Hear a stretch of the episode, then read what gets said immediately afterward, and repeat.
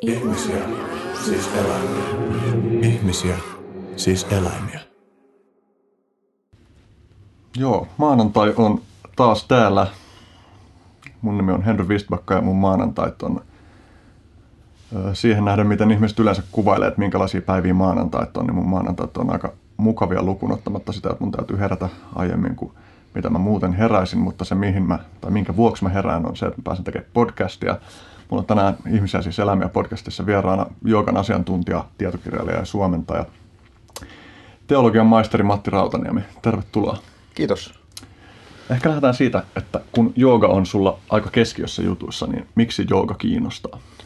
Pahin kysymys heti alkuun, mm. koska tota, tämä on kysymys, mitä mä mietin ainakin joka viikko. Um,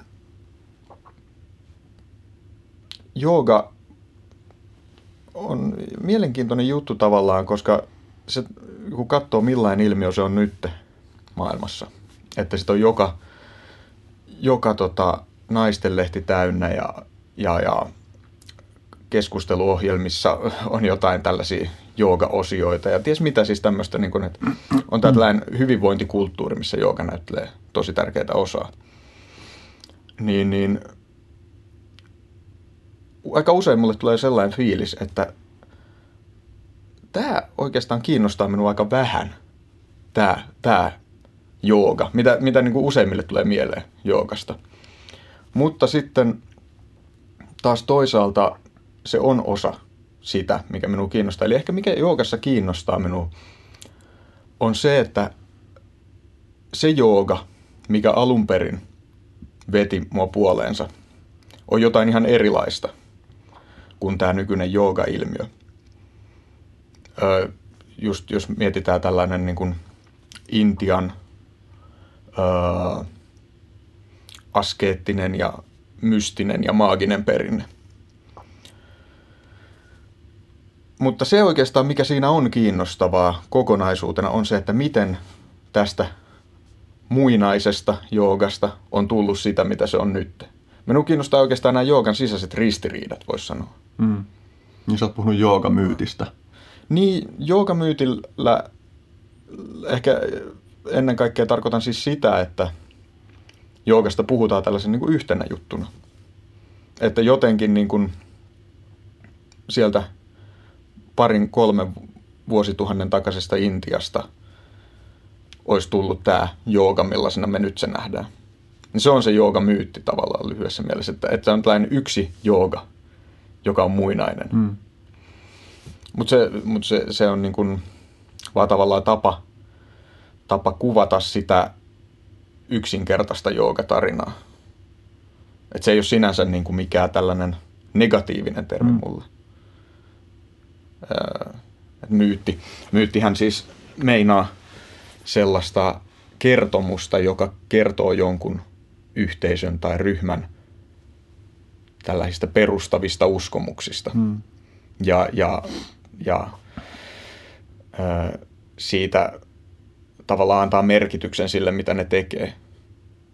Niin joogamyytti, mm. eli se, että on tällainen muinainen harjoitus, jota nyt tehdään kaikkialla maailmassa, niin se on mun mielestä tällainen tarina. Mm.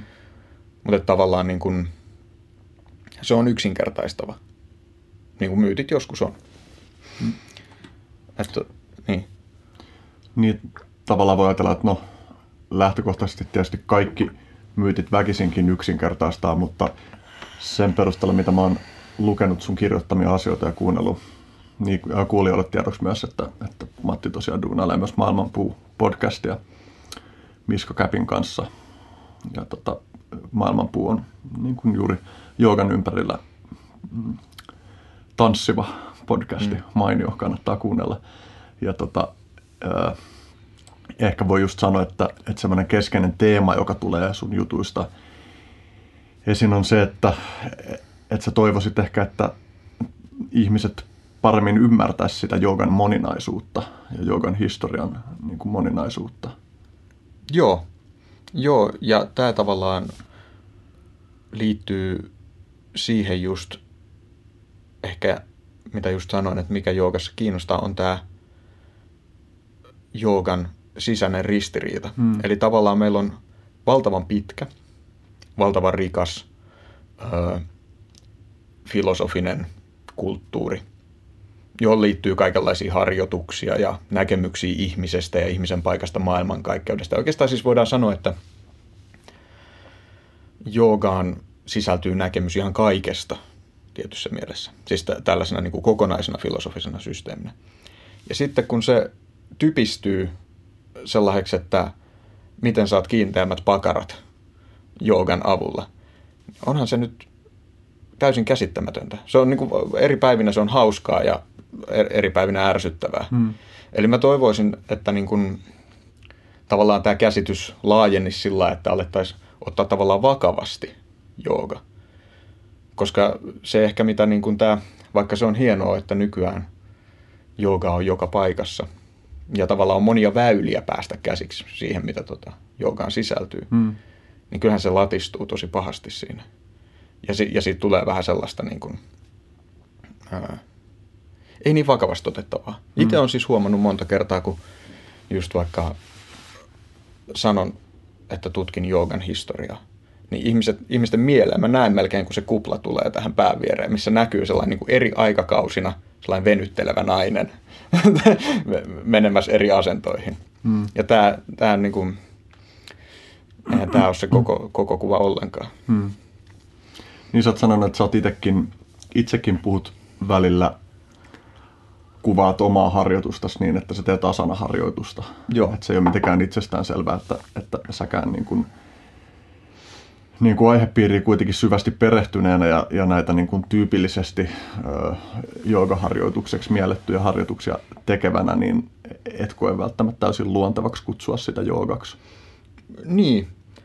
Siinä on kaksi puolta. Tavallaan just yksi, tämä on hyvä pointti, että kun puhutaan joogasta, niin me ei puhuta pelkästään asanoista, eli näistä fyysisistä asen, asennoista. Tai siis minä en puhu. Ihmiset yleensä puhuu, hmm. mutta mut minä en niinkään. Mutta mä teen toki asanoita, koska ne on hirvittävän hyödyllisiä ja hauskoja. Ja se on niin kuin hyvä, hyvä tota, asia tehdä. Mutta jooga jos nyt puhutaan ihan oikeasti joogasta, jooga tarkoittaa ää, yhteyttä. Ja se on niin kuin syvällinen filosofinen termi, missä on takan tavallaan ihan kokonainen maailmankuva, että mikä, minkä yhteyttä mihin. Niin silloin, että jos keskitytään vaan johonkin tiettyyn osa-alueeseen, vaikka nyt asanoihin, jotka on yksi väline tässä valtavassa joogan työkalupakissa, niin mun mielestä on ihan selkeyden vuoksi ja rehellisyyden vuoksi parempi vaan vaikka puhuu, että tehdään asanoita silloin. Tämä on niin kuin, nämä on tällaisia tavallaan keinoja jollain lailla tarkentaa tätä joogasta mm. puhumista. Mm. Niin se on ehkä tavallaan, mä ymmärrän sen, että, että se joogasana, koska se herättää ne tietyt mielikuvat, niin sit sitä on helppo käyttää. Ja mä voin kuvitella, että se myy paremmin kuin jos mm. sanotaan vaan, että tehdään asentoja tai Joo. venyttelyä, syvävenyttelyä tai tuollaista. Tosin ihan just tässä tota, ää, käydessäni läpi väikkäriaineistoja, niin törmäsin sellaiseen, että kun joogaa alettiin alun perin opettaa tuossa, tai siis Helsingissä ensimmäinen paikka, jossa joogaa opetettiin isoille ryhmille, oli tuo Kalliolan opisto, joka on tässä lähellä. Hmm. Niin siellä ohjelmassa joogaa kutsuttiin aluksi nimellä mielenterveydellinen voimistelu. Se on mun mielestä tosi, tosi hyvä nimitys. Mm. Voisi edelleen olla ihan käyttökelpoinen. Mm. No toi kuulostaa siltä, että se voisi olla myös joku suomalaisen sketsiohjelman sketsi. Mutta sehän mm. ehkä niin kuin alleviivaakin sitä, että se on hyvä nimi. Mm-hmm. Miten voiko sit pitää harhaanjohtavana sitä, että puhutaan joogasta silloin, kun kyse on niin kuin vaan simppelisti asanaharjoituksesta? Mm. Toi on tavallaan semmoinen kysymys, mitä mä pohdin silloin, kun kävin kirjoittaa tätä erakkomajoille kuntos, er, erakkomajoista kuntosaleille kirjaa. Eli tavallaan yksi, yksi niin kuin... Muuten tuosta oven kiinni, mutta okay. Yksi juttu, mihin silloin törmäsi tota paljon, on se, että, uh, että on jossain vaiheessa, kun joogasta on kirjoitettu, niin on ollut tosi voimakkaana semmoinen, että on olemassa niin kuin oikeaa ja väärää joogaa. Että on kärjistettynä sellainen niin kuin aito intialainen henkinen jooga. Ja sitten epäaito länsimainen jooga, jossa keskitytään just asanoihin. Mm. Ja jos ollaan ihan tällaisia niin kuin, otetaan kaikki nyanssit pois ajattelusta, niin näinhän se näyttää olevan. Mutta tavallaan se, mikä mulle joogan historiaa tutustumisen anti on ollut, on se, että tota, se ei ole näin yksinkertaista. Että tavallaan niin kuin siihen, että nyt joku päättää tehdä vain asanoita ö, terveydellisistä syistä tai ulkonäöllisistä syistä, niin se on tavallaan mahdollista jäljittää se, niin kuin, että miksi sitä sanotaan joogaksi edelleen. Eli siinä mielessä se ei ole mun mielestä epärehellistä. Ö, totta kai se on, voi olla vähän, vähän harhaanjohtavaa siinä mielessä, että kun ihmiset saapuu joogan pari aika erilaisin odotuksin. Tämä on sellainen, mikä, mikä ehkä mulla oli tota, liikkeelle panevia juttuja. Oli se, että mä itse tutustuin tai kiinnostuin joogasta lukemalla joogasta paljon. Ja lukemalla sellaista ehkä vähän epätyypillistä joogakirjallisuutta. Ja sitten päädyin joogatunnille ja vähitellen alkoi hahmottua se, että oikeastaan se, että mitä näissä joogaa koskevissa teksteissä sanotaan ja mitä tunneilla tehdään, niin ne ei niin kuin ihan kohtaa, tiedätkö? Eli, eli jos nyt mietitään vaikka, että mitä joku jossain Patanjali Yoga-sutrassa tai, tai sitten jotkut tällaiset länsimaiset tyypit, jotka niistä on ensimmäisenä kirjoittanut joku Carl Gustav Jung ja Mircea Eliade ja Aleister Crowlin joogajuttuja luin kanssa silloin varhaisessa vaiheessa paljon. Niin mitä ne kirjoittaa joogasta, niin ei se oikein muistuta sitä, mitä nyt niin kuin, mitä sitten on mahdollista joltain joogatunnilta 2000-luvun alun Helsingissä oli mahdollista löytää. Et tota, hyvä puoli siinä on se, että tämä ihmetys sai minut sitten tutkimaan tätä asiaa. Hmm. Et en mä lähtisi tuomitsemaan mitään hmm. tällaisia hmm. nykyisiä joogamuotoja, mutta tavallaan niin kuin, ähm, sitä mä oon yrittänyt tuoda esiin, että e, tässä olisi niin kuin pal- paljon syytä mennä syvemmällekin. Hmm. Ja tällaista samantyyppistä keskustelua käydään myös tantraan liittyen, mm. josta voitaisiin ehkä jossain vaiheessa keskustella vähän enemmänkin, mutta että tiivistetysti siinäkin keskustelussa sitten aika paljon kai on kyse siitä, että, että lännessä mielikuva siitä, että mitä on tantra, mm. niin, niin että siinä on keskeisenä juttuna se seksi ja seksuaalisuus. Ja todellisuudessa se on yksi pieni aspekti paljon laajempaa kokonaisuutta. Joo, tantralle on käynyt ihan sama juttu kuin joogalle oikeastaan. Siis, että jos niin kuin kärjistetystä ajatellaan, että jooga on tullut länsimaihin ja sitten se, se niin kuin on kääntynyt, että sillä tarkoitetaan tietynlaista fyysistä harjoitusta. Ja sitten tantralle on käynyt sama juttu sillä, että on tullut tällainen ö, valtava esoteerinen perinne. Ja sitten ajatellaan, että se tarkoittaa tällaista mindfulness-seksiä. Niin se, se on niin kuin hyvä samanlainen juttu. Ja sitten tavallaan myös se, että se jotenkin niin kuin tiivistyy tällaiseen niin kuin fyysiseen mm. juttuun. Vaikka tietenkin niin kuin molemmissa myös näissä nykymuodoissa puhutaan, että siinä on henkinen ulottuvuus, mutta mm. se fyysisyys on se lähtökohta mm. otettu, otettu molemmissa. Ja tämä on tosi jännä juttu mun mielestä. Ja t- nämä on oikeastaan tantran kohdalla en niinkään, mutta just joogan kohdalla yritän tuossa mun kirjassa selittää, että miksi näin on käynyt ja miten näin on käynyt. Mm. Onko, jos ajattelee, että ei lähdetä vielä syvemmälle tantrakeskusteluun, mm. onko mahdollista jotenkin kiteyttää lyhyesti tai antaa jotain suuntaviivoja siitä, että minkälainen on tavallaan tantran ja joogan suhde tai että minkälaisilla, että mistä laajassa mielessä on kyse, kun puhutaan joogasta ja tantrasta, miten ne eroavat toisistaan?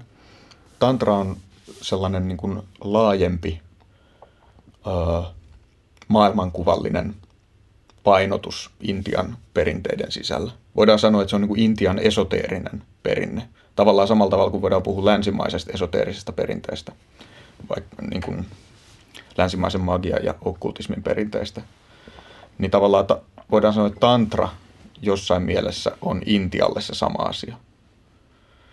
Ja jooga taas sitten viittaa niin kuin tietynlaisiin menetelmiin, joita voidaan harjoittaa joko niin kuin tantrisessa maailmankuvassa tai mm. sitten ö, muussa intialaisten perinteiden maailmankuvassa. Mm. Onko tämä riittävän selkeä vastaus? Ehkä se on tässä vaiheessa selkeä. E- eli, eli että jooga viittaa tavallaan, vaikka siinä on niin kuin tämä filosofinen perinne, niin se viittaa enemmän tällaiseen niin kuin käytännölliseen toimintaan. Mm. Kun taas tantra on sitten, viittaa tietynlaiseen tapaan nähdä maailma ja mm. ihminen. Ehkä voisi niin kuin avata vielä hieman tuota joogaan liittyen, että kun me nyt ollaan puhuttu tässä siitä, että, että tietyllä tavalla nykyään ylikorostuu tai, tai on semmoinen vaikutelma, että jooga on lähinnä vaan hengittämistä ja, ja, ja niin kuin voimistelua, jossa on sitten jonkunlainen tällainen historiallinen tausta, mutta että jos pitäisi avata sitä, että mitä kaikkea muuta jooga on, minkälaisia juttuja nostasit ensimmäisenä esiin siihen liittyen? No mulle tuli mieleen tuosta, kun sanoit, että jooga on vain hengittämistä, niin ehkä, ehkä se olennainen, tai niin kuin, tämä on sellainen, mikä nyt niin kuin viimeisen parin vuoden aikana mulle on alkanut kehkeytyä, että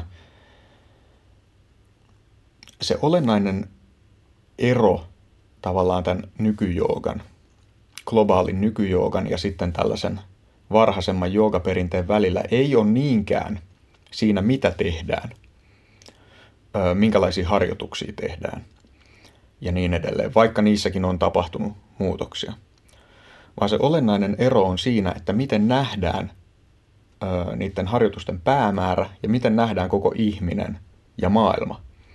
Eli jos nyt otetaan tuo hengittäminen, niin me nähdään varmaan molemmat enemmän tai vähemmän tällaisen niin kuin modernin länsimaisen kulttuurin kasvattajana, että hengittäminen on tällaista fyysistä toimintaa, joka tota, pitää meidän ruumista elossa ja saattaa ehkä vaikuttaa tunteisiin, jos me muutetaan sen rytmi ja näin, mutta se on kuitenkin tällainen niin kuin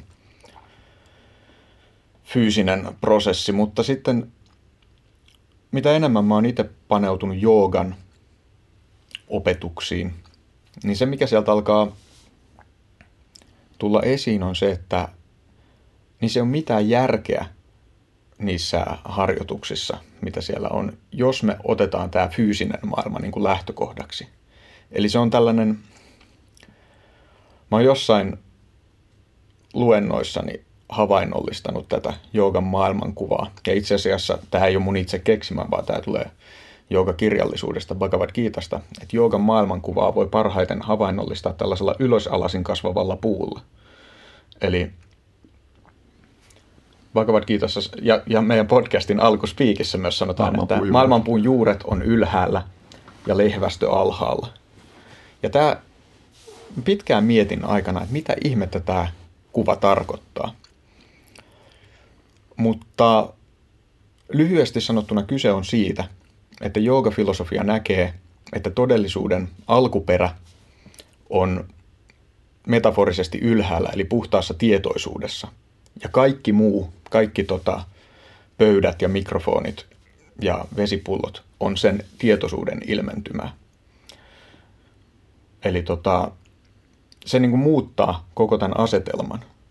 Eli silloin niin kuin tämä ihmisen hengityskään ei ole mitään tällaista niin kuin fyysistä toimintaa, vaan se on ö, osa tällaista suurempaa kokonaisuutta.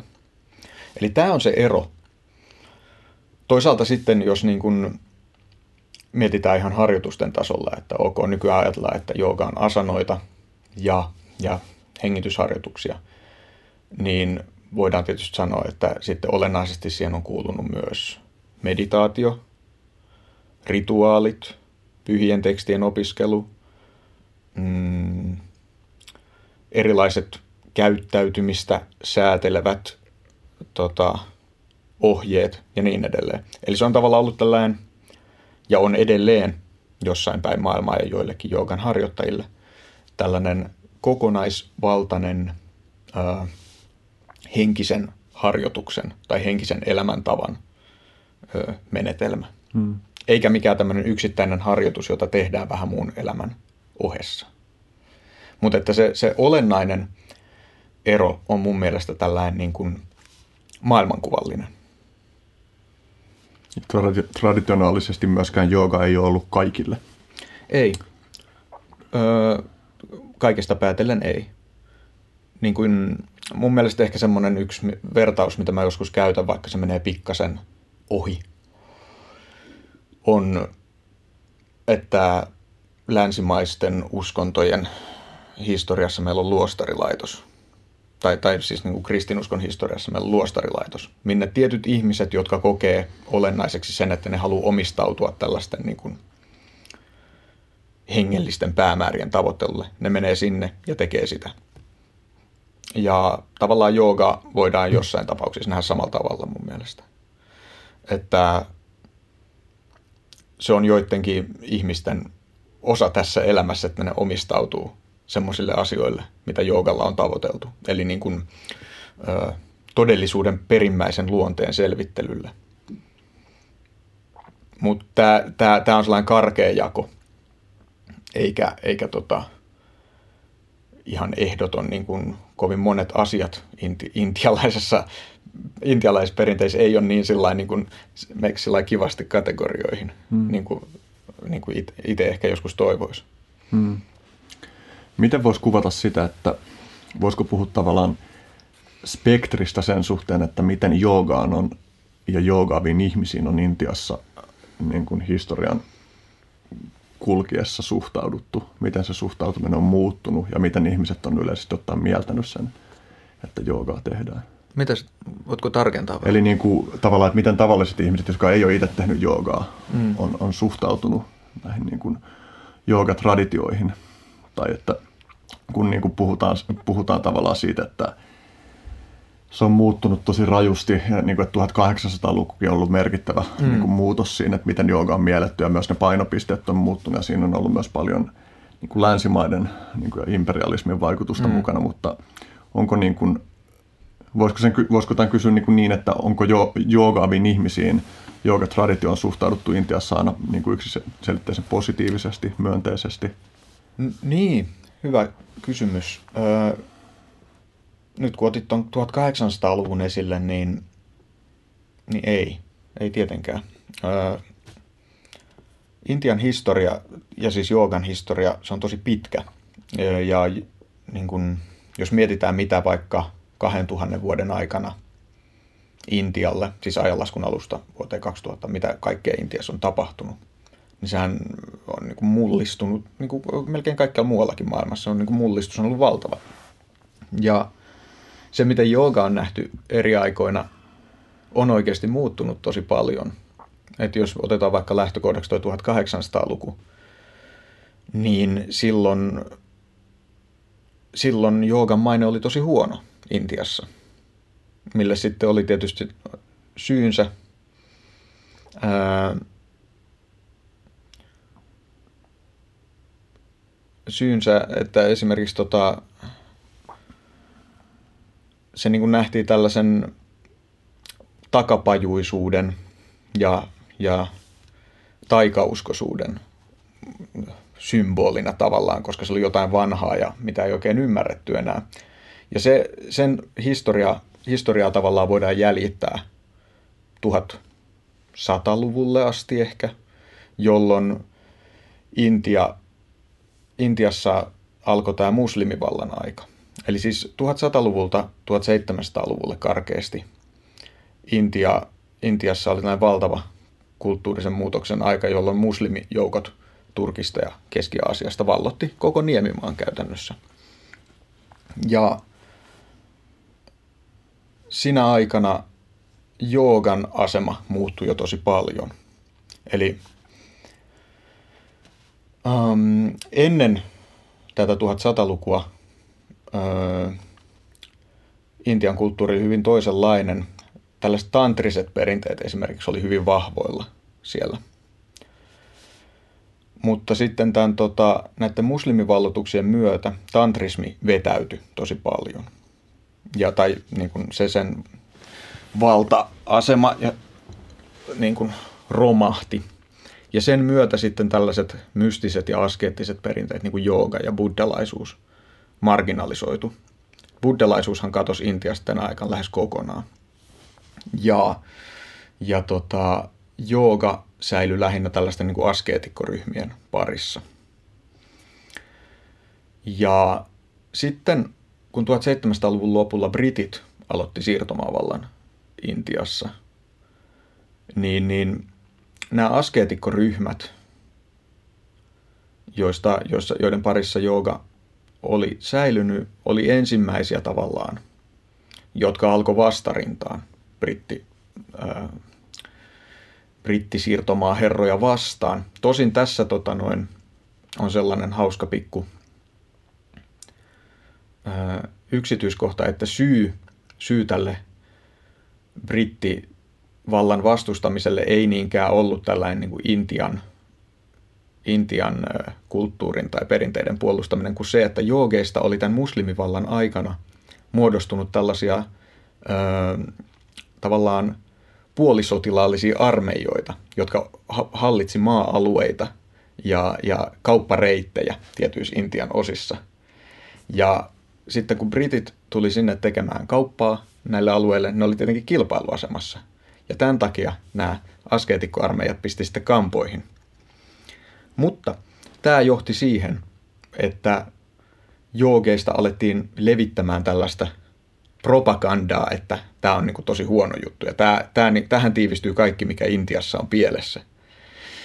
Ja tämä niin kuin osaltaan esimerkiksi vaikka tota, huonon joogan mainetta 1800-luvulle tultaessa. Mutta ähm, sitten niin kuin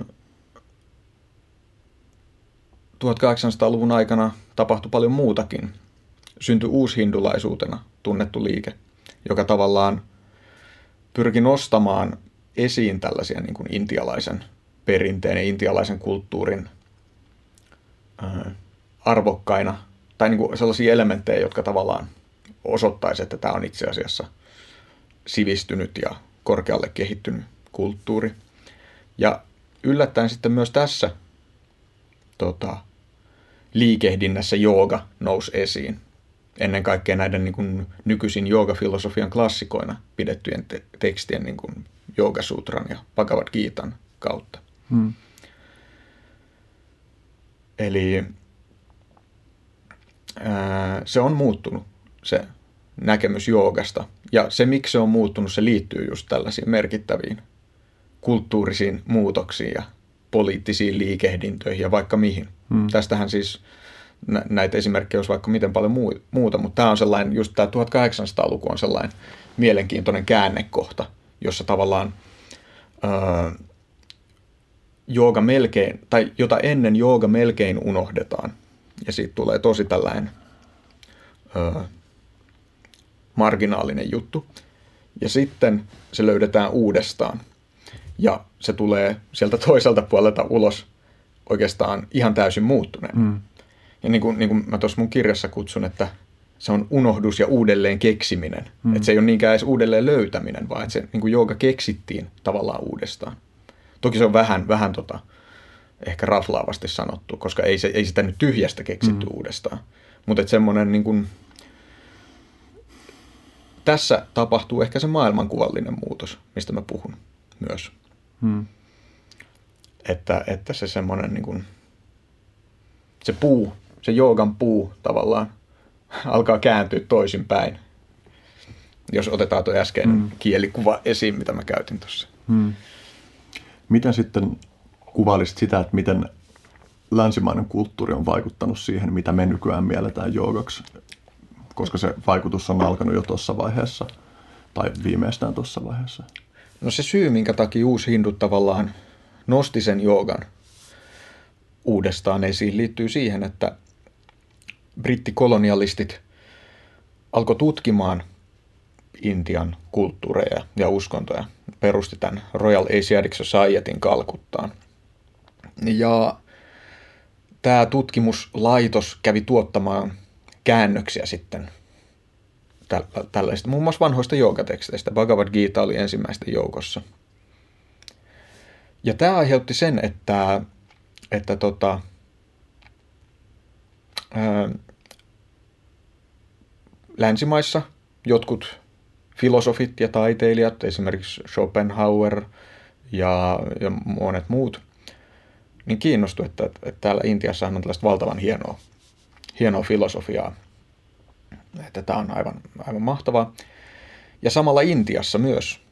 Että jos ajatellaan, että intialaisia oli 1800 puol- tuhat, siis niin kuin satoja vuosia tavallaan tässä vaiheessa ajettu vähän niin kuin ahtaalle sen oman, oman perinteensä suhteen. Niin sitten nostetaan esiin, että hetkinen, että tämä itse asiassa onkin tällaista niin kuin ihan hienoa, hienoa tota perintöä täällä. Ja tällaisia mer- niin kuin maailmankirjallisuuden klassikoihin lukeutuvia pyhiä tekstejä ja näin. Hmm. Niin tämä sitten johti siihen, että niitä alettiin uudestaan lukea ja tutkia. Näin niin kuin karkeasti, nämä on kaikki tällaisia vähän niin kuin mutkat suoriksi näin, että nämä käsitellään yhte, ö, yksityiskohtaisemmin vaikka tuossa mun kirjassa, mutta tota, siis tämä niin kuin esimerkiksi länsimainen tutkimustyö on yksi tärkeä vaikuttaja ollut siinä. Ja sitten tietysti tota noin, koko tähän uushindulaisuuteen, jonka myötä jooga tavallaan uudelleen nostettiin esiin, niin siinä näytteli tärkeää osaa just tällaiset ää, vaikka niin kuin kristinuskosta nousevat ajatukset, että uskonnon pitää jotenkin liittyä myös tällaiseen yhteiskunnalliseen aktiivisuuteen, että tehdään hyvän tekeväisyyttä ja niin edelleen. Ja, ja, ja monet muut seikat. Eli se, tavallaan kun britti, brittien siirtomaavalta ö, kesti Intiassa semmoiset 170 vuotta suurin piirtein, niin siinä aikana tavallaan tämä niin kuin joogaperinne ja länsimaiden ö, uskonnollinen ja filosofinen ja niin edelleen ajattelu alkoi niin kuin vaikuttaa toisiinsa. Ja se, joht, se niin kuin johti monenlaisiin uudelleen tulkintoihin tavallaan. Et jooga alettiin nähdä tällaisena niin kuin modernissa mielessä universaalina henkisen kehityksen menetelmänä. Öö, enemmän, kuin, enemmän kuin vaikka jonkunlaisena askeettisena ja maagisena tekniikkana. Ja tänä päivänä ehkä, en tiedä voiko sanoa, että enemmän kuin koskaan, niin, niin jooga on Intiassa poliittinen juttu. Joo, Joo ja se on mielenkiintoinen juttu. Ja siis tavallaan niin kuin ton, tämän hetken Intian joogapolitiikan juuret, ne menee kanssa tuonne 1900-luvun alkuun. Koska t- sitten kun tota, ähm, tietenkin tämä brittien siirtomaavalta synnytti vastarintaa, sy- synnytti tämän niin sanotun hindunationalismin, jossa myös jooga näytteli tärkeää osaa.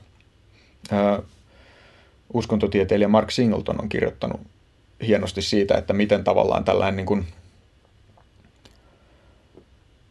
ää, tai miten joogasta etsittiin tällaista ää, niin kuin kotoperäistä ruumiin kulttuurin muotoa – jolla tavallaan pyrittiin kasvattamaan intialaisten tällaista kansallista itsetuntoa. Ja sitä kautta niin kuin luomaan vastarintaa tälle tota, siirtomaavallalle.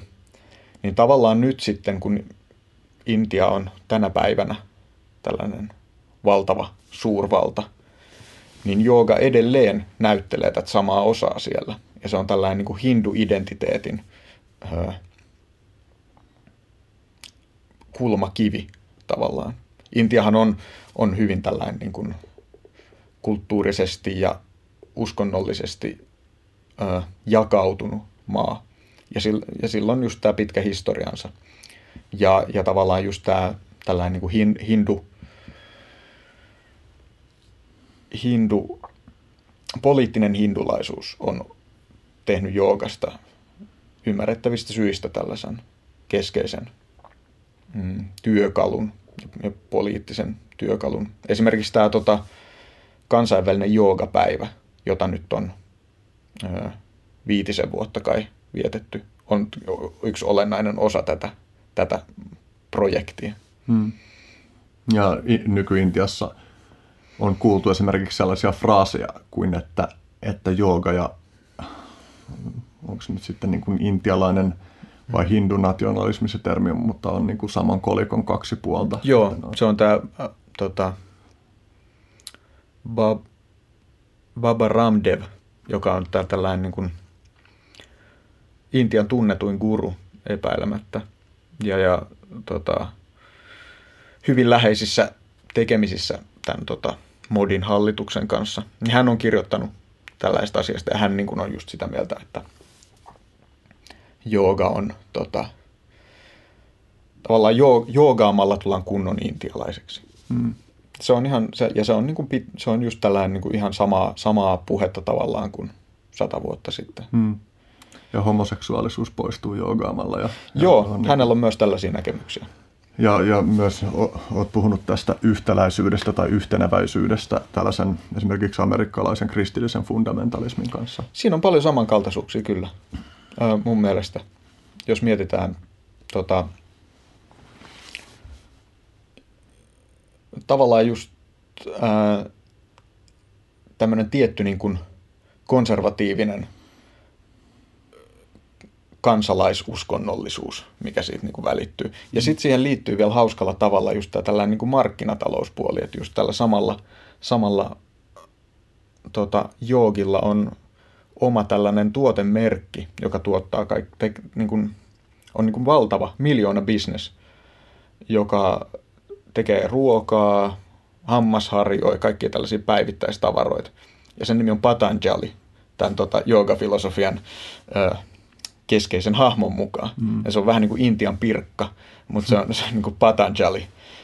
Se on niin kuin ihan se on tosi mielenkiintoinen ilmiö mun mielestä. Hmm.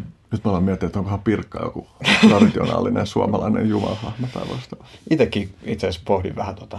Ei tule heti mieleen ainakaan. Hmm. Mutta siis niin kun, tässä on, mikä mun mielestä on kiinnostavinta tässä, tota, niin kun, jos katsoo just tota, nyky-Intian juttua siltä osin, että miten jooga on siellä tällainen poliittinen asia. Totta kai siellä on monenlaista joogaa, mutta niin kuin se vallitseva kuva on toi. Ja sitten mitä jooga on vaikka tämän päivän Suomessa. Ei se oikein yhdisty samanlaisiin asioihin.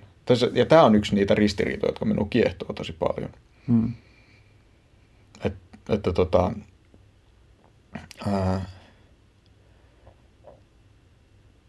tämä, niin kun, että se yhdistyy tavallaan ihan erilaisiin poliittisiin ja kulttuurisiin ja, ja niin edelleen painotuksiin. Hmm. Se on tosi kiehtovaa. Hmm. Niin tuo tuntuu myös aika... Tai niin, siihen varmaan ei ole yksinkertaisesti olemassa mitään kovin yksiselitteisiä vastauksia, että mitä jooga on tänä päivänä ihmisille Intiassa, koska se on vain niin lukemattoman monenlaisia asioita. Niin, mutta jos mietitään tuollaisen niin kuin vaikka virallisen politiikan tasolla, niin kyllä se on niin kuin tällainen, ö,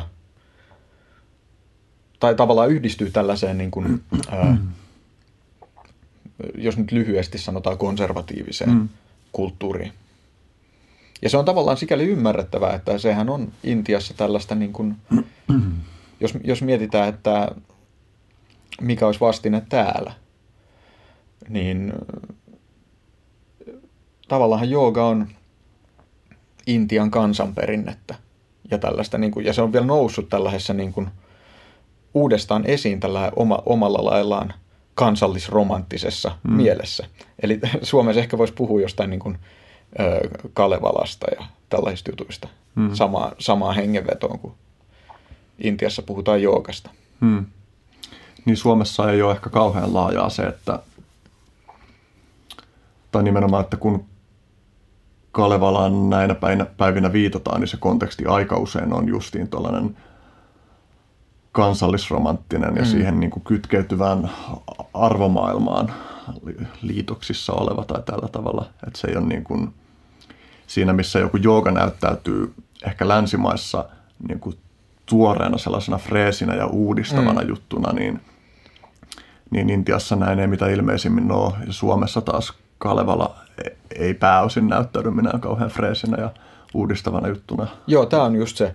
Joo, toi on just hyvä tavallaan just ton kautta lähestyä, että siis just inti, niin kuin siis, öö, mä en tiedä mikä tilanne on nykyään, mutta, mutta joitakin vuosia sitten oli just tyypillistä kuulla tai lukea, että intialaiset on joogasta sitä mieltä, intialaiset nuoret, koulutetut kaupunkilaiset, se on sitä, mitä niin kuin mun isoäiti teki, että mm. minkä takia kukaan olisi siitä kiinnostunut. Mm vähän samalla tavalla niin kuin monille, monille suomalaisille tulee mieleen Kalevalasta, että niin kuin joku jätkä Väinämöishattu päässä soittaa kannelta.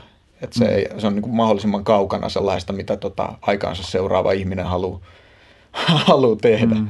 Vaikka tämäkin tuntuu olevan muuttumassa sillä että nythän niin kuin nämä ää, kansanperinteeseen ja, ja, ja tällaiseen liittyvät jutut tuntuu olevan niin kuin nostamassa suosiotaan uudella mm. tavalla mikä on tietysti hyvä asia mun mielestä. Mm. Mutta siinä on just tämä tällainen niin kulttu, kulttuurinen mielikuvasto ja mielen maisema on tosi erilainen. Mm. Mä oon miettinyt tuota Kalevala juttu, että se olisi siistiä päästä siihen mytologiaan sisälle ja tavallaan just, että jotenkin, että on semmoinen toive siitä, että sieltä tavallaan läheltä sitä kuitenkin on niin kuin syntynyt ja kasvanut Suomessa ja suomalaisessa kulttuurikontekstissa, niin että jos sieltä pystyisi itsekin löytämään niistä suomalaisista perinteistä jotain semmoista, miten sitä nyt kuvailisi, että miksi me kaivataan myyttejä. Mä en mm. tiedä, mulla ei ole mitään kauhean hyvää kiteytystä, mutta mulla on semmoinen selvä tunne siitä, että, että myytit on hyödyllisiä. Mm. Joo, ja siis tämä on semmoinen juttu, mikä mulle itselleni on tullut vastaan joogan kautta nimenomaan. Ja mitä enemmän on paneutunut joogaan, öö, on just tämä, että miten olennaisesti ja elimellisesti öö, jooga liittyy Intiaan, intialaiseen kulttuuriin. Ja, ja tota, tavallaan niin kuin, mulle ainakin on itselleni tullut vaikka, vaikka en ole mennyt sitä polkua niin pitkälle kuin monet muut on mennyt, niin on tullut va, niin kuin se hyvin selväksi, että mä en koskaan tavallaan voi täysin sisäistää sitä maailmaa, mistä jooga on noussut. Ja se on sitten taas niin kuin saanut kiinnostua, että ahaa, ok, että mikä on se maailma, mistä mä itse, mikä on mulle tutumpi. Mikä on niin kuin mulle sellainen läheinen ja luonnollinen tavallaan. Koska joogassahan on kyse mun tulkinnan mukaan siitä, että yritetään päästä kosketuksiin sen kanssa, mitä me ollaan ihan oikeasti ihmisinä. Öö, kaiken tämän niin kuin, tällaisen ulkoa kerääntyneen matskun alla. Niin tota, tota, tota, tavallaan silloin tulee ihan olennaiseksi tutkia sitä, että mikä on niin kuin mulle sitä luonnollista – ja se on, se on sitten niin kuin aika paljon ohjannut minua just paneutumaan tällaiseen, tutustumaan tähän, tähän tota, ö, itselle läheisin, kulttuurisesti läheisimpään perinteeseen, niin kuin just vaikka kalevalaiseen perinteeseen ja muuhun tällaiseen, vaikka mm. Kalevalahan on myös niin kuin moderni tuote, mm. mutta se, se runoperinne ja se mm. kaikki siellä taustalla on niin kuin sitten sellaista niin kuin jotain, mikä ehkä, ehkä niin kuin jos tälleen raflaavasti taas sanotaan, niin se on sitä, mikä voisi meille edustaa jotain samanlaista kuin jooga intialaisille. Hmm. Oliko tämä liian pitkä hyppäys eteenpäin? Ei, se oli hyvä. Mutta mietin sitä, että, että mulla ei ainakaan ole kauheasti tiedossa, että Kalevalaan tai siihen liittyvään traditioon niin elimellisesti kytkeytys mitkään tietynlaiset harjoitukset tai sellaiset niin kuin, säännöt, jotka vertautus vaikka jotenkin joogassa tähän jamaniama mm. säännöstöön. Niin, ö, tämähän on se ongelma, että se tietäjä laitos ja se noita perinne, mikä siellä takana on, niin se on niin kauan aikaa sitten katkennut ja kadonnut. Hmm. Että siitä niin kuin ainakaan mulla ei ole mitään tietoa, että miten, mm. miten tota, ne tyypit on elänyt ja mitä ne on tehnyt. Hmm. Mutta tota, se ei ole tavallaan, se on ihan oikein siinä, että se ei ole semmoinen tavallaan, että sitä voisi käydä niin tuosta noin vaan harjoittamaan. Hmm. Että, se... vaikka, vaikka siis onhan, onhan tällaisia kaikkia tota, ää, uus, uus shamanistisia ja muita mm. tämmöisiä liikkeitä. Mm. Mutta sekin on tavallaan eri juttu, että, että, että jos sulla on jotain vaikka sanotaan loveen lankeamisrituaaleja, mm. niin niillä on se tietty funktio, että mm. niillä mennään johonkin tiloihin tai kommunikoidaan joidenkin tasojen kanssa mm. tai muuta, mutta, mutta se on tavallaan eri juttu kuin se, että sulla on jotain semmoisia päivittäisiä sääntöjä, jotka esimerkiksi rajoittaa sun elämää tietyllä tavalla, mm. joka usein on se, että mikä vetoo ihmisiin. Siinä, mm. että on erilaisia säännöstöjä. Että se, että minkä takia niistä tulee osa arkea, on se, että, että ne antaa tietyllä tavalla omanlaistaan muotoa sille, että miten sun elämä jäsentyy. Ja sitten jos on tavallaan tuollaisia shamanistisia rituaaleja, niin niiden funktio jollain tavalla on musta vähän erilainen. Mm. Vaikka siis totta kai myös joogassa on sellaisia niin kuin, juttuja, jotka vertautuu sitten taas johonkin tällaisiin shamanistisiin rituaaleihin ja muihin. Joo, tämä on oikeastaan tuo on hyvä, hyvä kysymys. Mä käyn vessassa tässä välissä ja palataan sitten tähän. Joo. Ehkä mä höpisen tässä välissä siitä, siitä että miten, kun tämän keskustelun alussa mä just esitin sen kysymyksen siitä, että voiko missä määrin pelkkään asanaharjoitukseen voi viitata joogana. Ja siis itsekin vuosien varrella on, on niin tehnyt erilaisia juurikin asanaharjoituksia ja, ja on just miettinyt, miettinyt paljon tuota kysymystä ihan omakohtaisesti, että voiko sitä kutsua joogaksi tai tarvitseeko sitä kutsua joogaksi. Ja totta kai se konteksti, jossa sitä on tehnyt, jollain tavalla kytkeytyy tähän intialaiseen perinteeseen.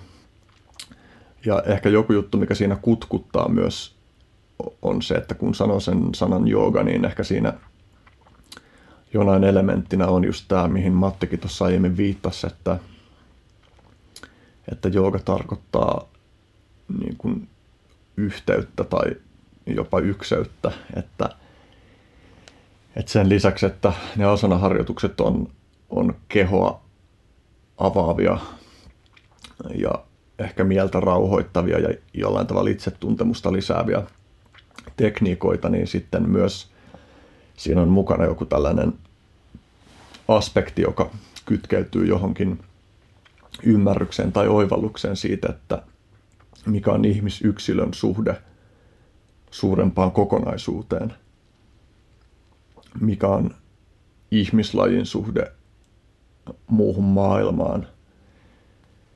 Ja, ja jollain tavalla tällaiset meditatiiviset harjoitukset, jossa just keskitytään havainnoimaan sitä, että mitä sisällä tapahtuu ja sitten voidaan myös nähdä niiden läpi, niin,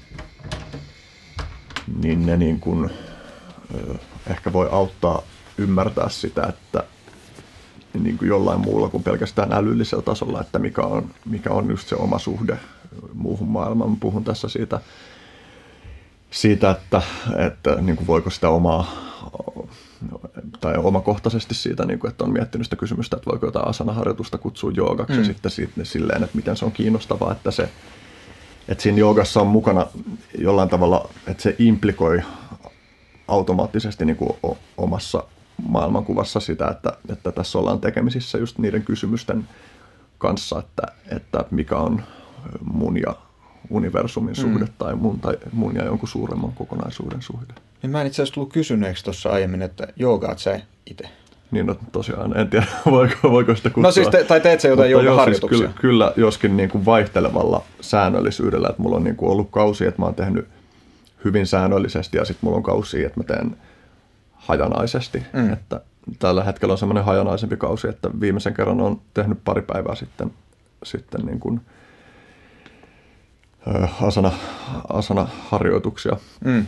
Että kyllä mä siis olen kokenut sen jo yli kymmenen vuotta niin kuin jutuksi, jota on hyvä tehdä, Joo. mutta en, en niin kuin esimerkiksi missään tapauksessa kutsu sitten joogiksi. Mm. Ja, ja sekin on niin kuin vaihdellut, että, että tai mä niin kuin, oli muutama vuoden periodi, että mä tein astanga, niin kuin, astanga tyyppistä sillä, se, se, mitä, mitä nyt tänä päivänä se kyseinen termi tarkoittaakin, niin Mm.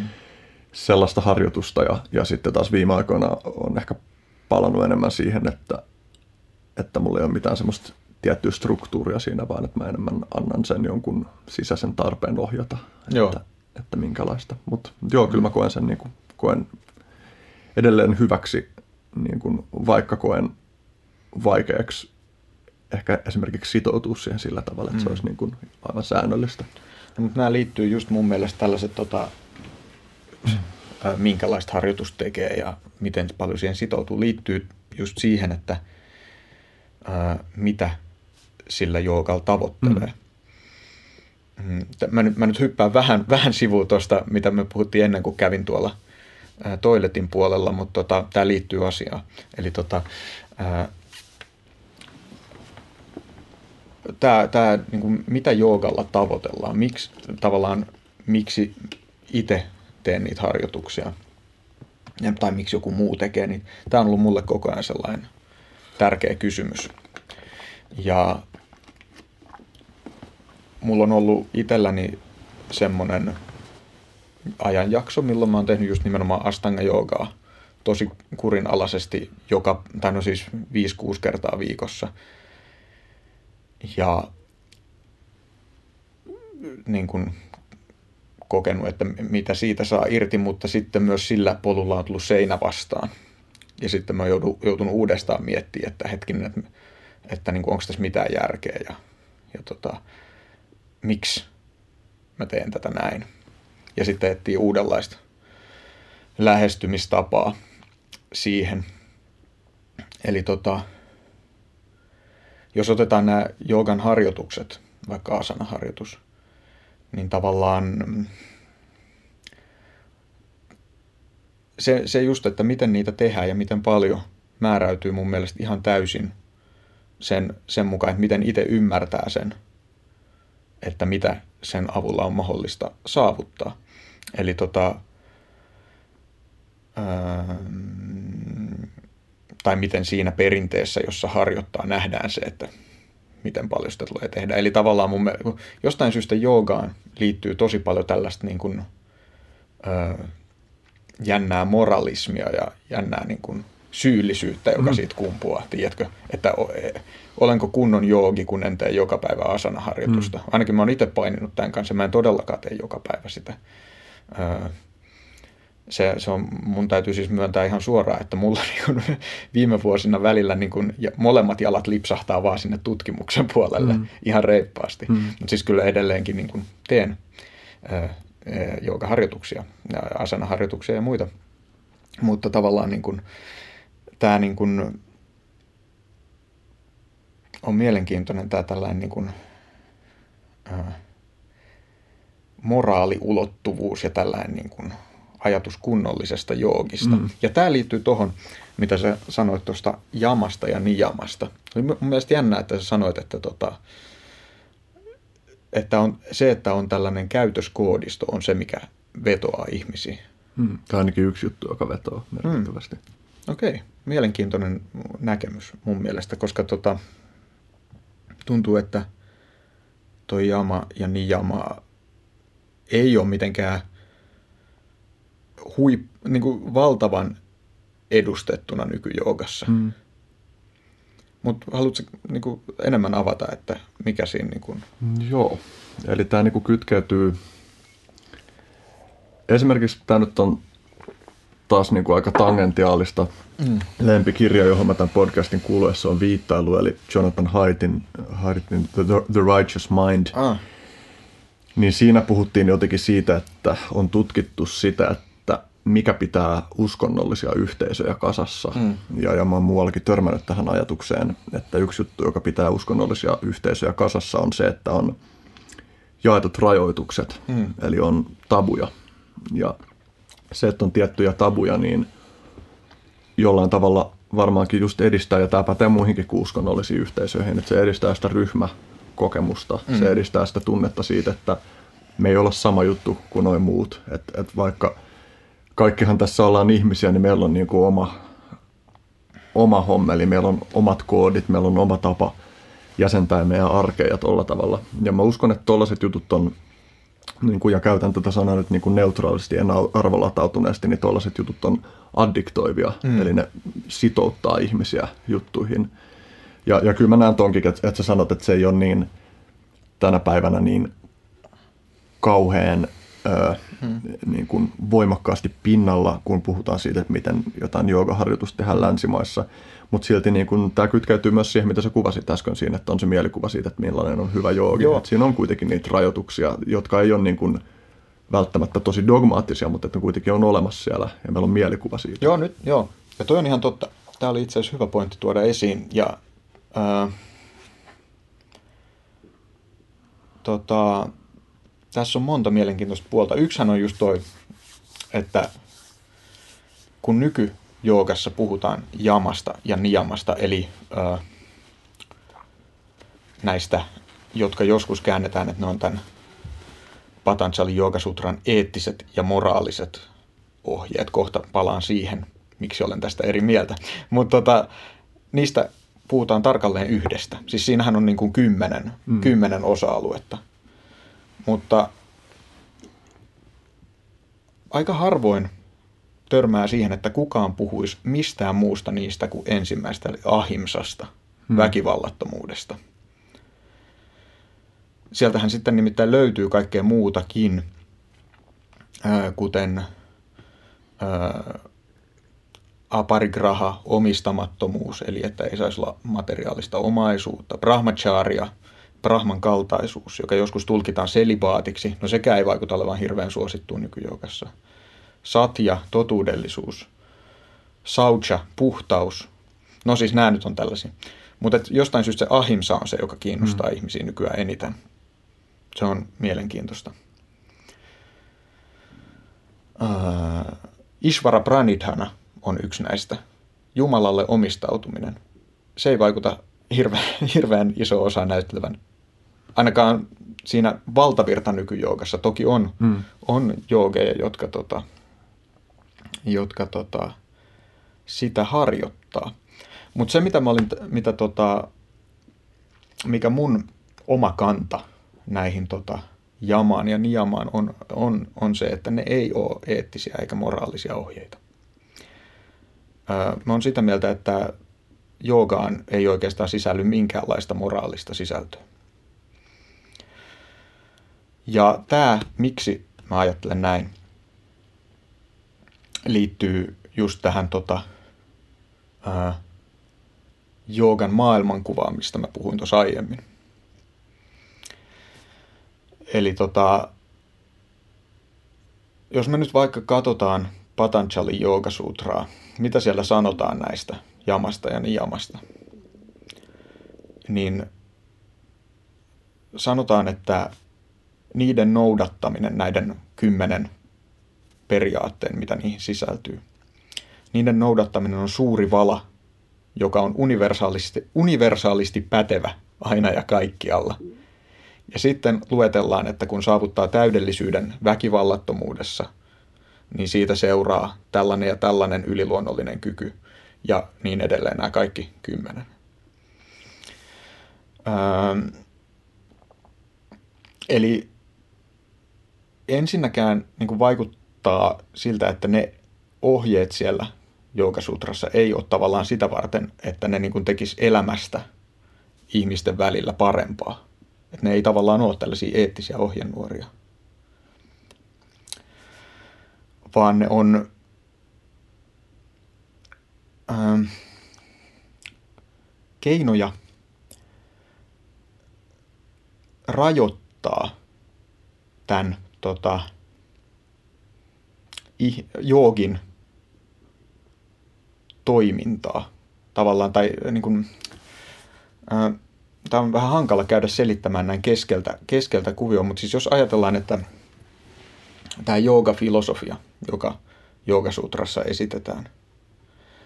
Öö, muistuttaa tätä ylösalasin kasvavaa puuta, eli siellä on se tietoisuus, ja siitä tietoisuudesta kasvaa luonto, jonka täällä tota, niin kuin alimpana on sellaiset oksat, joita voisi kutsua niin kuin ihmisen aisteiksi ja, ja tota, fyysiseksi ruumiiksi ja niin edelleen.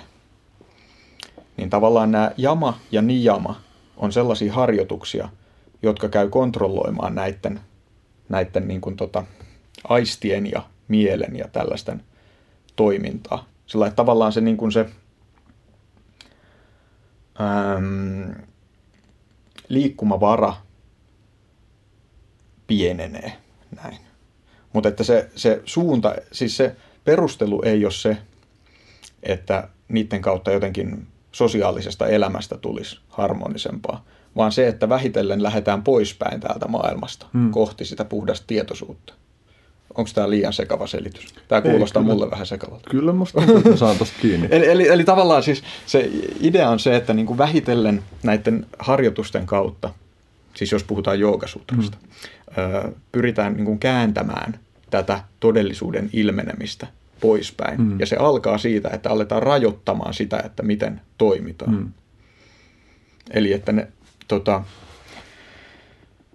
se on hirveän tällainen niin kuin maailmakielteinen filosofia, se mm. Joogasutran mm. filosofia mun mielestä. Mm.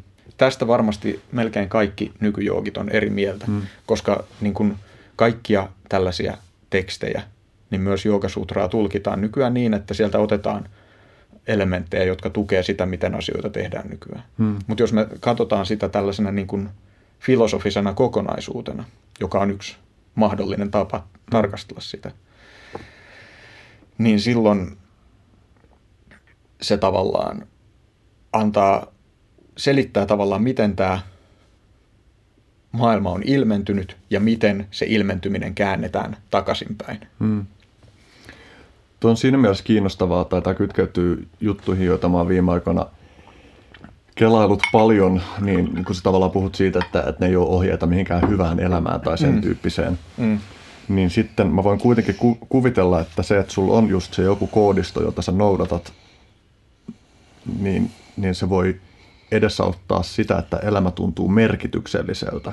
Eli se ei välttämättä tuo edes onnellisuutta, mutta se, että sulla on joku juttu, johon sä oot sitoutunut, niin kuin, tai, tai joku juttu, jota sä voit käyttää jonkinlaisen ohjan, ohjenuorana, niin, niin saattaa niin kuin, tehdä siinä mielessä elämästä merkityksellisempää kuin mitä on vaikea tavoittaa, jos sä oot vaan tiedät, täydessä vapaudessa, sulle ei ole mitään ohjenuoraa, jota sä noudatat. Joskin mä en ole varma ton sun äskeisen selityksen pohjalta, niin kuin, että kuinka paljon näitä on aktuaalisesti pyritty noudattamaan. Niin siis, mm, se on, sehän on ihan sellainen tota, pitkä keskustelu, että onko esimerkiksi Joogasutraan liittyvää harjoitusperinnettä edes ollut olemassa. Mm. Se on yksi kysymys, mutta se ei välttämättä ole tässä tota, olennainen. Mutta mä oon tavallaan samaa mieltä tuosta, että, jos, että ihmisellä tavallaan täytyy olla jonkunlainen niin kuin, ää, jonkunlaisia suuntaviittoja, jonkunlaisia periaatteita, että se voi elää tässä elämässä. Mutta tota, ehkä niin kuin jos, jos, koska siis joogaperinteestähän löytyy myös suuntauksia ja painotuksia ja näkökulmia, jotka ei ole tällä lailla niin kuin ankaran askeettisia, niin kuin Patanjali Yoga Sutra Yoga. Ja tota, niissä mun oma suosikki joogateksti on Bhagavad Gita, eli tämä ehkä tunnetuin joogateksti myös. Mun mielestä se on tosi hieno ja sehän sitten taas tuo esiin tällaisen niin kuin huomattavasti elämänmyönteisemmän tulkinnan joogasta – koska siinä jopa sanotaan, että tällainen niin kuin se, että mennään luolaan meditoimaan ja yritetään kääntää tämä tota, ilmeneminen takaisinpäin, niin se ei niin kuin hyödytä mitään. No, se on jo, perinteen sisälläkin on väitelty näistä asioista. Mutta Bhagavad Gitassa on sitten enemmän tällaista niin kuin elämänohjetta, jos näin halutaan sanoa. Mutta ehkä se, mikä mun mielestä on olennaista edelleen, on se, että mun tulkinnan mukaan joogassa nämä tällaiset elämän ohjeet ja periaatteet, joiden mukaan eletään, ei tavallaan ole mitään tällaisia niin kuin ulkoa määrättyjä ohjenuoria. Että olisi niin kuin, että muinaiset joogit olisi istunut alas pöydän ääreen ja, ja tota, miettinyt, että miten hän olisi hyvä elää. Ja sitten on kirjoittanut niin kuin tällaisen, tällaisia periaatteita, vaan se niin kuin idea on se, että se, miten on hyvä elää ja minkälaiset asiat on hyödyllisiä, niin se kaikki, se kaikki on jo tavallaan olemassa siellä tota, alkulähteessä, mistä se todellisuus lähtee ilmenemään. Eli tavallaan jooga, joogassa ei ole kyse siitä, että aletaan noudattaa jotain periaatteita, vaan että kaivaudutaan sinne kaikkien näiden niin kuin näennäisten juttujen alle ja sieltä löydetään se, mikä on jo oikeasti olemassa, joka on jo hyvää. Mm. Eli tavallaan ei se siinä ei ole kyse niin kuin, siinä on siis voimakkaasti tällainen ajatus, että ihmisellä on ennalta määrätty olemus. Ja se on tarkoitus löytää. Ja se olemus on sisältää niin kuin itsessään kaiken, mitä tarvii tietää. Eli ideana ei ole se, että lisätään niin kuin jotain tällaisia periaatteita ja hyveitä tai moraalisia sääntöjä ihmiseen, vaan ennemminkin, tota, että kaivaudutaan niiden alle. Hmm. Toisaalta, no tämähän, tämähän nyt on hirveän niin kuin, käytännössä sitten monimutkainen asia, mitä, mitä se meinaa.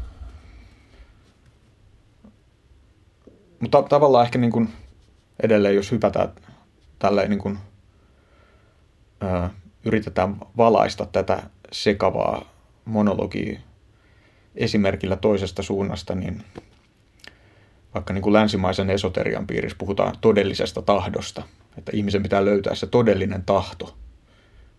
Ja mun mielestä joogassa on tavallaan samalla, samantyyppinen se ajatus. Eli että jokaisella ihmisellä on oma olemuksensa, oma tehtävänsä. Svadharma on se sanskritin kielinen termi, mitä siitä käytetään. Ja tavallaan niin kuin joogan päämäärä on sen löytäminen, ja sen jälkeen jooga on sitä, että sitä toteutetaan. Tuo on myös kiinnostavaa, tavallaan palaa vähän taaksepäin, kun sä puhuit niistä yliluonnollisista kyvyistä, niin se on niin kuin jotenkin mm. hämmentää mm. mua kerta toisensa jälkeen tähän aihepiiriin perehtyessä. Ja esimerkiksi jäi mieleen eilen, kun luin sun kirjaa, niin siellä mainittiin tämä jossain, että, että kun pidättää hengitystä kolme tuntia, mm. niin siitä seuraa. Mm. En muista, mikä se nyt oli sitten, että mitä siitä seuraa. Muistaakseni se oli tota, äh, Hatta Joka Pradipikassa se kohta, että kun pidättää hengitystä kolme tuntia, siitä seuraa äh, pratyahara, eli aistien hallinta. Mm. Eli se, että niin kuin ihminen ei enää ole tota, aistimuksiensa armoilla. Mm. No, nämä on, nämä on tota, näihin on monta lähestymiskulmaa. Miks, miksi nämä on tällaisia? Yksi voi olla käännösongelmat. Eli että tota, siellä ei oikeastaan puhuta hengityksestä, vaan jostain muusta. Toinen öö, on sitten tota, se, että näissä on kyse tai siis niin, käännösongelmat ja toinen voi olla siis se, että on kyse metaforista tai tällaista koodista. Mä en ole itse tota, Hatha Yoga Pradipikan asiantuntija siinä mielessä, että mulla olisi mitään tällaista niin kuin avainta sen näiden symbolien avaamiseen, joten mä en osaa kommentoida tuota. Hmm. Mutta että jos sitä luetaan tälleen, ehkä niin kuin se, miksi tollasia on hyvä nostaa esiin, on se, että jos me luetaan klassisia joogatekstejä tästä meidän ö, enemmän tai vähemmän materialistisesta, materialistisesta maailmankuvasta käsin, niin sitten me kohdataan tollaisia juttuja siellä. Mm. Eli että ohje, ohje on pidätä hengitystä kolme tuntia. Niin vähintään noin mun mielestä kertoo sen, että kyse on jostain muusta kuin mitä me luul, mistä me luullaan olevan kyse. Hmm. Niin no siis ei se tunnu mahdottomalta myöskään ajatella, että ihmiset on ihan konkreettisesti uskonut moniin niistä sellaisina ihan fyysisinä kykyinä. Siellä puhutaan lentämisestä mm. ja on tyyppisesti just no, kolme tuntia hengityksen pidättämistä mä googlasin, mm. että mikä on niin kuin, niin kuin mitattu ennätys, Joo. ja se oli vähän yli 20 minuuttia. Okay. Ja tota, mutta et, et, ei mulle sinänsä tuota vaikeuksia uskoa, että ihmisiä voi motivoida, tai siis kun mä oon siis itsekin tavannut ihmisiä, jotka niin kuin, ö, sanoo uskovansa niin kuin siihen, että, että on saavutettavissa olevia niin kuin sellaisia selvästi nyt meidän katsomuksesta tai meidän jotenkin länsimaisesta katsomuksesta käsin yliluonnollisilta näyttäytyviä kykyjä. Että kyllä se joillain on ihan selvästi, selvästi aidosti motivoiva juttu. Joo, ja siis ky, kyllähän siis siitä on ihan sellaista, ää, ei nyt viimeaikaista, mutta vähän vanhempaa tutkimusnäyttöä, että joogan menetelmillä on pystytty tekemään semmoisia juttuja, jotka ei pitäisi tavallaan olla mahdollista. Niin kuin vaikka se, että mm, vaivutaan sellaiseen transsitilaan, jossa näyttää, että sydämen lyönnit on pysähtynyt. Mm. Ja elintoiminnot tavallaan lakannut, mutta silti ollaan elossa. Mm. Näitä joogit on tehnyt iät ja ajat. Mm. Ja ää, näistä, tota, niin kuin jos vaikka lukee Amerik- tai niin kuin Krishnamacharyasta, joka on tämä yksi moderni joogan keskeisimpiä kuruja, tai sitten Amerikan varhaisimpia joogaopettajia, Pierre Bernard, niin he on molemmat tehnyt näitä temppuja niin mm. sanotusti. Ja tota, siitä, niistä on niin kuin tällaisia lääkärin lausuntoja, että nämä on todella mm. Eli, eli tota, selvää on se, että jo, niin kuin pystytään tekemään asioita, joiden, jotka ei tavallaan ole ihan tavanomaisimpia. Mm.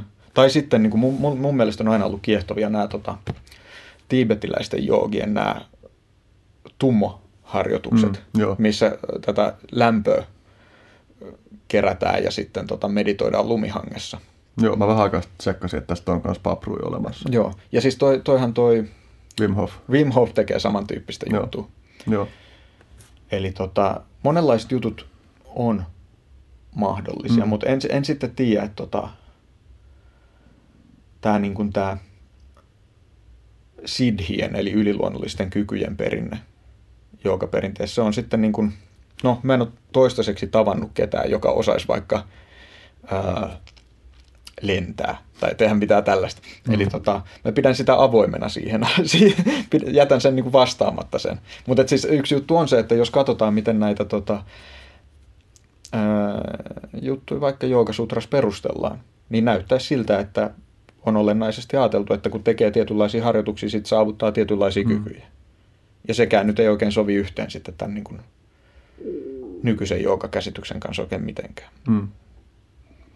Tuo on jännä, niin kuin, että noikin varmaan nuo kategoriat muuttuu ajan saatossa, että mä mietin, että, että justi se, että joku Wim Hof on mm. ö, tehnyt varmaan aika monellekin skeptikolle niin kuin selväksi, että monet sellaiset jutut on mahdollisia, joita ei ole aiemmin kuviteltu mahdollisiksi, mutta niin kuin mun näkökulmasta se ei näyttäydy niin kuin ollenkaan y, niin kuin sellaisen edes lähelle yliluonnollinen kategoriaa mm. menevänä, koska kyse on, on kuitenkin niin kuin selvästi harjoitettavista jutuista, mm. vaikkakin, vaikkakin varmaan myös jonkun verran jostain geneettisistä taipumuksista tai tuollaisista. Mutta se on tavallaan aika eri kategoria kuin, kuin vaikka joku levitaatio. On, tai joo, joo. Mutta siis no, niin toisaalta kyllä mulle ajatus siitä, että joku pidettäisiin kolme tuntia hengitystä, jos mä tiedän, että maailman ennätys on vähän yli 20 minuuttia, niin se kuulostaa jo niin kuin siltä, että, että on hyvin vaikea uskoa, että kukaan pystyisi kolmeen tuntiin. Joo. Mä voin kuvitella, että joku voisi pystyä vaikka 30 minuuttia niin. tai jotain, mutta... Joo, siis mun täytyy sanoa, että se, se on kyllä tota vaikea, vaikea uskoa. Öö, ja niin kuin sanoin, niin mä en ole ihan täysin vakuuttunut, että tarkoitetaanko mm. Hatta joka Pradipikassa sitä, että oikeasti pitäisi harjoitella nyt pidättämään kolme tuntia hengitystä. Öö, siinä voi olla jotain muuta. Voi olla jostain muusta kyse, mutta toi Wim Hof on sikäli tota, mun mielestä ihan hyvä mainita näin niin kuin joogan yhteydessä, koska se, miten se tekee tämän, että tota, se pystyy kestämään kylmää ja pystyy, eikö se pysty myös hengittämättä tosi pitkiä aikoja, kun se sukeltaa jossain mm. jään alle ja näin. Mm. Niin millä se sen tekee, on hengityksellä, hengitystekniikoilla. Ja sehän tuo sen sitten tosi lähelle niin jooga-perinnettä. Mm. Vaikka se ei mun tiedä, mä tiedä, onko se jooga, joogan, joogasta ammentanut. Kyllä mulla on sellainen mielikuva. Joo. Joo. Niin se on sillä lailla tota, mielenkiintoinen hahmo. Joo. Ja, ja tota, tota, tota, tavallaan, tavallaan voidaan ajatella, että se niin kuin ehkä todistaa joitain juttuja öö, joogan menetelmien toimivuudesta myös sitä mm. kautta. Mm. Ja kyllä mulla on sellainen oletus, että jos puhuu tieteen näkökulmasta, että me ollaan vasta raapastu pintaa siinä, että minkälaisia juttuja hengitys, niin kuin hengityksen mm. harjoittaminen voi aiheuttaa. Kiinnostavaa mutta siis, kun niin kuin viittasit Wim Hofiin ja joogaan, niin myös tämä maailmanennätys hengityksen pidättäjä, joka oli joku Stig jotain Tanskasta, niin, niin että se, se oli myös niin kuin muun muassa jooga, joogaan perehtynyt. Okei, okay, joo. Mutta joo, siis se, että, se, että niin kuin jotkut jutut tuntuu hyvin vaikeasti uskottavilta, niin ei tarkoita sitä, että jotkut toiset jutut ei tuntuisi, niin kuin, tai kyllä mä uskon, että, että ihmisen kapasiteetti venyä äh, niin kuin täysin ällistyttäviin juttuihin niin on, on vielä paljon laajempi kuin mitä me mm. tällä hetkellä käsitetään. Joo. Ja, sitten, ja myös niin kuin ehkä haluan tuohon edelliseen täydentää, että, että mä en halua redusoida tätä keskustelua tästä aihepiiristä vaan siihen, että, että ikään kuin, että, ainoa, että se olisi mitenkään ainoa relevantti näkökulma noihin, niin kuin, että, että niitä lukee kirjaimellisesti, mm. kuvauksia. Se oli myös mielenkiintoinen niin kuin maininta, että, että noita sidhe on myös pidetty esteenä tai että ne ei ole mitenkään itse, itseisarvoisesti konteksti riippumattomasti toivottavia Joo, asioita. ja, ja tämä liittyy tavallaan just siihen ajatukseen, niin kuin just ää, niin kuin tässä ää, joogan maailmankuvassa. Eli tavallaan ne kuuluu tänne, niin kuin, niin, joogafilosofian mukaan ne kuuluu tänne ää, ilmentyneen maailman puolelle, tänne niin kuin luonnon puolelle. Ja silloin, jos niihin takertuu, niin sitten jää niin kuin matka sinne puhtaaseen tietoisuuteen jää tavallaan puoliväliin. Mutta siis pitää muistaa, että tota, joogan sisältä löytyy erilaisia painotuksia. Eli Patanjali Joogasutrassa ollaan kiinnostuneita siitä, että tota, niin kuin käännetään selkä ilmentyneelle todellisuudelle ja yritetään päästä sinne puhtaaseen tietoisuuteen ja hengailla siellä. Sitä kutsutaan joogan päämäärää siinä tekstissä kaivaljaksi, eli erillisyydeksi. Mutta sitten jos otetaan, mainitsit aiemmin tuon tantran, niin tantrassa taas tämä koko ilmentynyt todellisuus nähdään myönteisenä juttuna. Ja siinä ei haluta pois, pois täältä maailmasta. Eli sieltäkin joogaperinteen sisältä löytyy erilaisia näkökulmia siihen, että mihin sillä joogalla tähdätään ja mikä on tavallaan toivottavaa ja mikä ei. Hmm. Eli että tota, pitää aina, aina niin kuin muistaa, että missä yhteydessä näitä asioita esitetään. Eli Patanjalin näkökulmasta Siddhit on vaan niin kuin merkkejä siitä, että nyt on saatu tiettyjä elementtejä haltuun, mutta ei kannata jäädä nyt siihen hengailemaan, vaan mm. jatkaa vaan syvemmälle. Mm.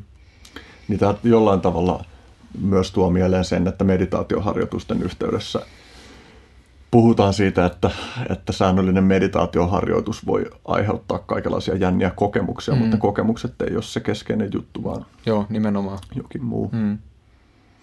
Tekee mieli ehkä sanoa tässä vielä niin kuin kuuntelijoita ajatellen, että tuosta Wim Hofista vaan siis mm. tarkennuksena, että, että jos se ei ole tuttu tyyppi, niin kyseessä on siis hollantilainen tällainen, öö, niin kuin, voisiko sitä jonkin sortin ihmemieheksi kutsua, mutta niin kuin, kaveri, joka siis on valvotuissa olosuhteissa osoittanut pystyvänsä esimerkiksi viettämään toista tuntia, lähemmäs kahta tuntia jääkuutioiden tota, niin kuin laatikossa, joka on täynnä jääkuutioita ja on niin kuin mitattu, että hänen pintalämpötilansa laskee, mutta niin kuin korelämpötila ei laske ja sitten muun muassa niin kuin tällaisia hommeleita, että juostaan 20 asteen pakkasessa pitkiä matkoja.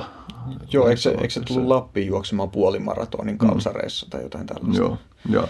Ja kiinnostavahan tietysti se myös, että, että osassa näistä jutuista, joita Wim Hof on tehnyt, niin se on feilannut, joka niin kuin vielä alleviivaa sitä, että se on ihminen, mm. joka niin kuin, jolla on rajoituksensa, mutta jonka kyvyt tai ominaisuudet on silti todella kaukana niin kuin keskivertoihmisestä. Mm. Se tavallaan, eikö sillä ollut joku tämmöinen kuvio siinä, että sillä oli joku, joku niin kuin aika rankka elämänvaihe, jotain tragedioita tai jotain, mm, ja sitten se oli jotenkin kyllä. niin kuin, ö, avantouinnin tai jonkun tällaisen kautta niin kuin alkanut saamaan asioita paremmalle tolalle. Mm. Eikö sillä ole joku tällainen mm, tausta? Kyllä. Se on mielenkiintoinen.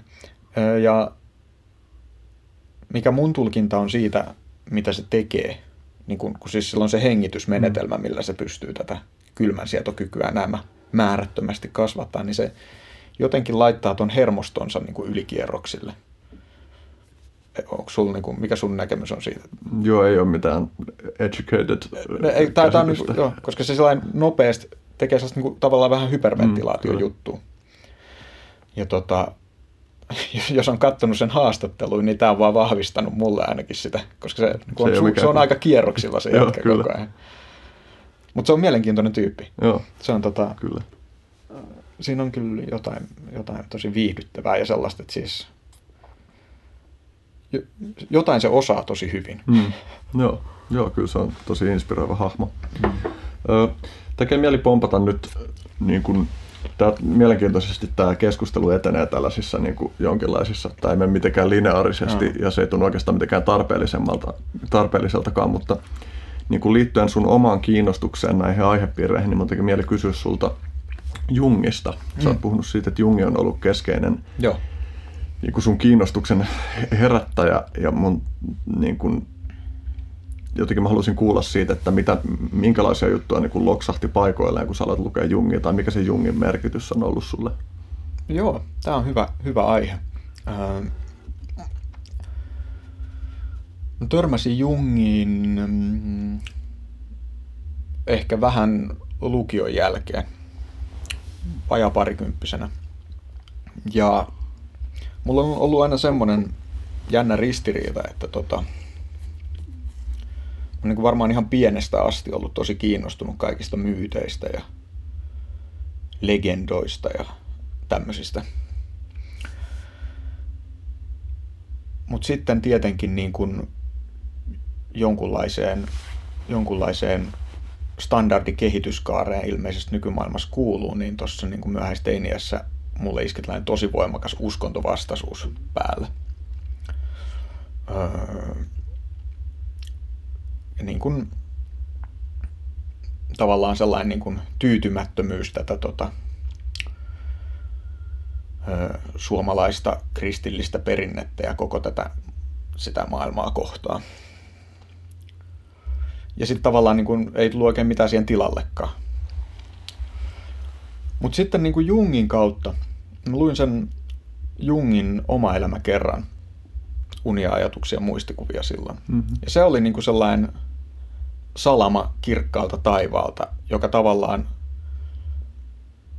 ähm, antoi sellainen mielekkään tavan nähdä niin kuin tällaisia tota, henkisyyteen ja uskonnollisuuteen ja tällaisiin liittyviä asioita. Että se tavallaan niin kuin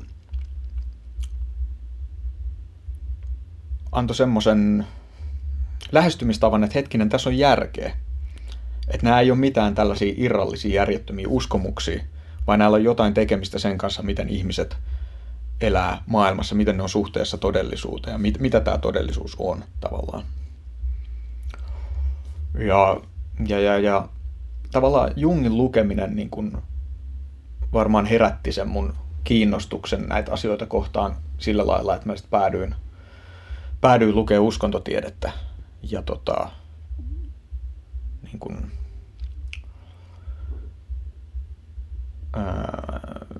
että nämä, nämä asiat tavallaan niin kuin uudestaan otti sellainen keskeisen paikan myös mun, mun elämässä.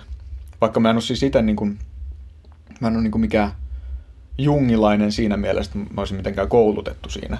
hmm. Jungin ajattelussa, mutta mä oon lukenut sitä sen verran ja inspiroitunut siitä sen verran, että, tota, että kyllä se niinku ihan relevantti tyyppi mulle on edelleenkin. Hmm. Ähm, mutta siis tavallaan siis se, että äh, Jung niin kuin, miten sitä nyt sanoisi? Se menee siihen, että mitä nämä niin kuin uskonnolliset symbolit ja myytit, mitä ne tarkoittaa ja mitä merkitystä niillä on ihmiselle tavallaan. Ja se on mun mielestä sellainen niin kuin hyvä, mitä mä oon saanut siitä irti. Hmm. Ja sitten tavallaan myös sen, että miten niin kuin eri perinteet on tavallaan, ne on, voi olla erilaisia, mutta ne on tavallaan samalla viivalla. Ne palvelee samantyyppisiä tarkoituksia. Eli että kyse ei ole siitä, että olisi tällaisia niin kuin erillisiä, toisensa poissulkevia totuuksia maailma täynnä, vaan on erilaisia näkökulmia tähän ihmiselämään. Ja sitä niin kuin tavallaan eri perinteet, eri uskonnot, eri filosofiat edustaa. Pystyisikö tuohon mennä vielä syvemmälle, että mikä se niiden uskonnollisten symbolien ja myyttien ja mytologioiden merkitys on? Miksi ne on meille tärkeitä? Miksi me kaivataan niitä?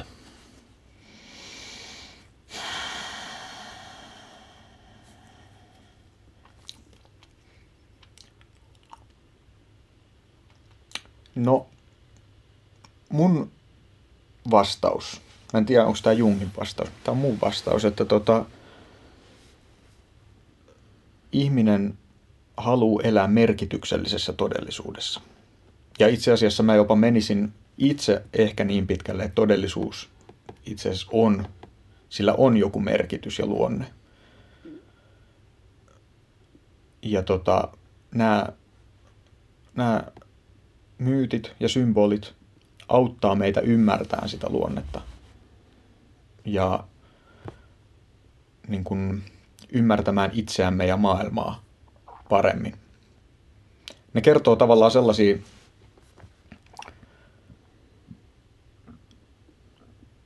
tai siis, no niin.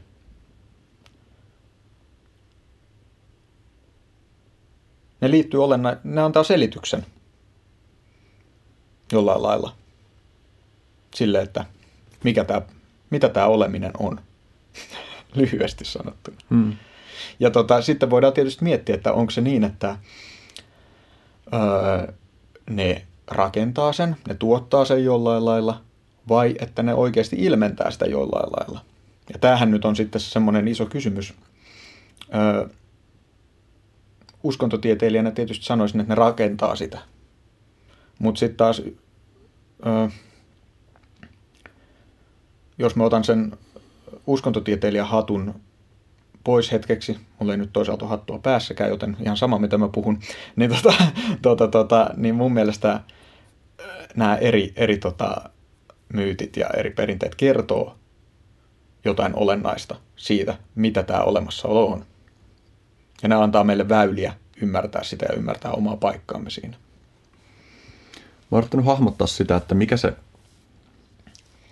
mm, minkälaisia eroja on ikään kuin vain jonkun fiktiokirjallisuuden ja sitten myyttien ja mytologioiden mm, välillä, koska joskus fiktiokirjallisuuskin voi olla tavallaan hyvin semmoista mytologista. Mm.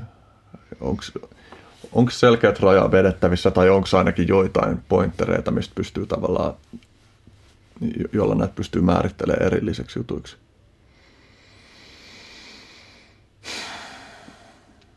Joo, mun mielestä mm,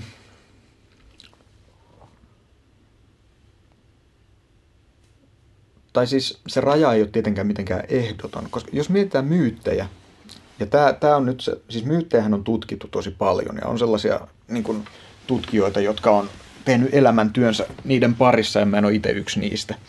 Joten, joten tämä on vaan tällaista tota, subjektiivista juttua. Ja tavallaan tähän subjektiivisuuteen tämä mun näkemys tästä liittyy myös.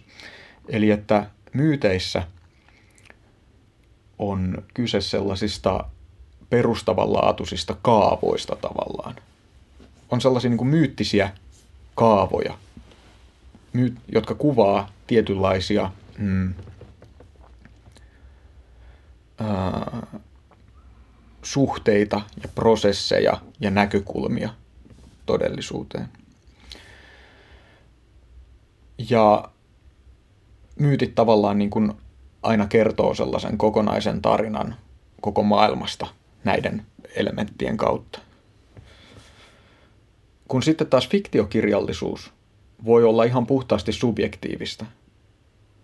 Niin kun se voi, sille, sille ei tavallaan mitään sääntöjä, sehän voi kertoa ihan mitä vaan. Mutta toisaalta sitten ei ole mitenkään tavatonta, että jotkut romaanit ja sadut ja tarinat sisältää näitä samoja elementtejä. Varmaan ehkä tunnetuin esimerkki on joku Taru Sormusten herrasta. Mm, sitä mäkin tässä mietin. Niin just.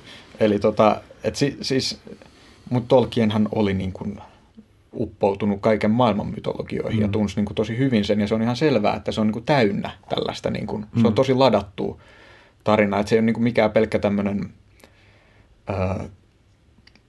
joku story, jonka se nyt vaan päätti kertoa, mm. vaan se halusi kertoa jotain tosi perustavanlaatuista sillä. Ja sen takia se on varmaan elänyt näin, näin pitkään ja niin kuin taipuu niin moneen tarkoitukseen, mm. että se kertoo, ää, käyttää sellaisia elementtejä, jotka jokainen meistä tunnistaa jossain niin kuin syvällä sisimmässään. Oletko samaa mieltä? Mm. Ja, ja, ja tavallaan niin kuin mun mielestä tällaista elementeistä myyteissä on kyse. Mä, Jung käyttää termiä arkkityypit. Mä itse voisin käyttää sitä myös, mutta en käytä ihan vaan sen takia, että en tule liikaa sidotuksi mm. Jungiin, koska en ole Jung, niin kuin, mä en voi mitenkään edustaa jungilaisuutta tai Jungin mm. ajattelua, mutta mä oon inspiroitunut siitä. Ja, ja, ja hyväksyn sen ajatuksen, että on tällaisia niin kuin olemisen perusrakenteita, joita sitten nämä erilaiset ää, myytit ja uskomusperinteet ja tällaiset e, omilla tavoillaan mm. Mun tulee mieleen myös, että mikä erottaa Tarun sormusten herrasta ja jonkun sellaisen ö, selvästi mytologisen tarinan, ja että olisiko mm. tässä joku rooli kanssa, että, että sen alkuperä tiedetään selkeästi. Mm. Että meillä on niin hyvin dokumentoitu se, että mistä se on lähtöisin. Me tiedetään, että se on yhden äijän kirjoittama juttu. Mm. Ja, ja sitten toinen on myös se, että, että sillä ei ole vielä niin syvää kulttuurihistoriaa takanaan. Että se ei ole nivoutunut sillä tavalla kuin, niin kuin sellaiset jutut, jotka me selkeästi mielletään myyteeksi. Että se ei ole niin kuin nivoutunut niin syvästi jonkun tietyn alueen ihmisten elämäntapaan tai jotain, vaikka mm. siis on ihmisiä, joille se on ihan uskonnollinen juttu, mm. mutta silti se on hajanaista. Se ei ole tai se, mä en tiedä, onko sellaisia myyttejä, joilla ei ole sellaista syvää nivoutuneisuutta jonkun alueen ihmisten niin kuin ylisukupolviseen elämään? Um, tuntuu, että niin kuin mä, jos niin kuin määritelmällisesti sellaisia myyttejä ei voi olla mm. tavallaan. En tiedä onko, mm. mutta siis tota, jos ajatellaan, että myytin, mä, jos otetaan nyt semmoinen myytin määritelmä, että myytti on – nimenomaan sellainen kertomus, joka kertoo jonkun yhteisön perustavanlaatuisista totuuksista, niin silloinhan ö, myytin täytyy olla just mm. nivoutunut siihen. Mm. Eli jos se ei ole, niin silloin se ei täytä sitä myytin määritelmää. Mm. Tämä, tämä nyt on tällainen. Ö, ja varmaankin, jos, jos sellaisia tarinoita on ollut, niin ne, jotka ei ole nivoutunut, ne ei ole sitten säilynyt mm. myöskään. Et, et myytit on säilynyt siksi, että ne Mm. Tota, ja tämä on mun mielestä sellainen, tota, nyt kun myyteistä puhutaan, niin asia, jota mä haluan aina tuoda esiin, kun pääsen suuni avaamaan, on just se, että mun mielestä se on tosi ää, mielenkiintoista ja jollain lailla paljastavaa, että nykyään kun puhutaan myyteistä, niin ennen kaikkea ajatellaan, että myytti on tarina, joka ei ole totta. Haluaisin tietää, että milloin tämä on niin kuin alkanut, tämä tapa mm. tota, puhuu myytistä. Koska tavallaanhan, niin kuin, mitä mä itse sen näen ja mitä mä oon tässä käyttänyt sitä sanaa, niin se on päinvastoin. Myytti mm. on tarina, joka on, se on niin kuin oikeasti, siis mm. se on se, mikä on totta, mm. siis se ei ole kirjaimellisesti totta, mm. mutta se on sillä totta, että se ilmentää jotain, mm. mitä ei voi ilmaista suoraan, joka täytyy ilmaista vertauskuvin, koska se on niin totta. Mm. Joo, tämä on mielenkiintoinen just. Mä en muista, oliko se jotain Jordan Peterson, että vaikka mm. tarttuu sitä ajatus siitä, että, niin kuin, että jos sä luet jotain Dostojevskia, niin voit sä sanoa siitä, että tämä ei ole totta, mm. vaan sen takia, että se tarina on niin kuin jollain tavalla fiktio. Ja mm. että mikä, mikä se juttu on, mutta että se juttu varmasti on se, että, että jollain tavalla meistä riippumaton todellisuus sisältää jotain patterneja, joita se mm. fiktio toisintaa sellaisella tavalla, että se oikeasti tuntuu, että me nähdään se, että on selkeästi vastaava sen todellisuuden kanssa, jota me eletään. Joo, Jordan Peterson on mun mielestä niin kuin tämän hetken tyypeistä, jotka puhuu myyteistä, niin ehkä lähimpänä sitä, mitä mä itse näen sen asian. Mutta toisaalta siinä on myös se syy, että me ollaan luettu paljon samoja kirjoja. Hmm. Hänen kanssaan, hän on hmm. siis julkaissut näitä tota, lukulistoja, Joo. mitä kirjoja hän suosittelee, niin siellähän on niin kuin Jungit ja Eliadet ja Joo. tällaiset niin kuin hyvin edustettuna. Et tota, pidän tosi, tosi myönteisenä sitä, että tällaista, tällaista tota, myyttien ja tämmöisen merkitystä noin, noin niin kuin taitavasti ja asiantuntevasti tuodaan esiin. Mm. Se on hieno homma. Joo, täytyy kyllä suositella kuulijoillekin tuota Jordan Petersonin sitä Biblical Series luentosarjaa, jossa hän käsittelee justiin sitä, että mikä on ikään kuin, minkälaisia ovat raamatun myyttien psykologiset funktiot, voisiko mm. näin sanoa. Joo. Tosi kiehtovaa, mä oon ehkä puoliväli kuunnellut sitä sarjaa. Mä en, mä en ole tätä sarjaa kuunnellut, mutta niin näitä muita, esimerkiksi missä hän tulkitsee just tällaisia niin kuin perussatuja. Pinokkiohan on Joo. sille su, niin kuin tosi tärkeä. Ja sitten, Joo. ja sitten tämä oli just, niin kuin äsken puhuttiin tuosta Sormusten herrasta, niin Jordan Petersonhan on just selittänyt vaikka Harry Potterin mm. suosioa sillä, että se tod, kans ilmentää näitä mm. tällaisia perustavia psykologisia ää, ra, niin kuin rakennuspalikoita. Mm. Mä en itse ole yhtään Harry Potterin elämäni aikana lukenut tai leffana katsonut, joten en osaa sanoa pitääkö se mm. paikkansa, mm. mutta niin kuin se ajatus tota, tota, kyllä heti kolahtaa. Joo. Joo, mäkään en ole lukenut, mutta kiinnostaa mm. kyllä ja kyllä mulla on tullut sellainen vaikutelma, että se on nimenomaan useasta, lähteestä tullut tämä syvä vaikutelma siitä, että siinä on oikeasti osattu kiteyttää niin kuin hyvin se, että siinä on mytologia, joka resonoi. Joo, no mun mielestä siis niin kuin, tavallaan tota, se, että jos joku asia on suosittu, on mun mielestä vähän huono mittari sille, että miten tavallaan merkityksellinen se on. Hmm. Mutta toisaalta sitten just tuollaisten niin kuin Sormusten herra ja Harry Potter ja tällaisten niin kuin valtava suosio ja se, miten niistä tulee merkittävä osa ihmisten elämää, niin toisaalta voi kyllä niin kuin ajatella, että kyllä se varmaan kertoo jostain, mm. että jotain siellä tavoitetaan, mm. jotenkin se niin kuin, on jotain muuta kuin sellaista niin kuin satunnaista viihdettä. Mm. Niin jos se suosio jonkun tuollaisen tosi eeppisen tarinan suosio on mun mielestä eri asia kuin jonkun ei-eeppisen tarinan suosio mm. tyypillisesti. Että tavallaan niin kuin, että just, jos ollaan niin kuin olemassaolon peruskysymysten äärellä, niin jos sen tekee huonosti, niin sit sitä suosioa ei vaan tuu. Mm. Että tavallaan, niin kuin, että, että musta tuntuu, että sä voit tehdä suositun jutun, joka kolisee johonkin niin kuin tiettyyn, tiedätkö, joku mä en ole nähnyt The Fast and the Furious leffoja, mutta mä voin kuvitella, että ne esimerkiksi niin kolisee tosi paljon johonkin tiettyyn olemassaolon mm. aspektiin, ja sen takia ne on suosittuja. Mm. Mutta mun on vaikea kuvitella, että, että ne pärisyttäisi ollenkaan samoja alueita niin kuin, tai niin laajasti niin kuin ihmisyyden alueita kuin joku Star Wars. Mm. Ja siis mä mietin niin kuin, itse asiassa liittyen siihen, kun sä mietit sitä, että koska se on tullut, että myytistä on alettu puhumaan, tai että se on alettu ymmärtää niin, että se on tarina, joka ei ole tosi, niin että voisiko tämä liittyä jotenkin Joseph Campbelliin ja siihen, että, että tyypit, jotka on lukenut Joseph Campbellia, joka on kirjoittanut siis Mä siis oletan, että sä tiedät, tai siis en edes oleta, vaan pidän itsestään selvänä, että sä tunnettanut, mutta oletan, että kaikki kuulijat ei tiedä, niin, niin Joseph Campbell on siis kirjoittanut muun muassa kirjan The Hero with a Thousand Faces, jossa hän kuvailee tällaisen monomyytin, joka on just eri my- mytologioissa mm. toistuva tällainen tietty rakenne. Mm. Ja sitten esimerkiksi George Lucas on lukenut Joseph Campbellia ja, ja varmaan Tolkienkin on lukenut Joseph Campbellia.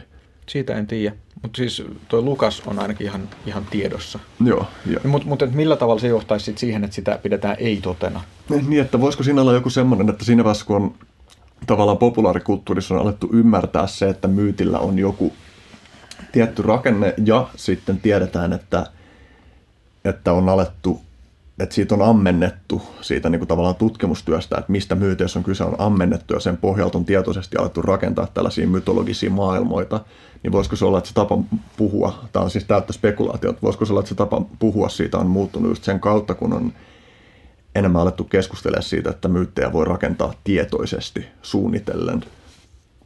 Voi olla, mutta mä itse ehkä kyllä jotenkin jäljittäisin sen tonne vähän kauemmas jonnekin mm. valistukseen. Että on asetettu vastakkain se niin kuin järki ja, ja myytti tai jotain tällaista. Mm. En tiedä. Siis jostain syystä en ole ikinä tullut, vaikka siis niin kuin my, myytti-sanaa käytän päivittäin puheessa ja tota, mm.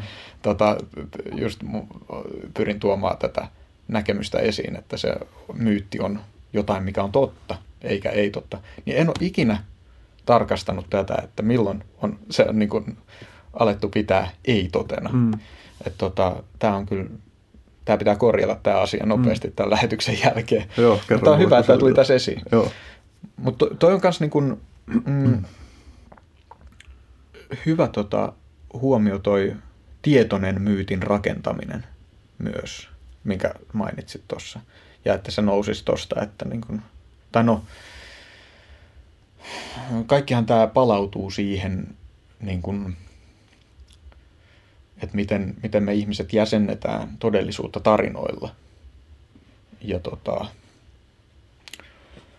tota, tota, miten se on tavallaan tosi rakentava juttu, mutta sitä on mahdollista myös käyttää melkein mihin tahansa. Et tota, fiktio on tietysti yksi, mutta tavallaan ihan mistä tahansa, missä halutaan öö, tuoda joku pointti esiin tai vaikuttaa ihmisiin tai ylipäätään tehdä mitään, niin sehän tehdään aina tarinan kautta. Mm. Ja tavallaan, mutta tämä on vähän eri asia ehkä, vai onko? Olisi, on mielenkiintoista pohtia, että onko niin kuin mikä tahansa, tai siis niin kuin, tavallaan, että onko myyttinen tarina jollain lailla öö, erilainen tarina kuin semmoinen tarina, jonka tarkoitus on vaikka edistää jotain poliittista päämäärää. Ymmärrätkö, mitä, mm. mihin päin on mm, menossa? Koska kyllä. useinhan niin kuin vaikka jotain tota, poliittisia hirmuvaltoja kritisoidaan siitä, että ne käyttää myyttejä.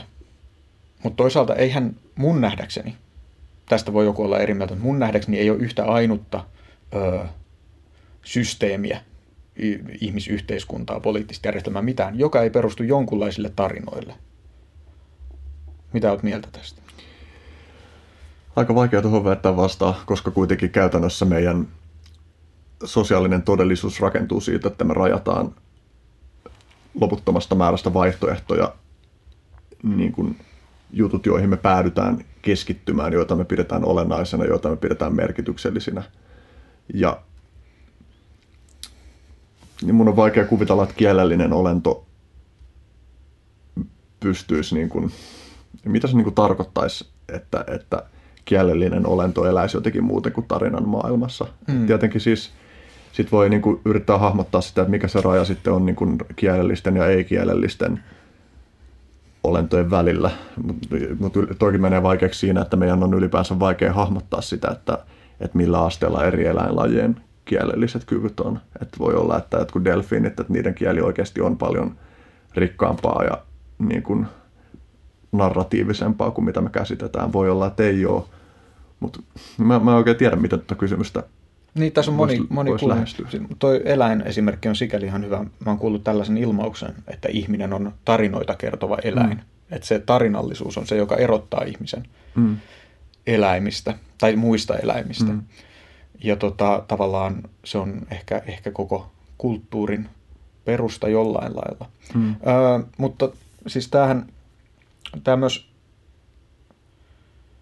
kun mä oon niin kuin tämän joogan kautta ja joogan maailmankuvan kautta just joutunut pohtimaan sitä, että millä lailla meidän maailma on erilainen kuin se maailma, mistä jooga on alun perin tullut.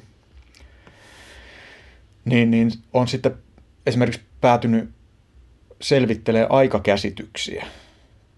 Ja jos sä oot kuunnellut maailmanpuuta, varsinkin näitä tota, viimeisimpiä jaksoja, niin varmaan oot törmännyt siihen, että me puhutaan aika paljon siellä syklisyydestä. Mm, kyllä. Ja tämä syklisyys on mun mielestä yksi tärkeä avain ö, joogan ymmärtämiseen. Ja mun mielestä se tarjoaa myös yhden olennaisen avaimen meidän oman maailman, meidän oman kulttuurin ymmärtämiseen. On, tai siis tämä, että tota, moderni länsimainen kulttuuri ei ole syklinen, vaan se on lineaarinen. Ja se on vielä sillä tavalla lineaarinen, että ajatellaan, että se on menossa eteenpäin koko ajan. Öö, ja tota, tämä on mulle sellainen niin kuin mielettömän kiehtova aihepiiri. Eli joogassa tai siinä maailmankuvassa, josta jooga alun perin on peräisin, nähdään, että kaikki tapahtuu tällaisissa sykleissä, joissa on tietyt vaiheet. Kasvu, kukoistus, kuihtuminen ja tuhoutuminen ja uudelleen sitten taas sama juttu. Mutta sitten tavallaan se, ja tämä on niin kuin yhdenlainen myytti voidaan sanoa, jossa on niin kuin erilaisia vaiheita ja erilaisia juttuja. Ja tota, se meidän kulttuuri taas näyttää enemmän perustuvan sille ajatukselle, että täällä on tota, yksinkertainen menneisyys, jolloin kaikki oli vaikeaa ja kaikki oli vähän. Ja sieltä lähdetään näin. Miten kaikkea tulee koko ajan enemmän, tietoa tulee enemmän, aineellista hyvinvointia tulee enemmän, öö, vapautta tulee enemmän ja niin edelleen. Eli on tällainen, tämä on mun mielestä myös myyttinen tarina siitä, miten kaikki tulee koko ajan paremmaksi. Hmm. Ja tota,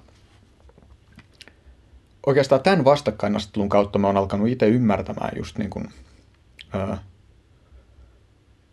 joogaa paremmin ja tavallaan myös tätä, niin kuin, miksi maailma on tällainen kuin se on mm. nyt. Mä mietin tuossa niin sitä, että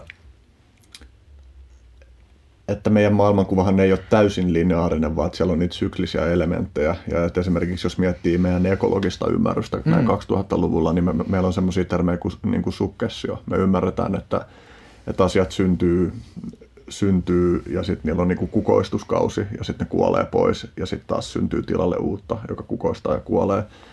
Ja, ja sitten meillä on tiettyjä semmoisia kulttuurillisia narratiiveja, että me puhutaan jostain – Rooman valtakunnasta mm. sillä tavalla, että sekin on niin ollut silleen syklinen, mm. tai että se rakentuu jollekin sykliselle logiikalle. Meillä on tietysti voimakkaasti se toive siitä, että tällä kertaa meidän ei tarvitsisi romahtaa mm. ja kuihtua pois. Ja sitten tietysti niin kuin voi olla, että, että se tulee jatkumaan pitkään ja että on vaikea ennakoida sitä, että kuinka pitkiä tuollaiset syklit mm on vaikka sitten on joitain historioitsijoita, jotka on sitä mieltä, että, että se on aika vääjäämätöntä, että, että, että mikään sivilisaatio ei voi kukoistaa niin kuin vaikka kymmentä tuhatta vuotta tai jotain, hmm. mutta en ala ottaa tuohon kantaa.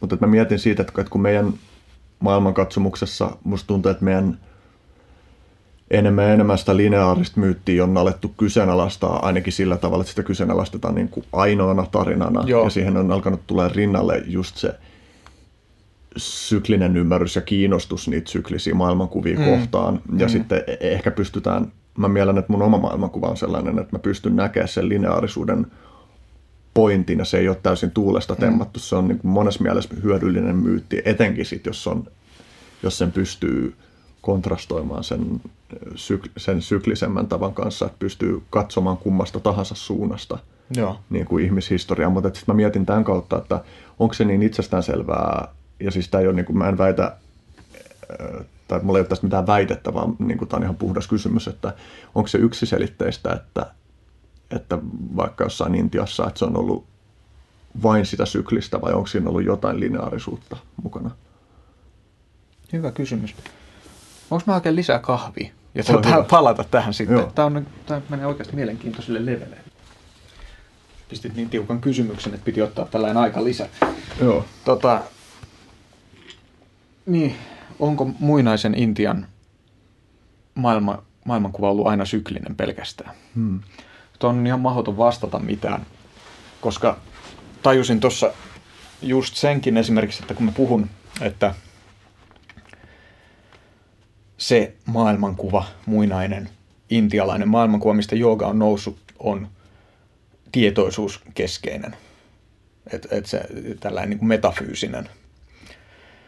Niin toisaalta sitten ää, sekin on tavallaan yksinkertaistavasti sanottu, koska tota, kyllähän niin kuin Intian, Intian filosofinen perinne on niin rikas, että jo ihan muinaisista ajoista ja sieltä löytyy esimerkiksi puhtaan materialistinen koulukunta. Eli tota,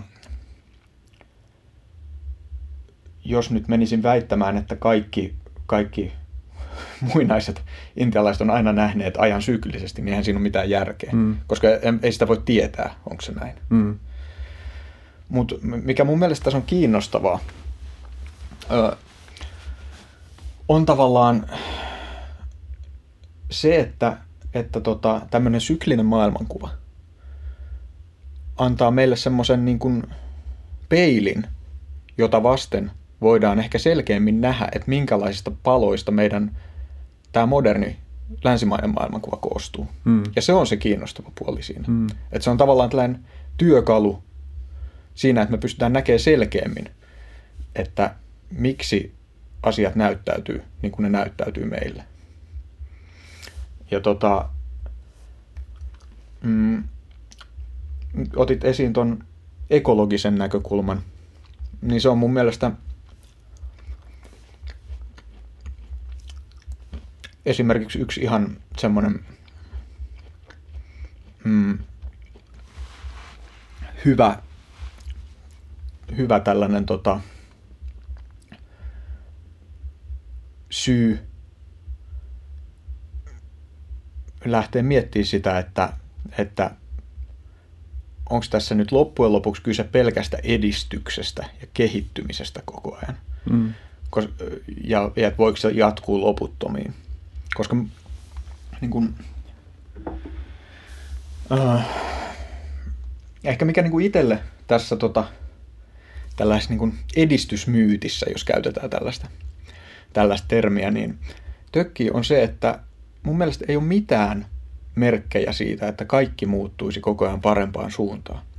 On totta, että jotkut asiat muuttuu parempaan suuntaan. Esimerkiksi se on niin kuin valtavan hienoa, että, että me voidaan tehdä tällaista podcastia tässä. Ja teknologia on sen mahdollistanut ja se on, niin kuin, se on itse asiassa täysin käsittämätöntä. Eihän voisi 20 vuotta sitten voinut kuvitellakaan tällaista. Hmm. Mutta sitten just samaan aikaan joku muu asia on huonommin. Jos vaikka mietitään, että millaisissa oloissa tätä kaikkea upeita teknologiaa tuotetaan, Hmm. se ei ole mennyt hyvään suuntaan. Hmm. Eli tavallaan niin kuin, mun mielestä niin kuin asiat muuttuu, se on ihan selvää.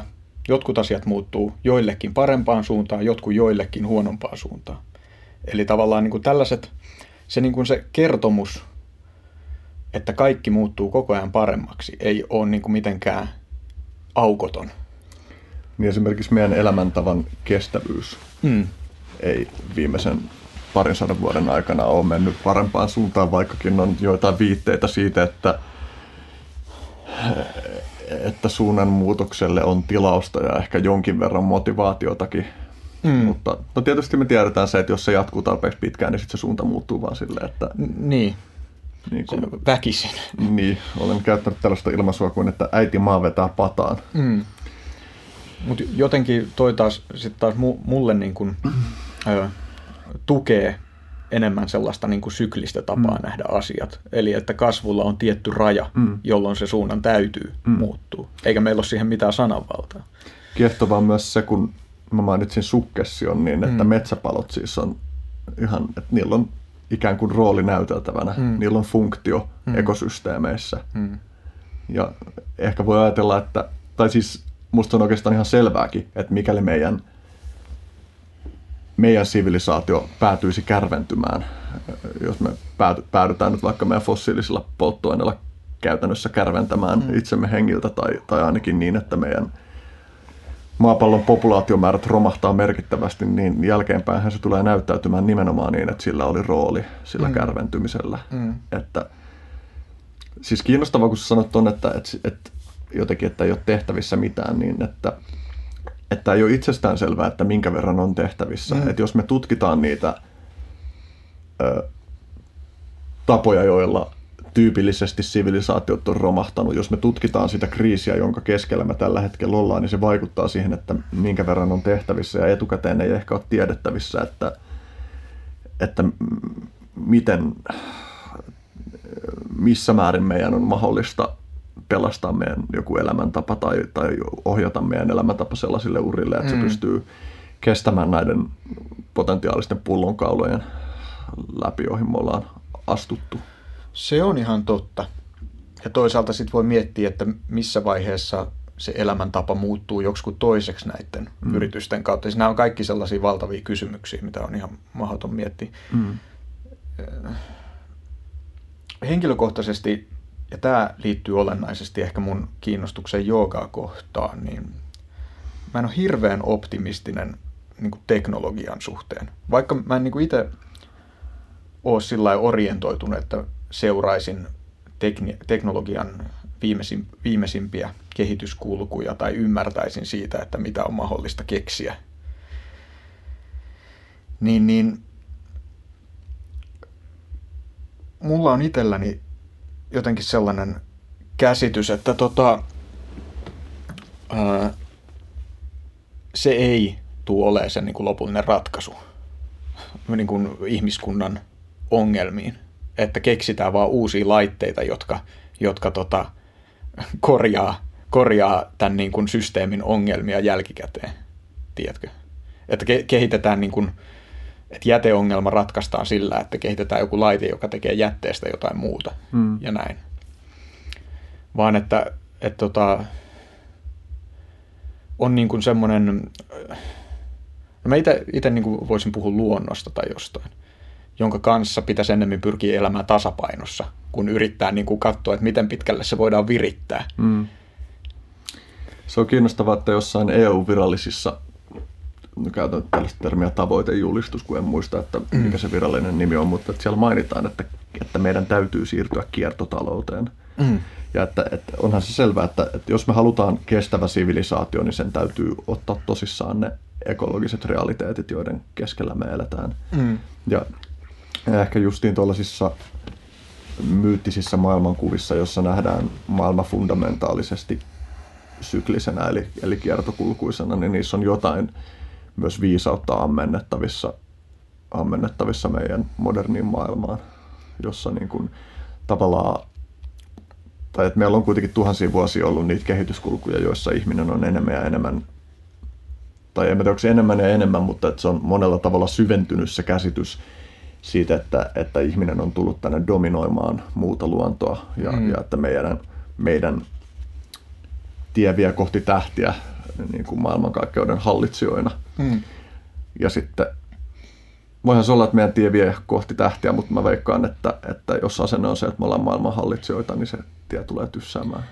Niin, toi, niin se on, toi asennoitumisongelma saattaa olla se, koska tavallaan niin kuin se, ää, kyllähän ihmisessä on jotain erityistä mm. tavallaan. Jos miettii, niin kuin, että me ollaan se tarinoita kertova eläin, joka pystyy luomaan kulttuuria ja kaikenlaista ihmeellistä, mm. joka ainakin jollain lailla tuntuu erottavan meidät muista eläimistä, niin ei se, ähm, ei se ole kokonaan huono asia kyllä. Että mä en ole sillä, sillä mikään niin kuin, sivilisaatiovastainen ihminen itse. Mm. Et mun mielestä niin kuin, ihmisellä ehkä on joku ihan niin kuin, äh, erityisrooli tässä kaiken sen kautta, mitä, mitä tota, ihminen tekee ja millaisia juttuja se tekee. Mutta niin kuin, ja, ja, ja tosiaan se tie, tie tähtiin, niin en tiedä. Mulle itselleni se jotenkin se tota, vaikka ulkoavaruuden vallotus, ei, niin kuin, se ei tunnu hirveän kiinnostavalta mulle. Et mä, oon, mä oon jotenkin enemmän kiinnostunut tästä planeetasta. Mutta tota, ähm, joku semmonen, niin, äh, tavallaan jos mietitään näitä maailmankuvia, mitä tässä nyt on asetettu vastakkain, lineaarinen ja syklinen, niin syklisessähän tapahtuu kehitystä. Jos ajatellaan, siinä on se kasvu ja kukoistus. Mutta sitten siihen sisältyy se ajatus, että niin kun ok, että tietyn pisteen jälkeen se kasvu hidastuu ja sitten se tota, prosessi tavallaan kääntyy takaisinpäin, vähän niin kuin ihmiselämässä – niin, niin, niin tämä on ehkä se, se erottava tekijä, että tota,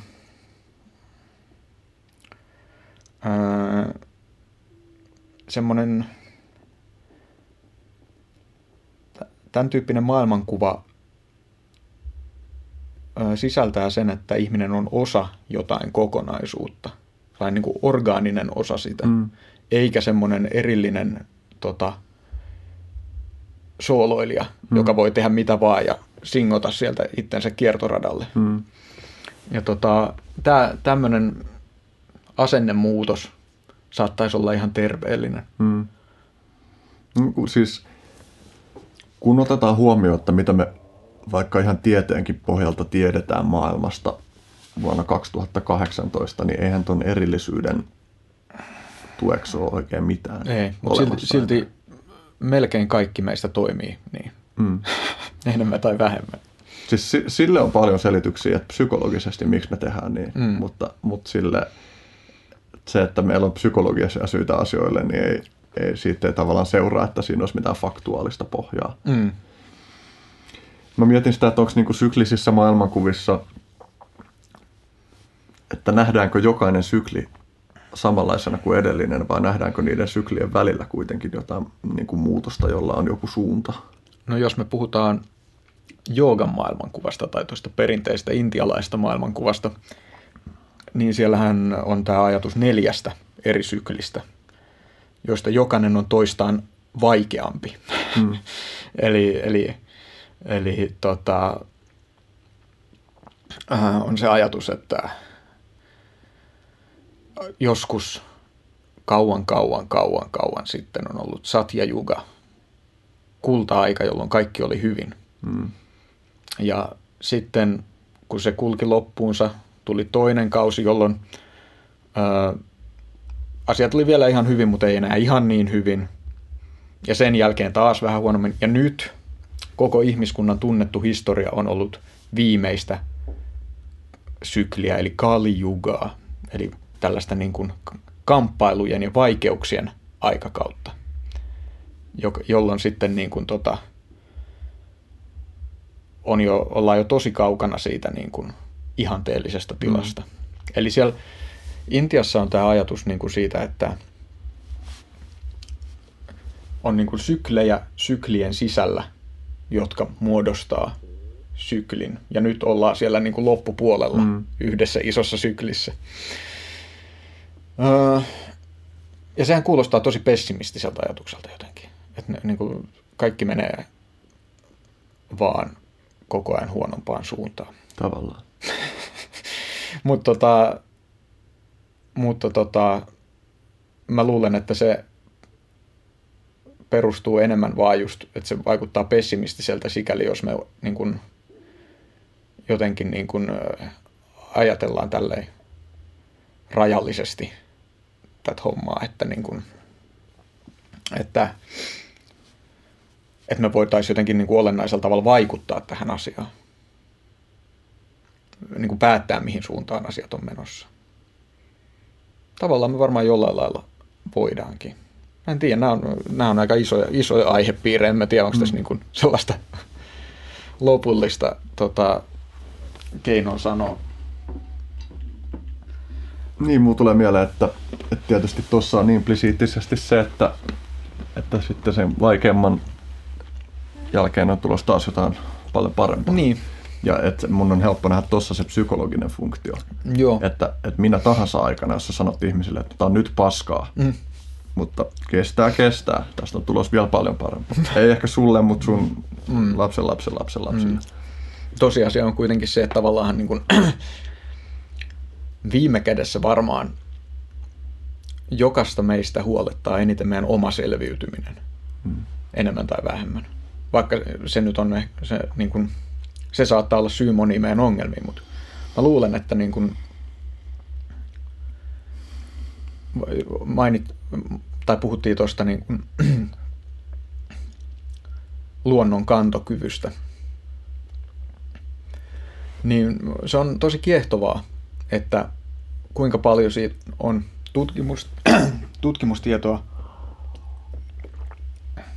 että mihin suuntaan asiat on menossa ja miten vähän mitä tehdään. Ja tavallaan itsekin niin kuin pärryttelee autolla menemään, minkä ehtii. Mm. Vaikka tietää, että se on niin kuin langan päällä lähenee siellä, että mm. tota, jossain vaiheessa öljy loppuu ja mitäs sitten. Niin tota, jotenkin vaikuttaa siltä, että ihminen ei tee mitään ennen kuin asia osuu omalle kohdalle. Mm. Jotenkin akuutilla tavalla. Mm. Ainakaan tosissaan. Ja, ja, ja niin kuin... Niin. Mutta tavallaan siis jos, jos tota, jos palataan taas näistä pohdinnoista lähemmäs joogaan, niin yksi tapa nähdä mun mielestä se, että mitä joogalla yritetään tehdä, on jollain lailla laajentaa sitä näkö, omaa näkökulmaa. Sillä että se niin kun, toi esimerkiksi toi joogaopettaja Janne Kontala on hienosti kirjoittanut, että joogan päämäärä on se, että lakataan itse olemasta oman elämänsä keskipiste. Mm. Ja ymmärretään, että ollaan osa jotain tällaista suurempaa organismia. Mm. Ja pyritään toimimaan tavallaan, tai niin kuin täyttämään se oma paikka siinä. Ja tämä on mun mielestä hirveän hieno ajatus. Ja kyllä kun mä mielen, että mikä itsellä vaikka siinä omassa jossain asana-harjoituksessa tai meditaatioharjoituksessa tai ylipäänsä kaikissa sellaisissa jutuissa, joihin liittyy joku, voisiko sanoa, että joku hartauden elementti, Hmm.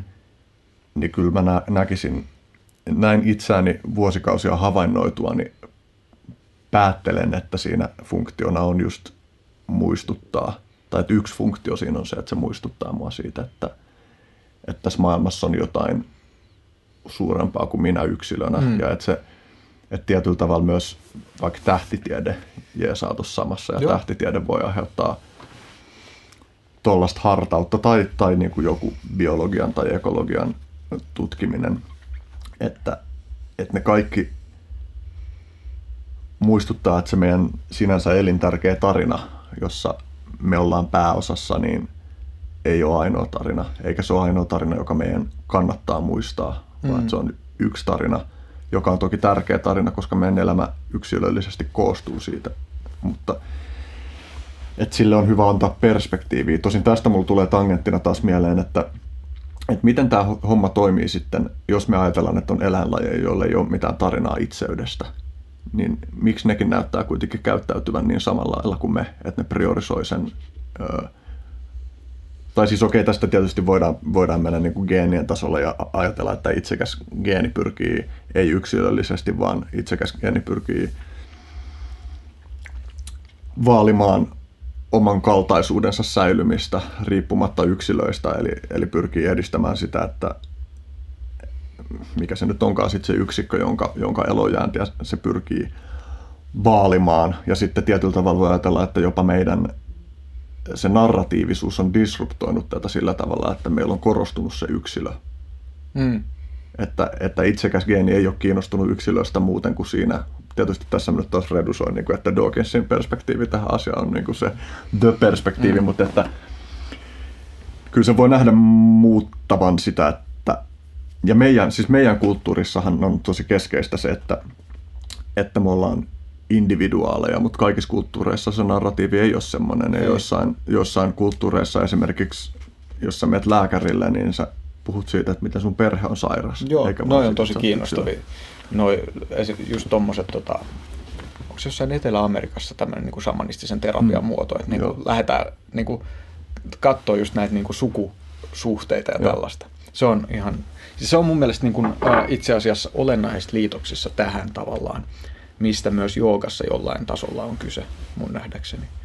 Eli tota, mainitsit, että just vaikka niin kuin tähtitieteen ja biologian ja ekologian kautta ihminen voi nähdä sen oman pienuutensa siellä kokonaisuudessa, mutta mun mielestä nämä näkökulmat, vaikka ne on kaikki tärkeitä ja arvostettavia, niin eroaa siitä, mikä on se joogan pointti.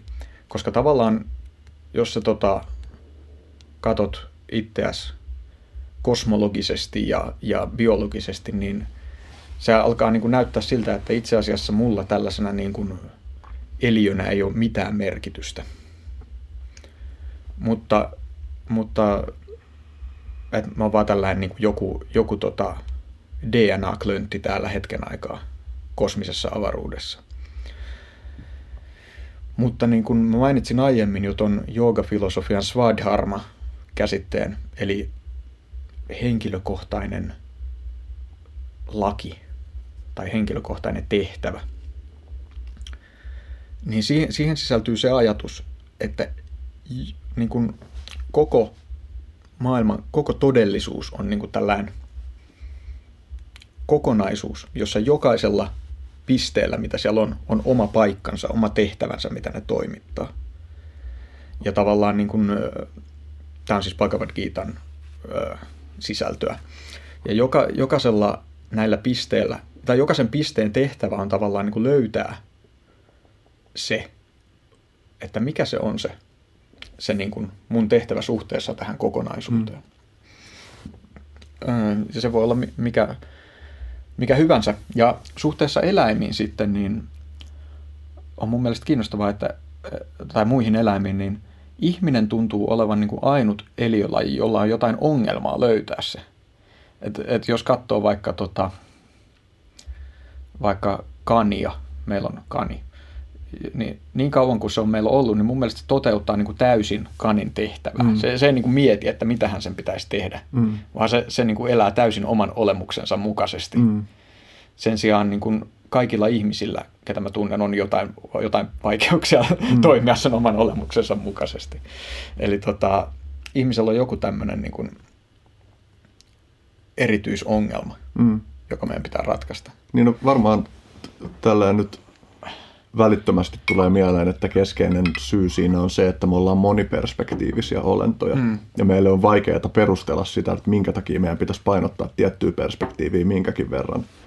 Mm. Eli se, että me pystytään funtsiin jotain kosmista perspektiiviä tai me pystytään mm. funtsiin jotain globaalia perspektiiviä, niin se tekee asiat vitun vaikeaksi. Mä mietin, mä luin tuossa hiljattain sen jonkun haastattelun, haastattelun jostain Jenkkien kaivoskaupungin porukasta, joka ihmetteli, että miksi vitussa meidän pitäisi kiinnostua jostain ilmastonmuutoksen torjumisesta, mm. kun meillä ei ole duunia. Ja se ei ole typerä näkökulma. Se Ei. on niin kuin mm. hyvin lihallinen ja välitön näkökulma. Että niiden, se selviytyminen niiden siinä narratiivissa, joka on mun mielestä hyvin ymmärrettävä, kun miettii, että, että minkälaisessa maailmassa ne on keittynyt sinne Joo. niin, niin on, on käsitettävä ja, ja se ei ole niin kuin itsestään selvää, että miksi sitä laajempaa skaalaa pitäisi painottaa. Että se on arvokysymys.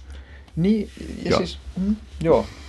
Ja tavallaan niin kuin, tässä on jänniä puolia, koska tavallaan niin kuin, ää, ää, ää, niin kuin se,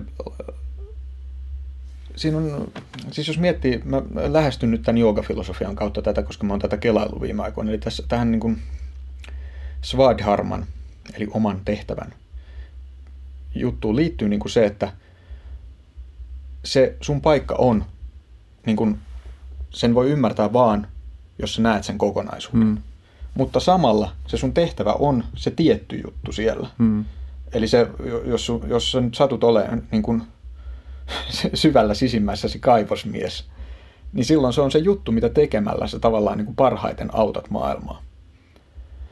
Eli et sitten jos käy miettimään niin kuin jotain, vaikka että ilmastotutkimusta kaivosmiehenä, niin se ei välttämättä ole niin hyödyllistä. Ymmärrätkö? Mm. Ja tota, tätä mä itse asiassa mietin kuunnellessani tota sun, sun lähetystä, missä oli tämä Ninnu Koskenalho. Oli mm. muuten hyvä ohjelma. Mm. Terveisiä Ninnulle myös. Tota, joo, niin sä oot jotenkin kontributoinut tähän Ninnun antropologiin. Joo, mä kirjoitin sinne, sinne pari vuotta sitten. Ja tota, ää, niin siinä te puhuitte tästä niin kuin, ää, kaikkien kulttuuristen käsitysten purkamisesta, jatkuvasta purkamisesta tavallaan. Ja että miten se niin kuin vaikuttaa ihmisen elämään ja ymmärrykseen itsestään. Se oli tosi kiehtovaa. Öö, ja niin kuin, tämä on mielenkiintoinen kysymys mun mielestä, koska tavallaan niin kuin just se oman paikkansa kokonaisuudessa löytäminen edellyttää jonkunlaista tällaista purkamistyötä mun, mun nähdäkseni. Siis paljonhan joogan, joogan äh, harjoituksista vaikka on sellaista niin kuin omien tottumusten ja käsitysten ja tällaisten ö, niistä vapautumista, niiden kuorimista ja tämmöistä, mm. joka voidaan nähdä vähän samanlaisena prosessina kuin jonkun tällaisten kulttuuristen konventioiden purkaminen käsitteellisesti. Mutta mutta tota, se olennainen kysymys on se, että löytyykö sieltä alta jotain vai ei. Että kuinka pitkälle se purkaminen voi mennä. Mm. Ja, ja tämä, tota, että niin kun, että jos vaan jatkuvasti puretaan, puretaan, puretaan, puretaan, puretaan, puretaan, niin sitten on hirveästi vaan osasia. Niin mi- miten tavallaan elämä on enää sen jälkeen mahdollista? Mm. Ja tässä niin kuin ehkä tulee just tällainen ero vastaan, että just joogan kaltaiset tavat tarkastella maailmaa sanoo, että jossain vaiheessa sieltä tulee vastaan semmoinen ydin, joka ei enää purkaannu. Mm. Ja jolla on joku merkitys ja olemus. Mm. Ja tätä on tietysti ihan täysin mahdotonta osoittaa mitenkään. Mm. Mutta, mutta ehkä tämän voisi sitoa tähän aiempaan keskusteluun myös sillä kun me puhuttiin noista myyteistä. On, että tavallaan niin kuin myytit omalla tavallaan ehkä ilmentää sellaisia niin kuin perusrakenteita, jotka on siellä pohjalla. Tavallaan, että jos me osattaisiin lukea meidän muinaisia myyttejä, niin meidän ei tarvitsisi miettiä, että mikä niin kuin on oikein ja mikä on väärin ja mi- mi- mistä tässä kaikessa on kyse. Vaan sieltä ne kaikki olisi saatavilla. Mutta meille ei, me ollaan tämä, jos sitä koskaan on ollutkaan, niin enää sitä meille ei ole. Ymmärrätkö tämän? Joo, mun on sinänsä vaikea niellä tota, koska, koska mä näen, että että ihmiselämä on sillä tavalla ristiriitasta, että, että vaikka sulla kuinka olisi joku ideaali siitä, että kuinka elää oikein, mm. niin sitten tulee vaan tilanteita, joissa on eturistiriitoja, mm. joissa sä vaan joudut tekemään jonkun valinnan jonkun tunnelatauksen tai mm. Jonkun perusteella, mutta et ehkä niinku yleisinä linjoina mä pystyn kyllä uskoa tuohon, että et, otan tästä taas esiin tämän Jordan Petersoninkin viljelemän termin functional utility, että meillä on riippumatta siitä, että, että onko jotain objektiivista, absoluuttista totuutta siitä, mitä, miten elää oikein löydettävissä, niin on mm. kuitenkin joitain myyttejä, jotka, joilla on korkea functional utility, mm. eli tällainen käytännön hyödyllisyys, eli toisin sanoen, että, että vaikka ne ei olisi absoluuttisen objektiivisesti totta, niin ne saattaa kuitenkin käytännössä edistää meidän elämässä sellaisia juttuja, jotka on lajityypillisesti ihmiselle fundamentaalisti arvokkaita tai jotain. Mä en tiedä, miten tästä voi puhua, tai että tavallaan että tässä ollaan tietyllä tavalla tosi vaikealla alueella. Joo, koska... mutta mun mielestä toi on, toi on tosi hyvä tapa ilmaista se. Mm. Ja, ja niin kun, siis ainahan näistä joutuu puhumaan yksinkertaistain. Mm. Et siis niin kun, tota, jos nyt mietitään, niin kun se, se niin kun käsite, mitä mä pyörittelen nyt tässä taustalla koko ajan, on siis tämä intialaiseen ajatteluun kuuluva dharman käsite, eli se, että niin kuin maailman, tai olevaisuudessa vallitsee, tiet, siinä on niin tietty järjestys, luonnollinen järjestys. Ja se, kun ajattelee sitä näin teoreettisesti, niin tuntuu siltä, että jaha, no kaikenhan sitten pitäisi sujua kuin rasvattu, eikä mitään ristiriitoja ole. Mutta eihän se näin ole. Mm. Se ei ole koskaan ollut näin, eikä se ole näissä myyteissäkään näin, vaan siellä on aina ne vastavoimat. Mm. Ja se on aina sitä kädenvääntöä. Ja tavallaan tähän on myös Petersonin jutuissa keskeinen just tämä niin kuin järjestyksen ja kaauksen tasapaino. Mm. Ja niin kuin, tavallaan se tasapaino ei ole mikään semmoinen staattinen, että tässä ne on nyt näin nätisti. Ne voimat ja vastavoimat on näin ja sitten kaikki on hyvin. Vaan se on niin kuin jatkuvaa mm. sellaista dynaamista uudelleen järjestymistä ja hakemista. Mm. Mutta niin kuin, myytit auttaa ymmärtää tätä. Mm. Ja, ja niin kuin, tavallaan niiden kautta, kun alkaa katsoa asioita, niin ö, asiat alkaa niin kuin, tuntuu merkitykselliseltä. Merkityksellisyys on yksi tärkeä juttu mm. mun mielestä. Jos Kyllä. lähdetään niin kuin miettimään meidän suhdetta maailmaan ja miten, mitä voidaan tehdä ja miten voidaan viedä asioita hyvään suuntaan. On täysin samaa mieltä, että, että nimenomaan ei niin kuin onnellisuus, vaan just merkityksellisyys mm. on keskiössä siinä, että mitä mä voisin sanoa?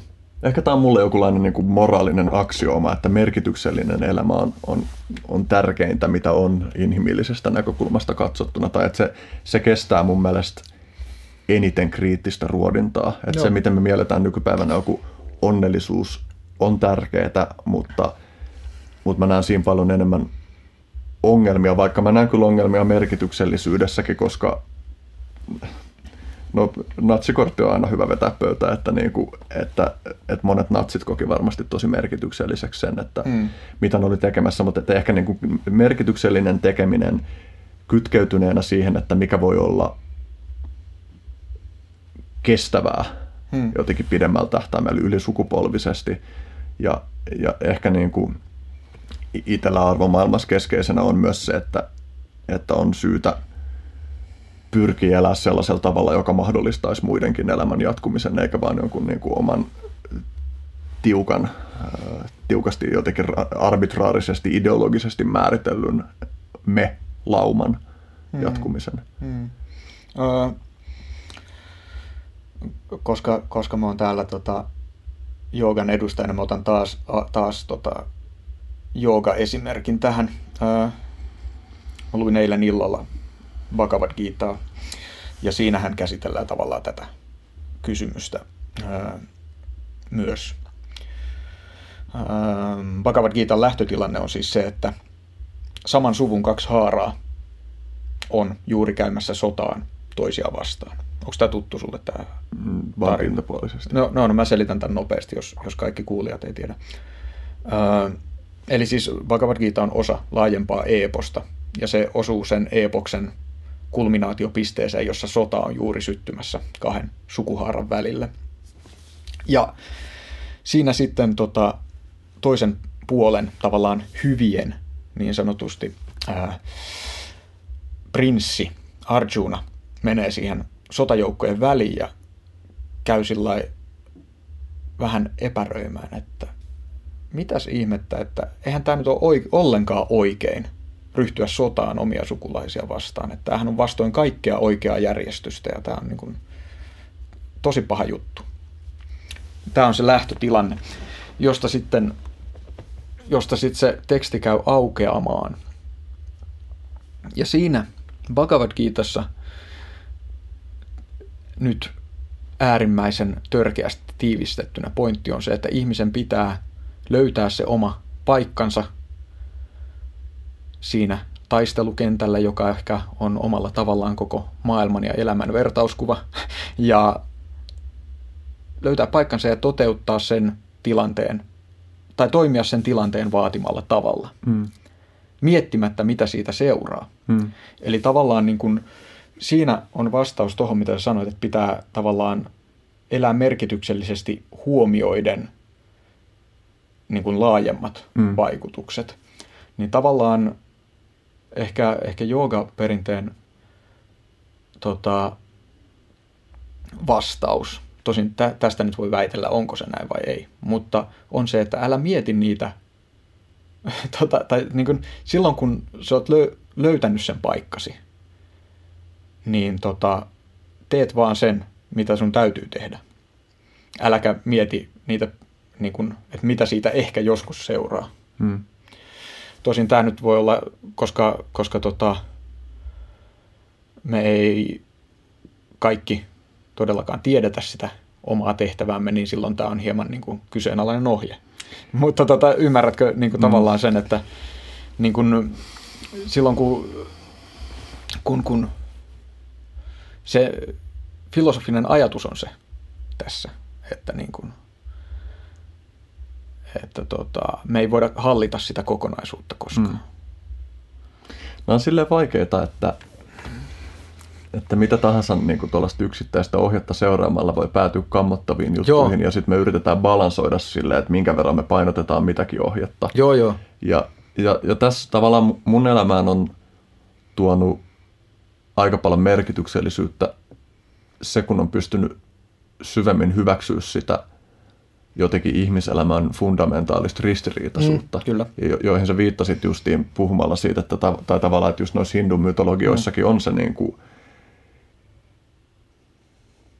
että siellä on niitä pimeitä ja valoisia voimia Joo. ja niiden kanssa eletään. Ja ehkä omassa, omassa maailmankuvassa on lineaarista jotenkin sekä niin kuin yhteiskunnan että yksilön tasolla se, että mulla on jonkun verran uskoa siihen, että, että me voidaan oppia ymmärtää paremmin sitä ristiriitaisuutta ja sen ristiriitaisuuden mm. tietynlaista pysyvyyttä. Joo. Ja, ja silleen, että, että me voidaan tulla jollain tavalla sinuimmaksen kanssa, vaikkakin mun omassa elämässä mä näen myös sen, että, että jollain tasolla, vaikka mä ymmärrän tota, niin silti mä oon mun elämän kriisitilanteessa ja konfliktitilanteessa kyllä. paskana yhtä lailla. Kyllä, Mutta kyllä. joku, joku siinä suhteessa siihen tuntuu voivan muuttua ja se tuntuu arvokkaalta. Että et tavallaan just ehkä viisaus jollain tavalla on sitä, että suhtautuminen joihinkin ikuisesti toistuviin juttuihin jotenkin jalostuu tai syvenee sen kautta, kun vaan näkee kerta toisensa jälkeen niiden toistuvuutta. Mm. Ja jo, jonkinlainen hyväksyntä ehkä just jotain niitä vääjäämättä toistuvia teemoja kohtaan kasvaa. Mm, mm, joo. Ja, ja että tavallaan mä mietin, taas tekee mieli nostaa esiin tämä Tere Vadenin ö, usein esiin nostama käsite syntytieto, mm. joka on ymmärrystä siitä, että miten jossain tietyissä, tietyissä puitteissa on mahdollista elää ylisukupolvisesti kestävällä tavalla, niin mun mielestä se on hyvin lähellä viisautta se termiä, että, että niin kuin se, että, että mitä nämä myytit voi antaa meille, niin on paljon ehkä viisautta. Joo, ja toi syntytieto, mä oon kanssa lukenut just ton Vadenin kirjoituksia tästä, ja se on mulle niin kuin sellainen ää, tosi miellyttävä termi.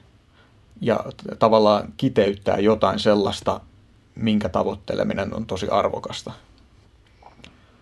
Öö, koska se just kuvaa sellaista niin kuin, ö, aitoa ja kokonaista suhdetta sekä itseen että ympäröivään todellisuuteen. Minkä mä näen myös niin kuin, itse näen joogan päämäärän, hmm. just tällaisen. Ja syntytieto on tavallaan sellainen tota, ehkä, ehkä niin pohjoiselle suomalaiselle ää, kulttuuripiirille ominainen tapa tai niin kuin sellainen mielekäs tapa kuvata sitä. Se on mun mielestä tosi hieno, hieno sana. Joo, mustakin. Pyrin aina viljelemään, kun mahdollista Joo. sitä, koska mä toivon, että ihmiset puhuisivat siitä paljon enemmän. Joo. Mm. Nyt, nyt mä oon niin kuin sanalla sanoen vituttaa se, että tuossa kameralla oli rajattu määrä tilaa, koska me joudutaan alkaa niin kuin pikkuhiljaa kruisailemaan kohti loppua. Oh. Ja tuntuu, että tässä on niin, kuin niin paljon juttuja, joista olisi voinut tässä samassa Joo, meillä on niin kuin hirveä määrä sellaisia lankoja, mitä voisi seurailla Joo. vielä. Mulla on muutama juttu, jota mä halusin täältä mun muistiinpanoista nostaa esiin. Anna mennä. Mä lainaan, lainaan, tota, lainaan sulle tässä joogan asiantuntija Matti Rautaniemen kirjoitusta. Ai paha. Alustavaksi kysymykseksi, ennen kuin mä lainaan, niin kysymys, kertovatko kaikki uskonnot samasta asiasta? Ovatko kaikki maailman jumalat vain erilaisia nimityksiä yhdelle ja samalle asialle? Mä itse asiassa muista, onko tämä suoraan sulta lainausta, mutta seuraava ainakin on suoraan sulta lainausta. Toki on mahdollista hyväksyä ajatus, että kuten kaikki olemassa olevat asiat ovat osa suurta ja mahtavaa luontoa, niin myös kaikki yksittäiset jumalat persoonallisine oikkuineen edustavat tiettyä puolta yhdestä absoluuttisesta jumaluudesta – mutta koska me ihmiset olemme rajallisia olentoja, tuntuu jumalten ominaispiirteiden sivuuttaminen paitsi epärehelliseltä, myös epäkäytännölliseltä. Musta oli erittäin hienosti sanailtu, ja mä toivoisin sun kommentoivan tai jotenkin avaavan vielä tätä ajatusta siitä, että kertovatko kaikki uskonnot susta samasta asiasta? Ovatko kaikki maailman jumalat vain erilaisia nimityksiä yhdelle ja samalle asialle? Aika, aika ko- korkealentoinen tämmöinen pikku loppukysymys. Tota, uh,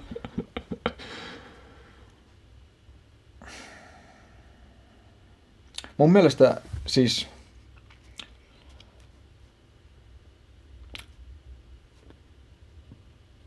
tavallaanhan kaikki eri uskonnot tai eri perinteet, eri filosofiat, eri, eri tällaiset asennoitumistavat todellisuuteen ja elämän peruskysymyksiin, niin ne täyttää samantyyppistä tehtävää. Ja mutta niissä on eroja, niin kuin mä tuossa näin mä oon kirjoittanutkin. Ja ehkä, ehkä se olennainen puoli, mitä mä nyt sitä asiaa lähestyisin, on se, että vaikka niin kuin, tai niin, että ne painottaa eri puolia siinä. Eli siis elämä on niin kuin loputtoman monimuotoinen asia. Öö, maailmassa on tosi erilaisia paikkoja, jotka on täynnä keskenään tosi erilaisia ihmisiä. Ja nämä eri, eri tota, jumalat, eri perinteet, jotka niiden ympärille on muodostunut, heijastaa erilaisia painotuksia, erilaisia lähestymistapoja samoihin peruskysymyksiin. Eli tavallaan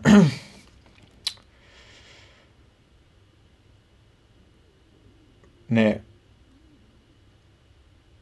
niin kuin, mä haluan hirveästi välttää sitä, että sanotaan, että kaikki on pohjimmiltaan samaa koska se latistaa hirveästi asioita mun nähdäkseni. Ja usein kun puhutaan, että kaikki vaikka uskonnot ö, on pohjimmiltaan samanlaisia, niin se tarkoittaa lähinnä sitä, että ne niin kuin typistetään johonkin tällaisiin yleishumanistisiin periaatteisiin, jotka sinänsä on ihan hyviä, voi olla, mutta ei tee oikeutta sille moninaisuudelle ja syvyydelle, mitä eri perinteisiin sisältyy. Hmm. Eli tavallaan niin kuin, äh, ne painottaa eri asioita. Mm. Ja se on mun mielestä se niin kuin mielenkiintoinen puoli. Mm. Niin, Et, niin, e, siis e, jos nyt mietitään vaikka niin kuin eri mytologioista löytyviä erilaisia hahmoja, vaikka Kalevalassa on Väinämöinen ja Ilmarinen ja Lemminkäinen ja muutamia muita tyyppejä, niin nehän voidaan nähdä tällaisina niin kuin eri aspekteina tai erilaisina niin kuin, erilaisia ominaisuuksia omaavina ö, jumaluuksina tai tällaisena. Tai sitten intialaisessa perinteessä Shiva, Vishnu, ö, Brahma. Ne tavallaan mm, ilmentää erilaista suhdetta siihen, niihin olemassaolon perusasioihin. Hmm. Niin tavallaan voisi ajatella, että se että kaikki on samaa, niin se on yksi kelpo totuus, mutta se ei vaan riitä yksinään. Et se on ihan hyvä pitää mielessä, että koko tämä höskä nyt näyttää olevan jollain tavalla yhtenäinen, koko tämä maailmankaikkeus, kaikki mitä me tiedetään. Että se on jonkinlainen jatkumo, jonka erilaisia ilmenemismuotoja me havainnoidaan, mutta että samanaikaisesti, jos, jotta me voitaisiin elää mielekkäästi rajallisena ihmisenä elämää, niin me tarvitaan muitakin perspektiivejä. Niin, tai mun mielestä sillä että siis jos mennään niin kuin, koska siis jos me tarkastellaan asioita vaikka atomitasolla, niin mehän voidaan sanoa, että tota, tämä banaani ja tämä kahvimuki mm. on pohjimmiltaan ihan samaa. Mm. Mutta kuitenkin jos me halutaan juoda kahvia, niin se ei onnistu tuolla banaanilla yhtään mitenkään. Hmm. Tai no en tiedä. Mutta siis tavallaan niin kun, ne eroaa ominaisuuksiltaan mm. merkittävällä tavalla ja ilmentää erilaista näkökulmaa siihen, mitä aineella voi tehdä. Mm. Jo niin kuin, niin tai tavallaan, että, että sä voit, voit sä perustella jollain fysiikalla, että, että on ihan ok, että sä vedät monet turpaa, mm. koska kaikki on vaan värähtelyä. Mm. Mutta se ei tarjoa meille mitään kovin Ei, se, tämä, olisi, tämä olisi paljon ikävämpi, tai no en tiedä. Tämä saattaisi olla hyvin niin kuin, ainutlaatuinen podcast, jos me oltaisiin tapeltu tässä. Niin, ja siis fysiikan näkökulmasta se olisi ihan yhden tekevää. Mm, mm. Tai, et, et, se, niin kuin, mm. Mutta se... Mun mielestä semmoinen, että liikaa, siis liikaa, tai että korostetaan niin kuin ennen kaikkea sitä samuutta, niin se on vähän sellainen niin kuin oikotie olla menemättä oikeasti syvälle mm. asioihin usein. Ja sitä voi myös käyttää esimerkiksi väkivallan työkaluna. Siis mm. mietin, tai tuli mieleen tämä spiritual bypassing-termi, mm, että sitä voi käyttää oikeutuksena niin kuin ties minkälaiselle kusipäiselle käyttäytymiselle. Joo, joo. Nimenomaan, kyllä. Ja, ja siinä niin kuin tavallaan just niin kuin ehkä henkisissä piireissä ja joogapiireissä just suljetaan se sellainen niin kuin oma, oma tota, tällainen inhimillisyys, sellainen ehkä raadollisuus ja epätäydellisyys. Mm ulkopuolelle sellaiselle, että kaikki on vain autuutta ja kaikki on vain tietoisuutta ja mm. näin. Ja sitten oikeasti niin kun, sillä jätetään huomaamatta se, että millainen ihminen mä oikeasti oon. Mm. Teen kaikkea, mikä nyt ei ole ehkä ihan niin, niin tota, jaloa ja niin edelleen. Ja mä mielen sen itse niin, että monelle sellaiselle ihmiselle, joka uskoo, että ihmislaji on itsestään selvästi luomakunnan kruunu mm. ja joka, no voisiko nyt tiivistetysti sanoa, että sellaiselle ihmiselle, joka on niellyt sen individualismin storin vähän turhan syvälle, niin voi tehdä todella hyvä semmoinen oivallus siitä, että millä tavoilla kaikki on yhtä ja kaikki on kytköksissä kaikkeen. Mm. Ja taas sellaiselle ihmiselle, joka on jo saanut – niin kuin on käyttänyt tällaista termiä, että juonut riittävästi sitä ykseyden cool aidia, niin voi tehdä todella hyvää saada oivalluksia siitä, että millä tavalla kaikki ei ole yhtä, millä tavalla ilmiöiden ja asioiden välillä on eroja, on diversiteettiä mm. ja niin poispäin.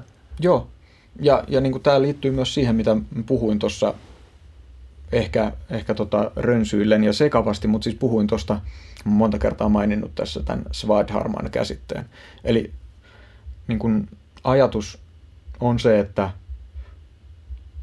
on tämä universaali dharma, joka koskettaa kaikkea. Kaikella on niin kuin, kaikki on tämän kokonaisuuden osia. Mutta sitten jokaisella yksittäisellä jutulla on oma paikkansa siellä. Eli mikään niistä ei ole se koko juttu. Eli jo kuka ihminen ei ole koko todellisuus, vaan jokainen ihminen on pohjimmiltaan niin kuin joku yksi piste siellä kokonaisuudessa. Eli siinä on aina ne kaksi puolta, ja jos me mennään liikaa sinne pisteen puolelle, niin me nähdään vaan oma napa. Ja luulla, että me ollaan irrallisia partikkeleita, jotka voi tehdä mitä vaan. Mm. Ja sitten jos me nähdään vaan se kokonaisuus, niin, niin tota, se on joko älyllisesti epärehellistä, tai sitten me ollaan, lakataan olemasta ihmisiä. Eli tota, siinä on aina nämä kaksi puolta. Päätettiin ottaa aika lisä. Mm-hmm. Eli käytiin nopea keskustelu ja todettiin, että halutaan jatkaa vielä ehkä noin tunnin ajan keskustelua tässä oli jotenkin tuntuu, että vasta tässä viimeisen tunnin tai puolentoista aikana niin kuin alkanut lähteä keskustelu kunnolla käyntiin. Niinpä. Kato, kun se, se vie aikansa, että määritellään ensin, mistä puhutaan. Mm, sitten, sitten päästään aiheeseen. Joo. Pitäisikö oikeastaan tehdä varmaan silleen, niin, että leikkaa sana näistä podcasteista vaan kylmästi silleen, että se on niin kuin noin tunti pois, ihan sama mitä siellä on puhuttu, niin alusta vaan vittuu ja mm. sitten niin suoraan silleen keskeltä keskustelua. Joo. Mikä ettei. Se, sehän on sellainen hyvä kirjoitusohje kanssa, että tota, kun kirjoittaa tekstin, mm. niin kirjoittaa sen alusta loppuun ja sitten leikkaa ekan kappaleen pois. Mm. Yleensä tekstistä tulee tosi paljon parempi sen mm. jälkeen. Jatketaan tuosta äskeisestä aiheesta vielä, että, että onko kaikki sama, niin mulle tuli mieleen tämä Inran verkko. Mm. Että miten tuollaiset mallit suusta käy yksin sen kanssa, että me tiedetään, että asioiden välillä on diversiteetti. Eli jos joku ei tiedä, niin Indran verkko on ajatus siitä, että ikään kuin maailmankaikkeus koostuu tällaisesta, en tiedä voisiko sitä kutsua joskus 4D-helminauhaksi tai vastaavaksi, mm. mutta että on niin kuin helmiä, joista jokaisessa helmessä heijastuu se koko kokonaisuus kaikkinensa. Eli jokainen detalji sisältää kaiken muun, ja tämä myös vertautuu sitten tällaisiin esoterisiin ajatuksiin tai fraaseihin niin, kuin niin ylhäällä, niin myös alhaalla. Ja, ja niin kuin joku William Blakeläinen niin kuin nähdä maailmankaikkeus hiekan jyväsessä. Mm. Et miten, miten se erilaisuus sopii tohon. Mm. Uh, mä ehkä lähtisin sitä, siltä tasolta, tai sitä kautta niin kuin hahmottaa, että tavallaan kaikkiin tällaisiin maailmankuviin, niin kuin nyt vaikka toi intialaisen perinteen maailmankuva, johon tuo Indra-verkko kuuluu, tai sitten länsimaisen esoterian maailmankuva, mistä tämä niin ylhäällä kuin alhaalla tulee, niin niissä on kuitenkin olemassa tämä tällainen niin kuin tietty hierarkia. Eli että siellä on jossain on se alkupiste, josta sitten se lähtee se todellisuus jakautumaan yhä monimutkaisempiin ö, muotoihin. Niin tavallaan se monimutkaisuus lisääntyy, mitä kauemmas siitä alkupisteestä mennään. Eli, ja niin kuin mä sanoin tuossa aiemmin, aiemmin tämän niin kuin joogafilosofisen näkökulman, että, että tavallaan me ollaan kaikki saman kokonaisuuden osia, mutta me ollaan tietyssä paikassa siinä kokonaisuudessa. Niin tavallaan näitä kahta reittiä sitä voi niin kuin lähestyä. Mm. Et siis... Ö,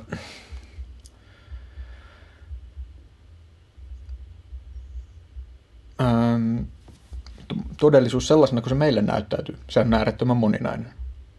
Ja, ja, ja, ja, ja tavallaan niin kuin mikä tahansa iso kokonaisuus, niin sehän sisältää valtavasti erilaisia asioita. Eli tavallaan niin kuin, ähm,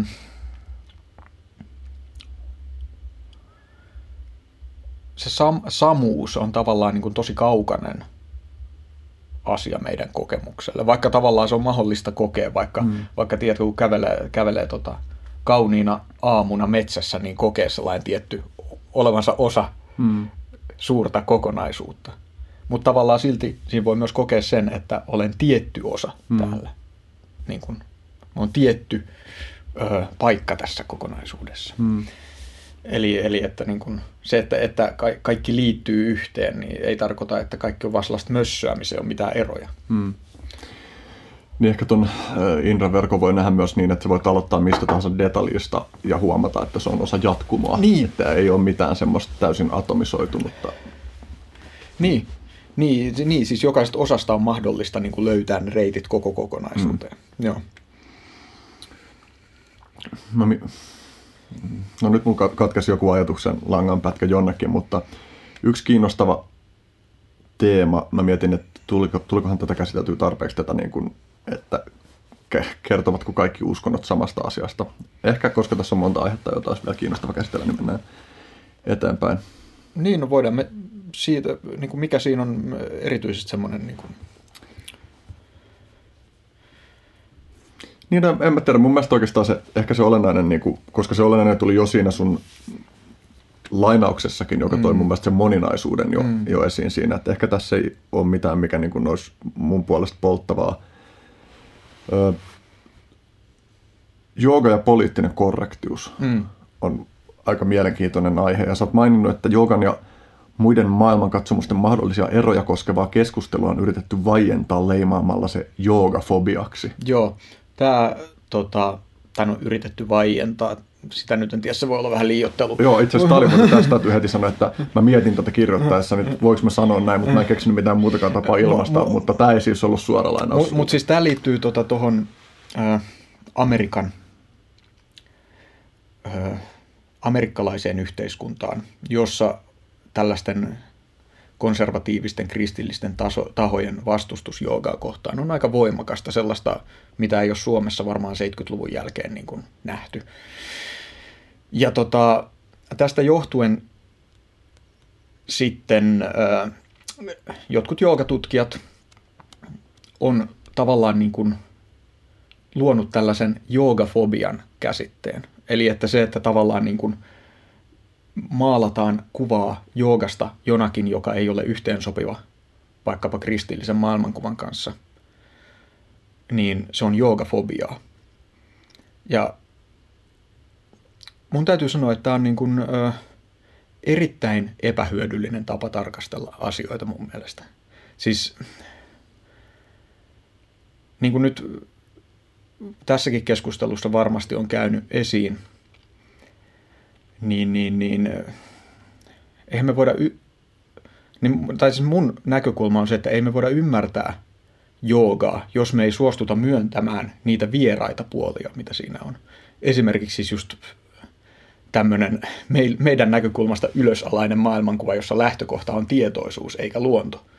Ja, tai sitten niin kuin tällaiset ajatukset jostain dharmasta ja niin edelleen. Niin jos me vaan otetaan, niin kuin, pyritään sivuuttamaan kaikki tällaiset asiat, niin eihän me, mehän tehdään vaan silloin joogasta niin kuin meidän oman ajattelun jatke, eikä pystytä näkemään niin kuin siinä mitään uutta. Me ei tavallaan voida ymmärtää sitä minkäänla, niin kuin, mitenkään syvästi. Ja yksi asia just, mikä mulle itselleni on tärkeää sekä tässä, sekä ylipäätään elämässä että joogan kanssa työskennellessä on juuri se, että niin kuin, um, ymmärtää syvemmin asioita.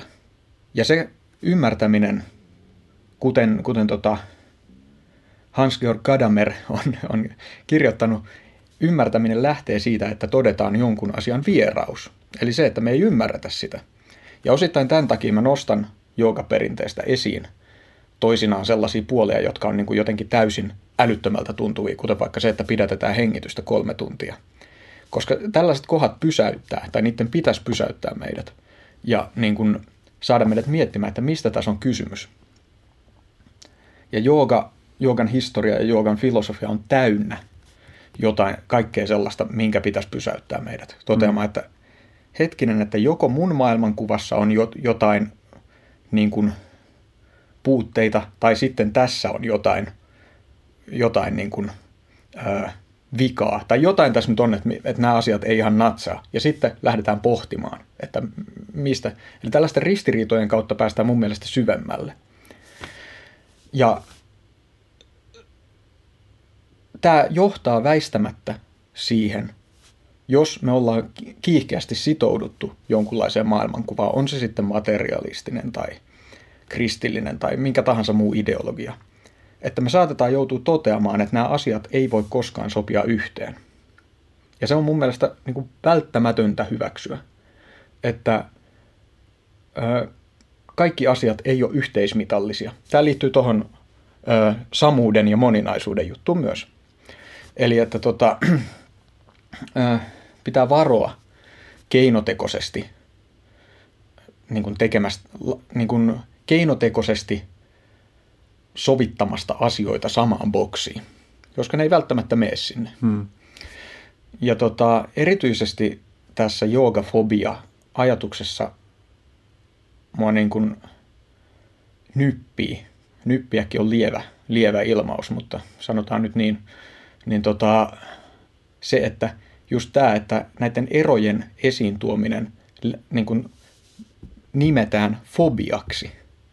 Eli että se, että sanotaan, että ok, kristillinen maailmankuva ja joogan maailmankuva ei välttämättä sovi ihan hyvin yhteen, eihän se niin kuin sinänsä edusta, edistä minkä, tai edusta minkäänlaista pelkoa, vaan se edustaa sitä, että tunnustetaan, että okei, näillä on, nämä tulkitsee todellisuutta erilaisista näkökulmista. Mm. Toki pitää muistaa, että tämä niin kuin koko keskustelu käydään laajemmassa kulttuurisessa ja poliittisessa asetelmassa mm. ja vaikuttaa sitten niin kuin vaikka joogaopettajien toimeentuloon voi mm. vaikuttaa tai tällaiseen. Mutta niin kuin, näin niin kuin mun, mun elämän filosofian kannalta se on niin kuin, mä en yhtään pysty niin kuin lähteä tuollaiseen mukaan. Mm. Et mä mieluummin korostaisin niitä eroja koska mm. se lisää ymmärrystä. Mm. Niin tavallaan kummallekin perspektiiville on ihan hyviä perusteita, että miksi joskus on syytä korostaa sitä samanlaisuutta ja sitten toisaalta miksi on syytä korostaa myös sitä eroavuutta ja, mm. ja sitä, että niistä eroista puhuminen tai esimerkiksi ongelmakohtien esiin tuominen, niin että se vaan sitä voi, tai to, to, tavallaan tuosta voisi puhua niin kuin keskustelun tappajana, että mm. se yksinkertaisesti vaan painaa pisteen sille keskustelussa. Leimaat tyypin, jonka kanssa saat eri mieltä niin totaalisesti, että mitään jatkodialogi ei vaan enää pääse syntymään, mm. niin kuin ainakaan siinä kontekstissa. Ja, ja tämä tietenkään ei ole ainoa konteksti, jossa ö, käytännössä ainakin tietyissä keskustelu, keskusteluympäristöissä niin kriittinen keskustelu on mahdotonta mm. sen takia, että, että väärin ajatteleva liima, leimataan foobikoksi. Mm. Siis sehän on, se on ihan sellainen selkeästi toistuva strategia. Mm. Ja mun mielestä erittäin, siis tavallaan niin kuin ottamatta yhtään nyt kantaa siihen, miten sitä on käytetty, niin se pitää tunnistaa, että se on nimenomaan tällainen ase, jota käytetään. Mm. Ja mun mielestä tavallaan tämä itse asiassa tämä, miten sitä on käytetty jooga, joogakeskustelussa tavallaan paljastaa sen tosi hyvin, mm. koska se on sellainen niin kuin, sen, ainakin meidän näkökulmasta sen verran vähän latautunut mm. asetelma, että se on helppo nähdä, että eihän tässä ole mitään järkeä, mm. että tämä asia nimetään fobiaksi. Mm.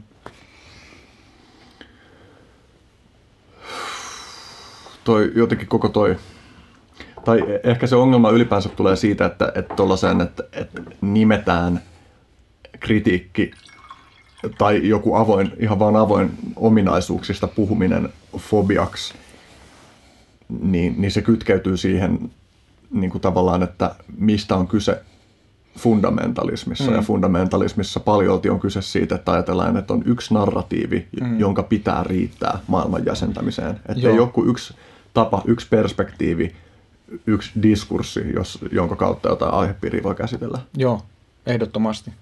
Ja tota, tavallaan just vaikka tuossa niin eri uskontoja koskevassa samuuden korostamisessa, mä ymmärrän, että sillä voi olla niin kuin tiettyjä, tai että sillä voidaan tarkoittaa hyvää, että pyritään luomaan sellaista yhteisymmärrystä ja näin. Hmm. Mutta tavallaan niin kuin se on myös vallankäytön väline. Eli että pyritään niin kuin sovittamaan kaikki sinne samaan kertomukseen. Ja sitten ne osaset, jotka – näistä perint uskonnoista vaikka, jos nyt käytetään tätä esimerkkiä, ei sovi siihen kertomukseen, niin ne tipoutetaan pois. Ja se, no, ei se ainakaan lisää meidän ymmärrystä maailmasta. Mm. Mun mielestä, siis niin kuin jos mä nyt käyn tässä miettimään, että minkä takia mä nostan esiin sellaisia näkemyksiä, kun mä nostan, niin mulle ehkä yksi just tärkeä on tämä ymmärryksen lisääminen. Mm. Tota, kun sä kysyit jossain tuossa joitakin tunteja sitten, että, että, tota, että, niin kun, tai jotenkin se liittyy siihen, että mä haluan, miksi mä haluan niin kun, tuoda moninaisempaa kuvaa joogasta esiin tai jotain tällaista. Mm. Ja se liittyy just näihin asioihin. Et se on niin yksi ikkuna ö, lisätä ymmärrystä maailmasta ja ihmisistä. Niin kuin nostaa esiin niitä juttuja, jotka ei sovi sinne samaan narratiiviin. Mm. Mun tulee mieleen myös, että kun paljastetaan käsiteltävistä asioista myös raadolliset puolet, niin niitä muuttuu helpommaksi kunnioittaa, koska ne näyttäytyy elämänmakuisina ja todellisina. Mulla tulee tästä mieleen vertauksena ihmissuhteet. Mm. Että jos sä sulla on idealisoitu kuva toisesta ihmisestä, vaikka sun kumppanista tai jostain. Mm.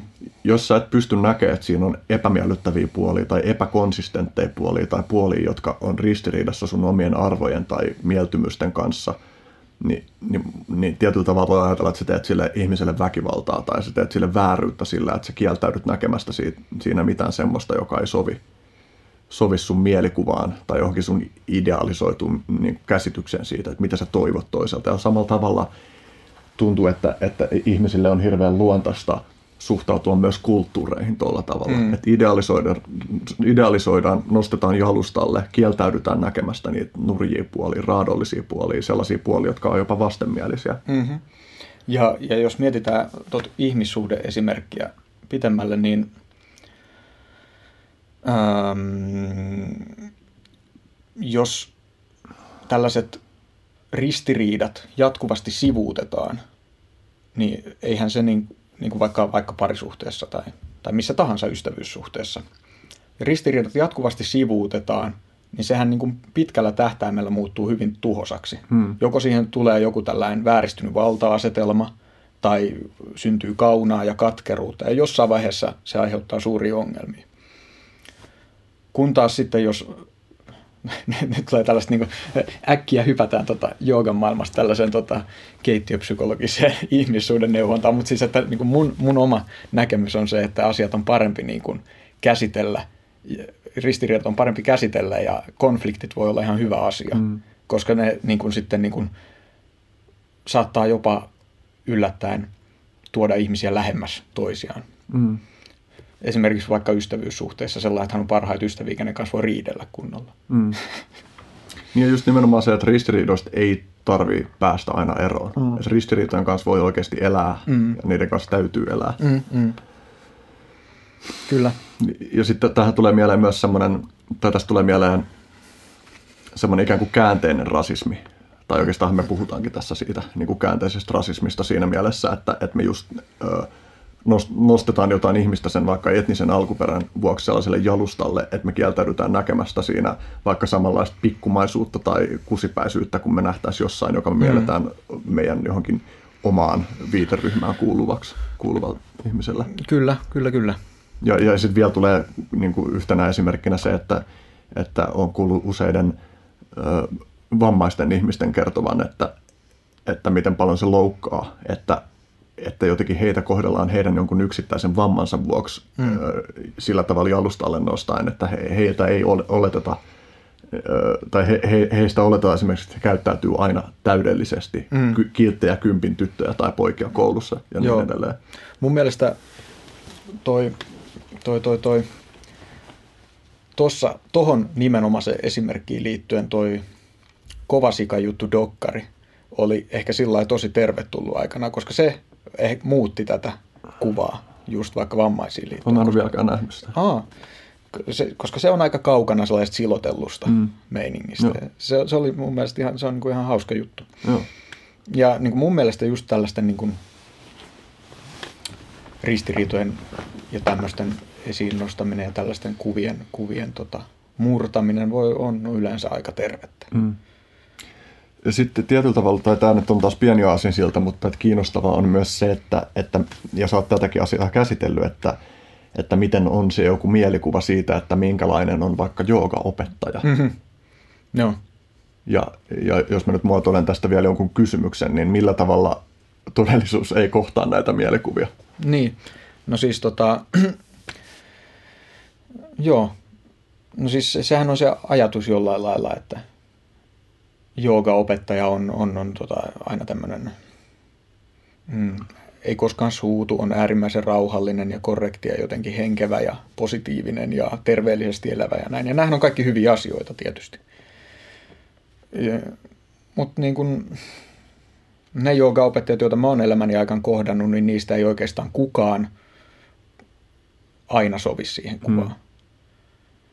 Ja tota, tota, tota, mulle itselleni on ollut hirveän, mä en siis itse ole jooga-opettaja, mutta mä oon paljon joogan kanssa tekemisissä. Mutta mulle on ollut sellainen ihan niin kuin tervehdyttävä ö, asia hyväksyä se, että mä en niin kuin millään tavalla sovi siihen niin kuin joogan stereotyyppiseen kuvaan, minkälainen on ihminen, joka on kiinnostunut joogasta. Tai ainakaan tietääkseni, ehkä, ehkä tota noin, No siis jos katsotaan joogalehtiä, niin ei, ei ne tyypit sillä muistuta minua ainakaan ulkoisesti ja näin. tota, Mutta se, se ei tota, tota, tota. Mun mielestä se on ihan tervettä nähdä, niin kuin, että nämä on niin kuin mielikuvia mm. ja että ne ei ole niin kuin koko totuus asiasta. Mm. Ja tulee mieleen, että säkin otit esimerkiksi, oliko sun kirjassa vai jossain kirjoituksessa, mm. niin Pattabi Joycein ja, ja joka ei ole ainoa esimerkki, esimerkki niin kuin, ja hän on siis niin kuin ikään kuin sen, mikä nykyään mielletään astanga joogana, niin tämän suuntauksen, voiko sanoa nyt isä, mm. niin että, että hänkin on ollut justiin hyvin ö, räväkkä ja ehkä niin kuin aggressiivinenkin. Joo, siis noihin intialaisiin joogaguruihin, siellähän niin kuin löytyy vaikka mitä. Pattabi Choice ei ehkä ole räväkimmästä päästä, mm. mutta niin kuin just vaikka Krishnamacharya, joka oli Pattabi Joyce ja Ayangarin guru, mm. niin hänestä on niin hurjia juttuja, että millainen, millainen hän oli oppilaitaan kohtaan. Mm. Että se pistää kyllä niin kuin, jopa, jopa multa, joka niin kuin, on tottunut näihin raadollisiin puoliin mm. ja ristiriitoihin, niin siinä tulee vähän karvat pystyy, että, mm. niin kuin, että, että huh huh mikä tyyppi, mm. että kun se niin kuin, jotain aiengari on hakannut rautaputken kanssa ja tällaisia ihan nyt kauheita juttuja. Mm. Että tota, tiedä sitten taas, niin kuin, että ainahan nämä on tarinoita. Mm. Ja niin kuin, näin, mutta et selvää on se, että mitään niin kuin tällaisia rauhaa rakastavia hippejä nämä, nämä mm. vanhat kurut ei ole ollut. Mm. Ja tulee mieleen esimerkiksi, niin kuin muistelen jotain keskustelu joka opettaja Ilpo Koposen kanssa mm. ja, ja hän kuvasi niin kuin sitä, että, että miten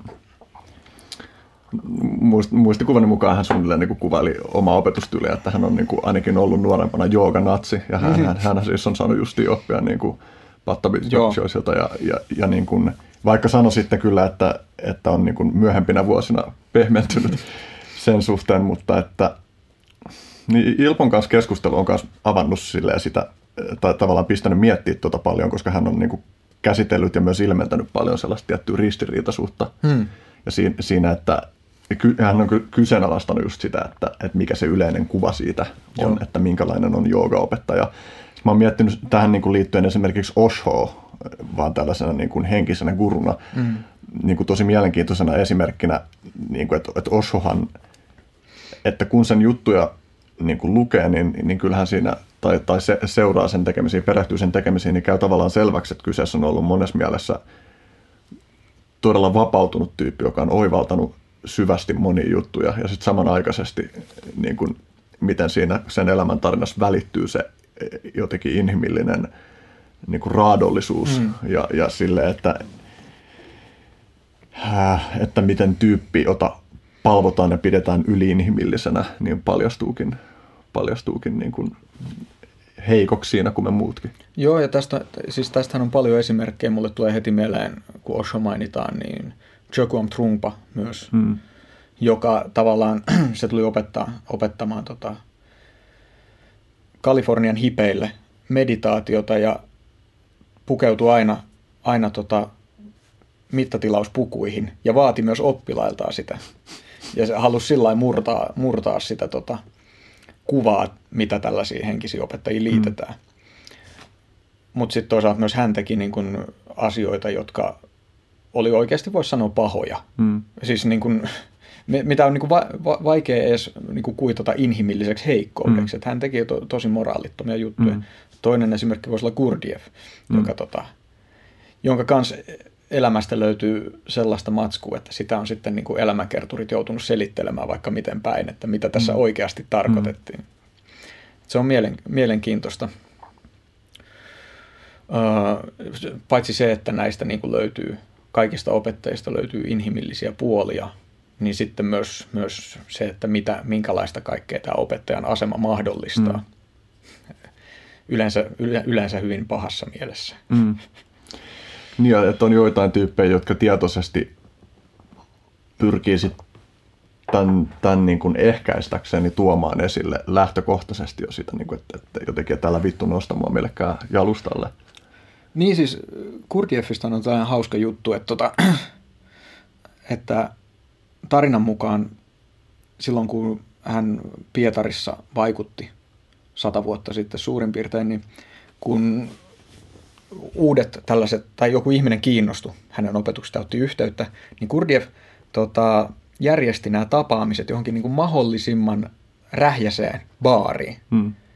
Ja käyttäytyi siellä tosi sellainen niin kuin, jotenkin mahdollisimman luotaan työntävästi. Hmm.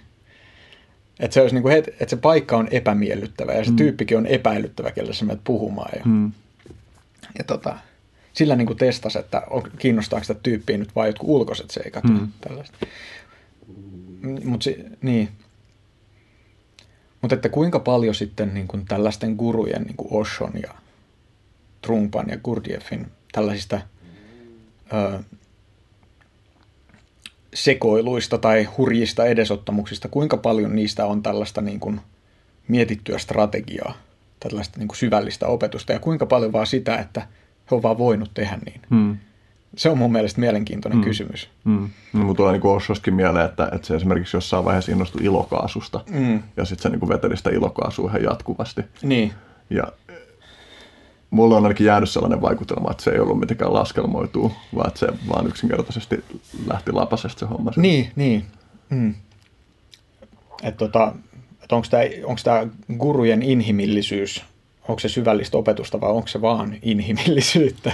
Niin no tossakin on tietysti, niin kuin, että, että siihenkään ei ole yhtä oikeaa totuutta, Mm. koska sitten jos Mm. jotkut ihmiset, jotka on, öö, mitä nyt tuli sään, niin kuin, että tämä täytyy ilmaista jotenkin niin, että tätä ei niin kuin, käsitetä väärin niin kuin jotenkin oikeuttavana, että, mutta että on ihmisiä, jotka on sanonut, että, niin kuin, että on totta, että, että ne teot on ollut niin kuin jo, jotka on kohdistunut siis, tai että ihmiset, jotka on joutunut vaikka jotenkin pahasti niin kuin kaltoin kohdelluksi joku Mm. gurun toimesta, niin, niin kuin, että, että he ei millään tavalla niin kuin pyytele anteeksi tämän gurun puolesta sitä ja niin kuin tuomitsee sen, että miten he on käyttäytynyt, mutta kokee sen opettaneen elämästä Joo. jotain. Että se kaikista, tai, tai esimerkiksi tämä vähän vastaava juttu, niin, niin kuin tulee mieleen, että joku tyyppi selitti niin kuin kultista irtautumistaan. Että se kaikista niin kuin suurin opetus siinä oli, siinä koko kulttihommassa oli niin kuin se irtautumisprosessi, jota hän ei olisi saanut kokea, jos hän ei olisi koskaan pärähtänyt siihen kulttiin. Mm, joo. Mun, mun on helppo nähdä toi, että, että siis se epäilemättä on aika lailla näin, mutta tietenkään sitä ei voi laittaa, se niin kuin, siitä ei voi tehdä yleistä sääntöä tavallaan. Niin, että se ei ole ehkä sen, että tavallaan, että sä et voi opettaa, ö, opettajana oikeuttaa sun mulkkua käytöstä niin kuin tuollaisella perusteella, vaikka se, johon se kohdistuu, niin hänellä, hänellä voi olla mahdollisuus niin kuin ottaa se sellaisena, että mä päätän nyt oppia tästä. Niin, joo. Mutta siis, mut jos lukee me- melkein mitä tahansa perinteisiä gurutarinoita, niin nehän sisältää tällaisia. Mm. Niin kun usein, usein oppilas on laitettu tekemään jotain niin kuin täysin älytöntä Mm. ja vaarallista ja Mm. näin. Ja siis toi on, toi on semmoinen tavallaan, mitä, mitä opettaja tekee, mitä guru tekee, niin senhän tarkoitus on saada niin kuin oppilas kehittymään nykyisen tasonsa yläpuolelle. Mm. Ja sehän ei voi koskaan olla miellyttävää. Mutta et sitten, että kuinka epämiellyttävää se on, niin siinä on varmasti asteeroja. Niin, tässä ollaan taas niin kuin siinä, sen ongelman äärellä, että me katsotaan tätä kaikkea meidän nykyisen maailmankuvan Mm. mm. kautta ja meidän nykyisen arvopainotus, niin kuin, että miten me painotetaan arvoja tällä hetkellä mm. tässä ajassa, tässä paikassa. Niin, kyllä. Mutta ootko nähnyt ton Kumare-dokkarin? On. Siinä on mun mielestä, Joo. se on niinku täysin relevantti tältä kannalta. Joo. Joo, sehän oli ihan nerokas. Siis se on mun mielestä ihan mahtava, mahtava dokkari. Ja siinä on hienointa tavallaan se, että miten se osoittaa sen tota, gurun merkityksen tai opettajan merkityksen. Voisiko tässä tiivistää kuulijoille? Eli, eli kyse on siis intialaisesta dokkarista, missä tämä ohjaaja tekeytyy tällaiseksi tota, joogaguruksi. Ta- Tavallaan omaksuu tällaisen roolin ja kehittää oman opetuksen, mitä hän sitten opettaa ja kerää ympärille oppilaita. Ja tota, sitten siinä dokkarissa kuvataan, että miten ne oppilaat siihen alkaa uskomaan ja, ja tota, minkälaisia seurauksia tällä on. Ja se, mikä tässä on mielenkiintoisinta, on se, että aika monet niistä sen oppilaista oikeasti onnistuu tekemään positiivisia muutoksia elämässä, vaikka se opetus on täysin hatusta vedetty. Se on mun mielestä se kiehtova puoli siinä. Mm. Että tavallaan se, että näillä ihmisillä on joku itseään suurempi asia, mihin ne voi uskoa ja joka motivoi niitä, Mm. Niin saa ne tavallaan niin kuin kehittymään tai ylittämään itsensä. Joo. Se on niin kuin hämmästyttävä juttu. Ja siis kiehtovahan on se, että, että sitten kun tämä tyyppi paljastaa Mm. tämän vedätyksen, niin, tai mulla ainakin jäi siitä sellainen fiilis, että, että vittu mikä opettaja, sillä että se teki tämän koko pro- kusetusprosessin Joo. ja paljasti Mm. mm. lopussa sen, että, että tavallaan tuossa on niin, niin monta jotenkin sellaista eri tasoa, miltä tuota voi tarkastella. Oh, on, on. Et, mm. se, on, se on mun mielestä, mun pitäisi katsoa se uudestaan. Mä oon nähnyt se vain yhden kerran, mutta siis se on, niin kuin, se on jotenkin niin sellainen tavallaan melkein suosittelisin, että kaikille, ketkä on tekemisissä vaikka joogan kanssa, niin se pitäisi katsoa. Mm. Koska se on niin kuin, ihmisessä on sellainen niin kuin sisäsyntyinen tarve uskoa johonkin opettajaan mm. ja seurata sitä. Mm. Ja se ei ole välttämättä kokonaan huono asia, mm. Jep. Mutta siihen voi sisältyä aika niin kuin moninaisia hommia. Mm. Niin se, että meillä on joku auktoriteettihahmo, johon me voidaan laittaa meidän toivo ja usko, niin mahdollistaa monia asioita, niin. Jotka ei olisi mahdollisia ilman sitä. Et, ja, ja ylipäänsä tämä pätee myös vaan siihen, että jos on joku usko, hmm. että se ei tarvitse olla minkään hahmoa, mutta usko johonkin, niin se mahdollistaa sen, että me voidaan heittäytyä tekemään asioita eri tavalla Mm, mm. kuin jos sellaista ei olisi. Ja, ja että se ei ole niin yksinkertaista, että se olisi vaan, vaan yksiselitteisesti typerää Mm. uskoa johonkin tuollaiseen. Niin, niin, kyllä. Ja tässä tullaan taas siihen, mitä, mitä, niin kuin, mitä merkitystä vaikka myyteillä on. Jos mm. meillä on mielekäs selitys meidän olemassaololle, niin silloin elämä, tai- tai me voidaan ehkä saavuttaa niin kuin parempia asioita tai elää ainakin mielekkäämmin. Mm. Tämä on, tämä on niin, kuin niin, tieto on kummallinen asia. Koska tavallaan niin kuin, tiedon kasvaminen mahdollistaa monia juttuja, mutta sitten tavallaan se tekee joistakin asioista paljon vaikeampia. Mm. Tiedätkö? Mm. Elämästä tulee hyvin monimutkaista. Mm. Niin ja kaikki ihmiset ei selviä sen tiedon kanssa sillä tavalla, että, että kokisi elävänsä hyvää elämää. Mm. Ja, ja että merkityksellä, niin kuin, tiedolla on hyvin vähän tekemistä usein merkity, niin kuin elämän merkityksellisyyden mm. asteen kanssa. Että se Mm. voi oikeissa olosuhteissa tieto voi olla tosi hyvä juttu, mutta, mutta se ei ole sitä automaattisesti. Mm, mm. Et, et siis just esimerkiksi niin kuin, uh, vaikka liit, siis nämä, nämä asiat just, että miten usko vaikuttaa siihen, että, että mitä ihminen voi tehdä, niin sehän on kai, kai tota, alkaa olla tutkimuksia siitä aiheesta, että se, että uskooko ihminen vaikka lääkkeiden tehoon, vaikuttaa siihen, miten hyvin ne tehoaa. Vaikka ne olisi ihan tällaisia niin kuin, ö, oikeita lääkkeitä, eikä mitään uskomushoitoja. Mm. Niin tavallaan, tavallaan tota, sitten tällainen niin kuin tieto näistä asioista, että me aletaan tietää näitä juttuja, alkaa ehkä vähitellen rapauttaa mm. just vaikka niin kuin hoitojen, niin kuin lääketieteen toimimista mm. ja tällaista. Mm. En tiedä siis kuinka pitkälle se voi mennä, Mm. mutta tavallaan kaikki nämä asiat vaikuttaa. Mm. Siitähän esimerkiksi on jonkunlaista tutkimusdataa, että, että jos lääkäri pitää vastaanotolla stetoskooppia kaulassa, niin potilaat paranee paremmin, Kyllä. koska mä, ne uskoo siihen lääkäriin. Mä oon joskus miettinyt, että kun puoskari ei ole suojattu ammatti, niin, mikä, niin että jos mä perustaisin semmoisen klinikan, Äh. jossa mä tarjosin puoskarin palveluita, jossa mä justiin stetoskooppi kaulassa lääkärin takki päällä tarjoisin niitä, oliko nyt sininen pilleri, se kaikista tehokkain placebo. Niin. Kertoin ihmisille, että tämä on placebo-pilleri, tässä on mm. pelkkää sokeria. Mm, mm. Tässä ei ole mitään, mikä itsessään vaikuttaa. Ja täysin avoimesti myös, että mulla on tämä takki päällä sitä varten, että on tarkoitus tehostaa tätä. Mm. Ei niin kuin sen takia, että tehdäkseni rahaa, vaan ehkä vähän samanlaisella funktiolla kuin tuo kumare Mm, mm. dokkari. Niin, mutta siinä kumarissa oli olennaista, että ne uskoo, että se on oikea opettaja. Kyllä. Mutta niin kuin, että ehkä se, tai tuo funktio, mm. funktion samankaltaisuus oli, oli siinä, että, että sen tarkoitus olisi niin kuin, tuoda joitakin oivalluksia liittyen siihen niin kuin uskon funktioon ja, siis, mm. ja se, että, että tosiaankin käsittääkseni se, että ihmiset tietää, että kyse on placebosta, ei mitenkään, äh, voi olla, että sillä on joku vaikutus, mutta se ei ainakaan täysin vestä placebo-tehoa pois. Hmm. Niin se oli se mun niin kuin tavallaan ajatus siinä, siinä puoskariklinikassa, että, että tämä toimii huolimatta siitä, että sä tiedät, että tässä ei itsessään ole mitään, mikä toimii.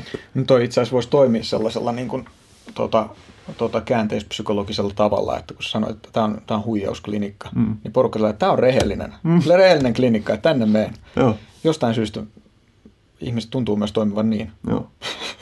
Mm. Ehkä toi pitäisi toteuttaa oikeasti jossain muodossa. Tämä, tämä on sellainen tota, to, ihmisläheinen ja niin kuin rehellinen, re- rehti hoi, tota, tämä Henrin puoskariklinikka. Joo. Toi jotenkin niin kuin, joo. Uskoon liittyen yksi kiinnostava juttu, mistä mä haluaisin kysyä kans, niin uskonnollisuuden ja henkisyyden ero, ja sitten taas viittaan sun kirjoituksiin, Paul Heelas on puhunut holistisesta henkisyydestä erillään ulkoa ohjautuvasta uskonnollisuudesta. Joo. Mitkä ovat näitä eriyttäviä tekijöitä? Öö, niin siis tämä on tämä, Paul Hillas on siis brittiläinen uskontososiologi, ja hän on kirjoittanut tästä uskonnon tai uskonnollisuuden ja henkisyyden eroista. Ja tota, mä oon joskus käyttänyt tätä teoriaa, koska se oli mun mielestä käytännöllinen. Se ei to- todellakaan ole niin kuin ainut tapa tarkastella tätä asiaa.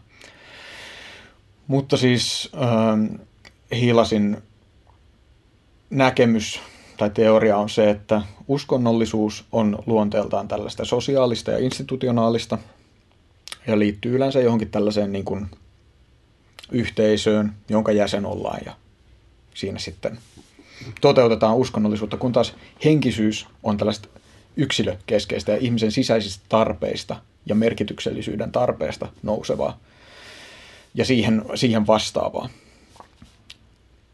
Eli niin kuin vaikka, vaikka tyypillinen esimerkki on jooga. Jooga, jooga tai joogan harjoittamiseen aika harvoin nykyään kuuluu se, että kuulutaan minkäänlaiseen ryhmään vaan ihminen käy jossain joogatunneilla ja saa siitä jotain merkityksellistä itselleen. Eli tämä on tällainen sosiologinen juttu, öö, yksi teoria, tarkastella näitä käsitteitä, joista paljon puhutaan, mutta jotka usein jää hyvin hämäriksi. Hmm. Ja näillä on myös limittäisyyttä tai että ei ole aina ollenkaan helppoa määritellä tarkasti, että kummalle alueelle ihmisen toiminta. Niin käytännössä hmm. sitten ei todellakaan. Mut, mutta jos niinku just tuon Hiilasin mallin mukaan katsotaan, niin se, siinä tavallaan se tehdään sen niinku, ö, institutionaalisuuden mm. kautta se ero.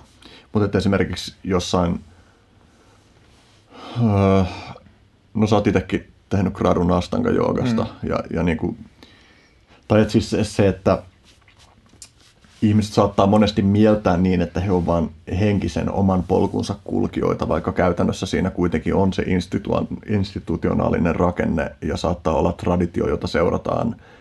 Niin kun, ja, ja mulle on tullut sellainen vaikutelma, että monet ihmiset haluaa kovasti uskoa siihen omaan totaalisen uskonnottomuuteen, vaikka heidän toimintansa itse asiassa näyttäytyykin niin kuin hyvin paljon niin kuin uskonnollisuuden tunnusmerkkejä ilmentävältä mm. tai ilmentävänä. Niin. Joo.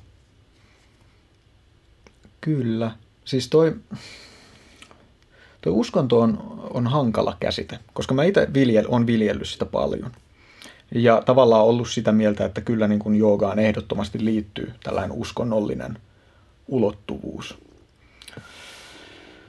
Mutta tosiasiahan toisaalta kuitenkin on se, että uskonto siinä mielessä, mitä se useimmille ihmisille tuo mieleen sanana, öö, on aika lailla paitsi tämän modernin länsimaisen kulttuurin tuotetta, niin myös erityisesti tämä nimenomainen uskontosana mm. vielä Suomessa sisältää ihan oman mausteensa, kun siinä on tämä sana usko. Ja, ja tota, jos me lähdetään sitä kautta, tämän usko, uskon kautta liikkeelle, niin eihän sillä ole mitään tekemistä joogan kanssa varsinaisesti. Tai voi olla, mutta ei, mutta niin kuin, ei itsestään selvästi ole. Hmm. Öö,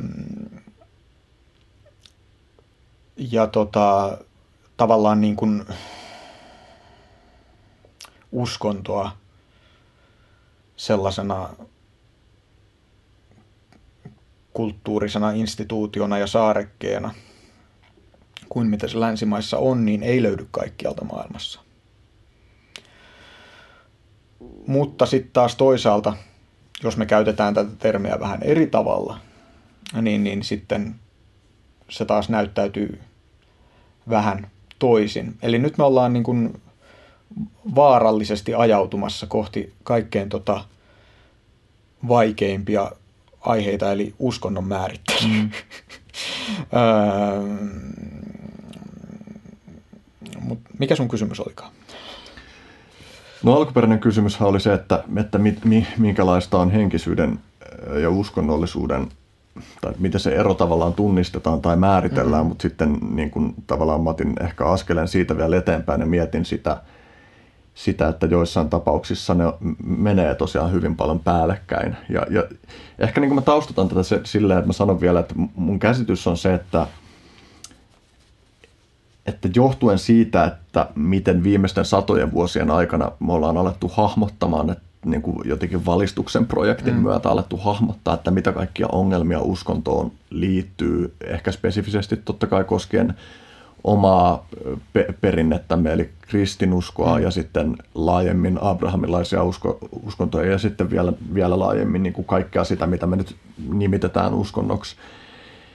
Niin siinä on tullut tavallaan semmoinen voimakas, ehkä voi sanoa, että kollektiivisesti me ollaan kaikki käyty semmoinen jonkinlainen teini-ateistivaihe läpi, kun sä mm. puhuit itsekin siitä, niin kuin, että oli uskon, uskontovastainen Joo. jossain vaiheessa. Ja musta tuntuu, että me ei olla hahmotettu, että mitä kaikki positiivisia juttuja siihen liittyy, että mitä, mitä me kutsutaan uskon, uskonnollisuudeksi. Mm. Ja sen takia, että sitä ei ole kauhean hyvin sisäistetty, niin, niin ihmiset karttaa tosi paljon sitä, että he tulisi leimatuksi uskovaisiksi tai uskonnollisiksi mikä on tietysti ymmärrettävää ihan niin kuin siis suomen kielessäkin lähtien, lähtien siitä, että on tosi leimaava sana toi mm. uskonto ja uskovainen se kuulostaa. Uskovainen erityisesti on jotenkin Joo. sellainen. Ja, Koska siihen sisältyy se ajatus, että uskotaan johonkin ilman välttämättä perusteita. Joo. Mitä, mitä taas niin kuin vaikka religion-sanaan ei, mm. ei sisälly. Jep. Ja, ja sitten niin kuin tämän, niin kuin, tämä liittyy tuohon aiempaan kysymykseen sillä tavalla, että, että musta tuntuu siltä, että, että ihmiset – haluaa alleviivata tosi paljon sitä, että I'm spiritual but not religious mm. sen takia, että heihin ei liitettäisi niitä negatiivisia juttuja, mm. joita tyypillisesti liitetään uskonnollisuuteen. Ja ö, tästä myös seuraa se, että, että tämän, koska ihmiset niin paljon haluaa uskoa ja toivoa, että, että he ei ainakaan olisi uskonnollisia, niin he luo itselleen sokeita pisteitä, eli vaikeuttaa sitä, että he näkisivät niitä tapoja, joilla he itse asiassa käyttäytyykin uskonno, niin kuin sillä tavalla kuin mitä, mihin uskonnollisuudella viitataan.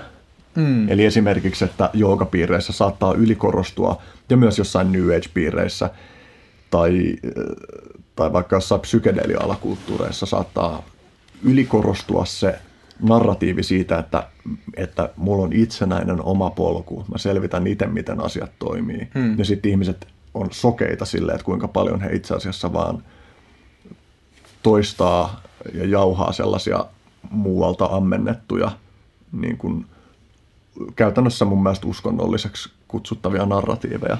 Joo, ja siis niin kuin, ihan jos otetaan tälleen tota, niin kuin käytännön tasolla, jooga, jooga maailmassahan on yleistynyt viime vuosina aika paljon tämä, että keräännytään yhteen laulamaan näitä kirtaneita, hmm. eli, eli tota, intialaisia uskonnollisia lauluja, jotka usein liittyy johonkin tiettyyn jumaluuteen. Ja sitten jos me istutaan, tai ihmiset istuu piirissä jossain huoneessa, missä on palaa jotain suitsukkeita ja on kynttilöitä ja on ehkä jotain jumalten patsaita siinä ja ne laulaa uskonnollisia lauluja näille jumalille. Niin tuota, eihän siis, kyllähän sitä voi tehdä olematta hindu itsekin on tehnyt, enkä ole hindu, vaikka hindulaisesta filosofiasta puhun koko ajan. Mutta tota, kyllä siinä jotain uskonnollista on mm. tekeillä mun mielestä. Tällä mm. ihan niin kuin rohkenisin sanoa mm. näin, että, että tota, e, en mä näe, että miten se eroaa vaikka siitä, että mennään kirkkoon ja lauletaan virsiä. Mm. Niin siis se ero osittain sillä, että se on meille etäisempi se kulttuuri, jolloin meidän on helpompi niellä siihen tiettyjä juttuja, jotka näyttäytyy meille vähän mystisinä ja vieraana, mm. eikä tylsinä ja tuttuina. Mm. Mm. Mutta, mutta, mutta mun tavallaan yksi semmoinen keskeinen juttu, jota mä oon pyöritellyt viime aikoina, on se, että se sokea piste on sillä tavalla haitallinen, että se estää meistä oikeasti, estää meitä näkemästä ja arvostamasta niitä positiivisia mm-hmm. juttuja, joita tollainen uskonnollisuus tai joita ylipäänsä siis uskonnollisuus voi tuoda ihmiselämään. Ja kun me ei nähdä sitä, niin meillä puuttuu joku olennainen osa siitä kokonaiskuvasta. Ja siis mä tiedostan hyvin sen niin kuin ristiriidan siinä, että tai siis, että, että, että itsekin käyn toisinaan laulaa kirtaneita mm. ja, ja, ja koen sen osittain vaikeaksi just niiden syiden takia, että mä tiedostan, että se on uskonnollista, mä tiedostan, että siellä on taustalla joku tietty traditio, mä tiedostan, että joillekin ihmisille tämä on tämä puhuu faktuaalisemmin maailmasta, kun mulle mm. se on jotenkin silleen, että mun lähestymistapa on vähän ehkä voisi kutsua kaosmaagiseksi siinä mm. mielessä, että mä näen, että erilaisilla uskonnoilla ja ritua- rituaaleilla on sitä functional utility ja se tuntuu vilpittömästi mun mielestä tosi hyvältä. Mm-hmm. Ja mä oon alkanut päästä ton yli myös sillä, että mä voin jonkun verran jo laulaa myös jotain kristillisiä lauluja niin kuin sillä, niin kuin sillä ajatuksella, että, että tämä tavoittaa mun mielestä jonkun aspektin niin kuin ihmisyydestä. Tämä mm. tuntuu sosiaalisesti hyvältä ja miellyttävältä. Niin kuin, ja, ja vaikka niin kuin just sen tavallaan kaikki se, mikä kytkeytyy siihen teiniateismiin ja toisaalta myös ihan niin kuin asialliseen uskontokritiikkiin, mm.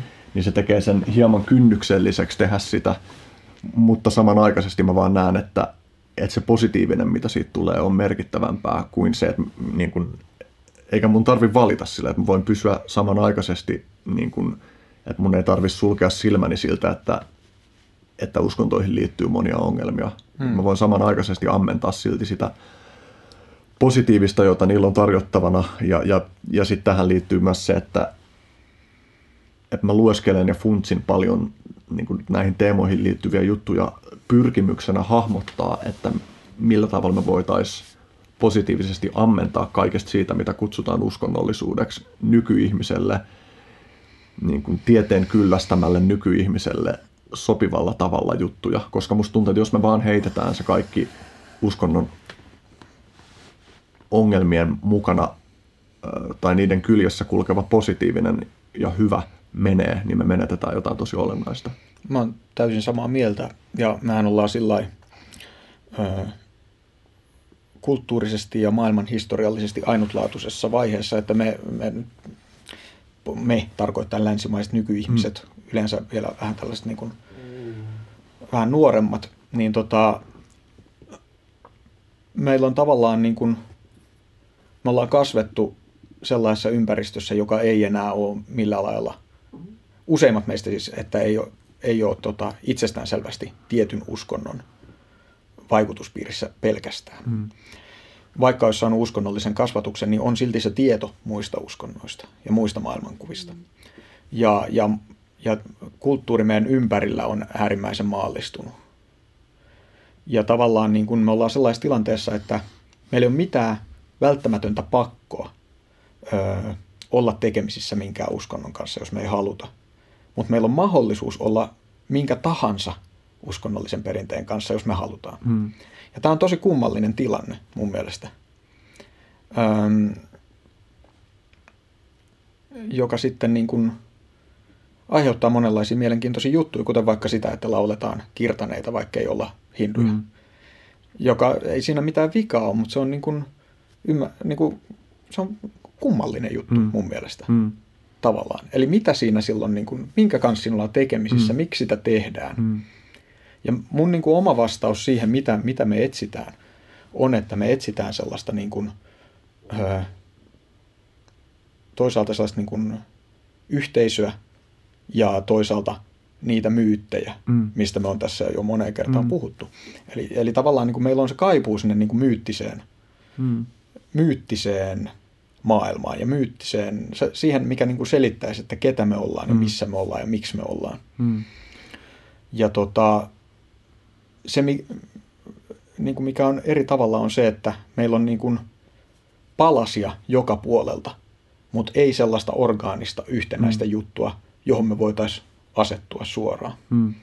Ja sitten tota kritisoidaan tavallaan, että siitä puhutaan, että niin kuin tällainen uusi hen, henkisyys on sellaista, että poimitaan vähän paloja sieltä sun mm. täältä. Mutta ongelma on just se, että kun ei meillä ole, meillä ei ole mitään kovin hyvin jotenkin teollisen maailman ihmisen maailmankuvaan sopivaa kokonaisuutta tai ainakaan niin kuin useimpien ihmisten maailmankuvaan sopivaa. Tietysti tässä nyt on myös on syytä kysyä, että tarviiko ollakaan mitään sellaista, joka sopisi kaikille ja ei varmasti tarvikaan. Mutta niin kuin, mä, mä, mä haluan itse asiassa lisätä tuohon vielä sen, että yksi juttu, mitä me kanssa haetaan, on se pyhyyden atmosfääri, mm. hartauden atmosfääri. Joo. Se, että ollaan jossain paikassa, jossa tiedetään, että tiedätkö, jos sä menet laulaa jotain tollaisia lauluja, niin, niin silloin lähtökohtaisesti sä et ole siellä silleen, mm. vaan siellä, siellä ollaan tietyssä fiiliksessä ja mun mielestä se, sille fiilikselle on tilansa ja tarpeensa. Si- joo, ja siis yksi, mitä ei voi riittämiin korostaa, on rituaalit. Mm. Ainakin mulla itselläni on vähän niin kuin rituaalin jano. Joo, todellakin. Mullakin Ja, on. ja rituaaleissa on nimenomaan mun mielestä keskeistä se, että ne, tota, ne puhuttelee sellaisia osia meistä, jotka ei kommunikoi sanoilla, Mm. vaan teoilla ja symboleilla. Mm. Ja tota, tota, tota, ne niin kuin luo sillä lailla syvää järjestystä ja merkityksellisyyden tuntuu mm. elämään. Mutta se niin kuin, mä tavallaan, siis niin kuin, jos katsotaan nyt tätä tilannetta, missä me ollaan, niin just toi tommonen eklektinen yhdistely tuntuu väistämättömältä. Ja tavallaan se on väistämätöntä sikäli, että me joudutaan niin kuin rakentamaan se oma, oma tota, ö, maailmamme monissa tapauksissa. Se oma, oma niin kuin henkinen tai uskonnollinen, tai miksi sitä nyt haluaa sanoa, niin mm. se maailma, me joudutaan, niin kuin, me, me, se on meidän niin kuin velvollisuus nyt. Mahdollisuus ja velvollisuus rakentaa se itse. Mutta se, mikä tässä mun mielestä on ongelmana, on se, että semmoinen öö, systeemi, joka me ollaan itse rakennettu, ei voi tavallaan viedä meitä meidän itsemme tuolle puolen. Saatko kiinni tästä Mm. ajatuksesta? Eli, eli mitä aiemmin puhuttiin tuossa niin kuin opettajan ja gurun merkityksestä on se, että se guru vetää niin kuin sen oppilaan jonnekin sellaiseen oivallukseen, mihin se ei itse pääse. Ja Mm. tavallaan samaa tehtävää voi toteuttaa mikä tahansa olemassa oleva perinne.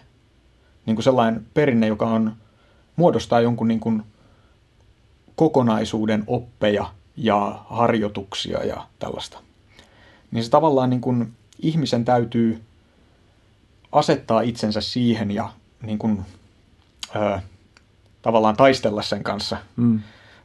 ö, niin kuin ymmärtääkseen sitä systeemiä että itseään paremmin. Ja silloin Mm. voidaan ehkä niin kuin, ta- tavallaan silloin ihminen ei enää itse määrää kaikesta. Mm. Mutta silloin kun me itse rakennetaan koko systeemi, niin silloinhan se vaan tavallaan heijastaa meidän omia mielihaluja. Mm. Tämä on itse asiassa, äh, käänsin tuossa joitakin vuosia sitten uskontotieteilijä Daniele Bolellin kirjan Luo oma uskontosi, joka käsittelee just tätä. Bolellin pointti on se, että ihminen, tai että jokainen ihminen luo sen oman systeeminsä. Ja se on hyvä juttu. Ja siinä Bo- Bolellin tota, kirjassa on mun mielestä paljon sellaista hyvää kritiikkiä esimerkiksi fundamentalismia kohtaan. Ja sellaista niin kuin kapeakatseisuutta kohtaan, Mm. mikä on tosi tervetullutta. Mutta tämä on mun mielestä se niin kuin Bolellin sokea piste ja yleisemmin tällaisen uushenkisyyden sokea piste, että me ei nähdä niin kuin sen oman persoonallisuutemme tuolle puolen. Mm. Ja tämä on se niin kuin, suuri puute mun mielestä, mihin mä oon itse ainakin yrittänyt etsiä jonkunlaista vastausta. Mm. Että mikä on se isompi kokonaisuus, mikä on se niin kuin,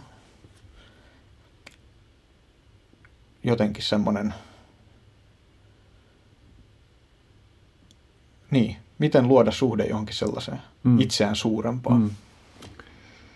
Tämä on todella kiinnostava aihe.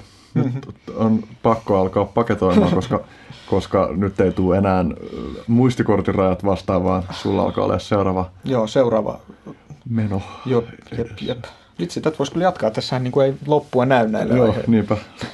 Ehkä heitä vielä täkynä. Mä en muista, missä, missä sun kirjoituksessa oli, mutta sä vertasit jossain siis, tota, että tehdään justiin äh, tavallaan traditionaalisesti hindulaisen uskonnollisuuteen liittyviä, liittyviä juttuja. Vaikka ei olla hinduja, niin sä vertasit sitä siihen, että, että jengi vaeltaa esimerkiksi tuota Santiagon pyhinvaellusreittiä olematta, ö, olematta uskovaisia, ja heille sen, sen funktio kuitenkin myös on jokin muu kuin vaan se, että kävellään tai Mm. käydään lenkillä. Ö, Mä en tiedä, muistatko suoraan, missä tämä oli, mutta tämän voisi Joo, linkata. muistan. Se on tuossa erakkomajoista kuntosaleille ö, loppusanoissa. No niin, joo, niin suosittelen siis lukemaan kirjan, koska tässä oli hyvä kiteyttelyä. Harmi, että sitä nyt ei enempää Mm. Käsittelemään, mutta tota, joo, jätetään tästä. Tässä oli niinku todella monta juttua, joita olisin halunnut vielä ottaa esiin, Mm. mutta ehkä tulevaisuudessa palataan näiden juttujen äärelle. Toivottavasti. Mun tota, vakio loppukysymykset, mennään niihin nopeasti. Ensimmäinen on se, että minkälaiset asiat pelottaa sua? Öm, mua pelottaa, tota, miten se nyt kiteyttäisi? Siis li, minua pelottaa se, että ihmiset menettää niin kuin otteen todellisuuteen. To, jo, jo, mitä, huono kiteytys, mutta antaa mennä eteenpäin. No niin. Minkälaiset asiat inspiroi sua? Ähm, minua inspiroi se, kun joku toteuttaa omaa olemustaan aidolla tavalla. Minkälaiset asiat on muovannut sua siksi, mitä olet nyt? Ää, kaikki asiat, mitä olen elämäni aikana kokenut. Ei mikään sen enempää kuin mikään muukaan. Mm, mm. Jos asiat luistavat hyvin ja optimaalisella tavalla, niin minkälaisessa suunnassa kuljet viiden vuoden päästä? Um, silloin mä työskentelen edelleen näiden samojen itseäni kiehtovien asioiden parissa kuin tälläkin hetkellä. Hmm. Mutta todennäköisesti entistä paremmin ja suuremmalla mittakaavalla. Ö, vielä viimeisenä, viimeisenä toivotus. Itse asiassa ennen sitä, ennen viimeistä mm. kysymystä, koska tämän toivotuksen täytyy olla se, mihin tämä loppuu, niin koska mä haluan vielä edistää sellaista, että ihmisille jää nälkäinen fiilis niin kuin mm. tulevia keskusteluja ajatellen, niin muun muassa niin kuin juttuja, joita me ei käsitelty, mutta joita mm. me oltaisiin voitu käsitellä, niin oli esimerkiksi se, että jotkut on sitä mieltä, että että länsimaisten ihmisten, että meillä ei itse asiassa olisi mitään oikeutta tehdä mitään joogaan liittyvää tutkimusta. Mm. Että se on lähtökohtaisesti jo väärä asetelma ja että, että siinä on aina valta-asetelma. Hmm. Ja tästä tullaan tulevaisuudessa salettiin keskustelemaan. Ja tota, olisi ollut myös kiinnostava kysyä enemmän siitä, että miten sun oma prosessi on mennyt sen suhteen, kun sä oot puhunut, että sun ryppyotsaisuus joogaa kohtaan on vähentynyt mm. vuosien varrella. Ja olisi ollut kiinnostavaa keskustella vähän enemmän myös joogatutkimuksesta, koska joogaa tutkitaan tosi monenlaisista näkökulmista. Mm. Ja niin kuin olisin kysynyt siitä, että mitkä on niin kuin, joogatutkimuksen viimeisimmät tuulet tai aika laaja kysymys se olisi ollut, mutta näin. Ja mua olisi kiinnostanut kysyä sinulta vähän sanskriitistä ja sanskriitin ja suomen yhtäläisyyksistä. Josta Huh, hyvä, että se sivuutettiin. Kaikkea, niin, tota, niin mä en tiedä siis, että olisit sä osannut vastata siihen, mutta että tällaisia asioita sitten ensi kerralla, kun päästään Matti Joo. Rautaniemen kanssa keskustelemaan, mutta vielä viimeiseksi, toivottaisitko jotain ihmislajille? Joo, mä toivottaisin, että äh, etsikää syvempää ymmärrystä itsestänne ja kanssa ihmisistänne ja koko olemassaolosta. Kiitoksia. Kiitos. Mainiota.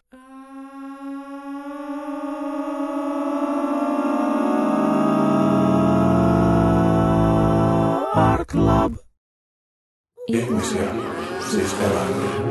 Ihmisiä, siis eläimiä.